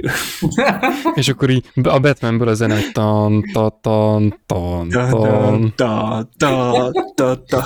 Elköti a fejpántot a fejére. Igen. Igen. De tényleg hátra, vagy előre van fordulva, a kamera hátulról veszi, onnan süt a nap, ilyen, ilyen sárgás, nagyon kemény, és így, így felköti. Igen. és a háttérben még egy elhúznak a, a helikopterek közben, tehát így... Ja, tényleg, tényleg, tényleg. Igen, de és úgy, úgy, hogy, és úgy, hogy az, ráadásul az utolsó jelenetben ilyen Stallone-nak lenne sminkelve, tehát, hogy így... Igen. és a, a stáblistán így a Fortunate Sun elindul, ilyen klasszikus vietnámi zene, és To be continued. Up and we'll be Igen. back as Rumble. Nem, nem, nem, nem, azt nem, a többi már történelem. Tehát ja. így... Istenem. Igen, majd ezt meg hogy akkor rendezni, hogy a Appen fejét a Rambó testére oda rakni, és akkor... Igen. Igen. John G. Appen. John G. Appen. Hát. úgyhogy ja, ez lett volna a három plusz órás Ryan közlegény kibeszélője. Hosszabb lett, mint a film. Igen, Ryan igen, igen. Igen, igen, és ugye ez, igen, végre megint ebbe a dicsőséges adáshoz értünk, hogy hosszabb a kibeszélő, mint a film. Ö... Ja, úgyhogy a következő pedig ugye ismét nem Spielberg, hanem egy olyan rendező lesz, aki szintén egy meghatározó alakja, de sok más szempontból ugye Ridley Scottnak a gladiátora. Lesz a következő elemzésünk. És akkor uh, mellesleg meg majd lesz uh, egy sima filmes adás is majd májusban, ja, ahol ja, megint ja. több filmről is uh, fogunk beszélni, meg majd igyekszünk a három következő három filmest is tető alá hozni, és a következő animés adások már, is el, az... elindultak az pre-production fázisban. Igen, már, már készülődik. Az az adás. Igen, most már csak a kaszt, most megy, most megy a casting, meg a helyszín, a forgatási helyszíneket keresünk. Igen, igen. Épp kiadtunk egy rakás pénzt az eszközökre, producerek már szívják a fogukat, hogy hát ez az adás, gyerekek, ez a legutóbbi is milyen Azt volt. Azt voltunk amputált, amputált karú embereket, tehát így. Igen, vagy még, még nálunk is szépen beszédhibásabbakat, tehát így... Igen. igen. Igen, tehát ki van vágva a nyelve, és olyan podcastes, tehát... Igen, igen, kígyó nyelv. Kígyó Kígyó nyelvű. Grima. Villás nyelvű, igen. Igen, igen, grima, és hát e, majd vágunk hozzá a pofát. Meg, grima. grima szokat. Igen. A, ú, elfelejtettem a Hobbitban azt a kis köcsögöt, a pénzes Jaj, Alfred. a pénzes Alfred, Alfred. azaz. Alfred. Ah. Jó. Hát rokonítható alapember. Még hasonlítanak is kicsit. Igen. Igen. Tehát a, a anorexiás teszkós Alfred az Apem.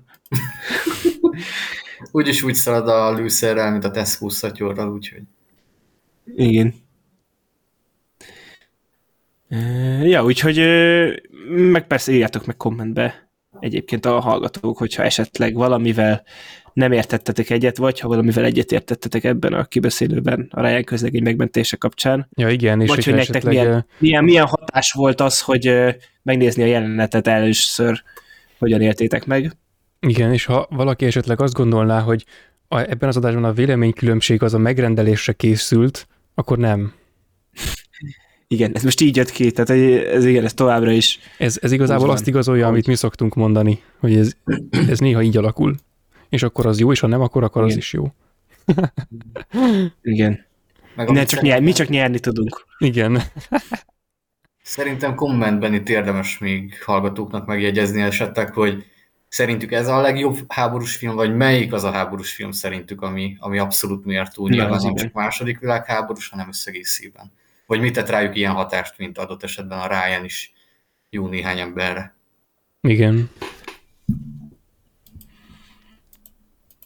Igen, meg, meg amúgy ez az, hogy, hogy mi számít jó háborús filmnek, hogy... Uh, igen, igen, igen. Uh, tehát, hogy az, hogy ugye, hogy a nagyon jó film, ami háborús környezetben játszódik, vagy ugye a, olyan klasszikus értelembe vett háborús film. Uh, értitek, hogy mire akarok kiukadni? Hát ez egyébként egy elég jól szerteágazó témakör, hogy a háborús Igen, még három órát itt lenni. Hát simán, én amúgy hozok egy kis vizet. Amúgy nem is ittam semmit a vizemből kb, úgyhogy nem is kell felállnom a székből. Én majdnem megittam az összes. De igen, de igen egyébként ez egy érdekes felvetés, ugye, hogy ugye minden, ez a minden műfajra rávethető ez, hogy ugye, hogy melyik a, az a jó skifi film, vagy az a jó horrorfilm, ami a, a, egy nagyon jó film, és az adott műfajban játszódik mellesleg, vagy az adott műfaj elemeit használja kimagaslóan. Igen. Hogy Igen, és akkor még az is benne van, hogy, hogy vajon akkor a, a műfajokat hogyan szeretjük műfai jegyek alapján, vagy más szempontok alapján. Hmm. É, hát meg nem, nem ez, ez olyan, hogy amikor van, amikor kettő összeér, hogy a gyűrűk ura, hogy Á, igen. a műfajon belül is, meg azon túl is, tehát ugye az, amikor ugye filmként is nehéz vitatkozni azokkal, meg fantasy filmként is, meg úgy meg még nehezebb. És még adaptáció. De ugye ez a Ryan közegény is olyan, hogy egy nagyon jó háborús film, meg egy jó film, de de igen, tehát hogy itt ez érdekes lehet itt kifejtegetni. Mikor, mikor így felkerül az a fogalom, hogy mi jut eszedbe, amikor azt mondod, hogy a film, a Ryan már nálam nem ugrana például be. Igen, hát igen. Az a, a nagybetűs film, ami mozivászonra így pff, rögtön ugranál, hogy na én megyek is igen, ez inkább, ez, és az, hogy ez a Ryan közlegény, szerintem pont az, hogy ez, ez ez annak a csúcsa, hogy ez nem a, a legjobb filmeknek, hanem a legjobb, hanem a háborús film, mint műfaj, azon belül egy hú, de nyilván pont azért, amit megbeszéltünk, hogy alapból ugye egy műfajt egy alkotott, egy ábrázolás meg ez, módot alkotott. Hát meg ez kelléktárnak nagyon jó. Igen. És ami hát meg úgy, hogy ez a, úgymond, hogy a saját kategóriáján belül. Tehát, hogy... Én amiatt mindenképp örülök egyébként, hogyha a hibái ellenére úgy gyakorlatnak jó volt, hogy, hogy utána az elit alakulat lényegében tökére fejlesz azt, hogy, hogy ami itt ki lett már dolgozgatva, az hogyan lehet a legjobban átadva. Igen. Legalábbis szerintem. Igen, meg igazából ezt a, a Pacific-kel meg még egyszer megismételték. Tehát ja, ja. Én nekem az annyira tetszett. Igen, nekem, nekem, nekem az a sorozat legalább annyira tetszett, de milyen az majd egyszer Another Story for Another Time.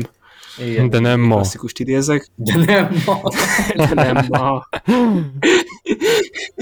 Pontosan, úgyhogy folytatnánk tovább ezt az adást, de nem ma.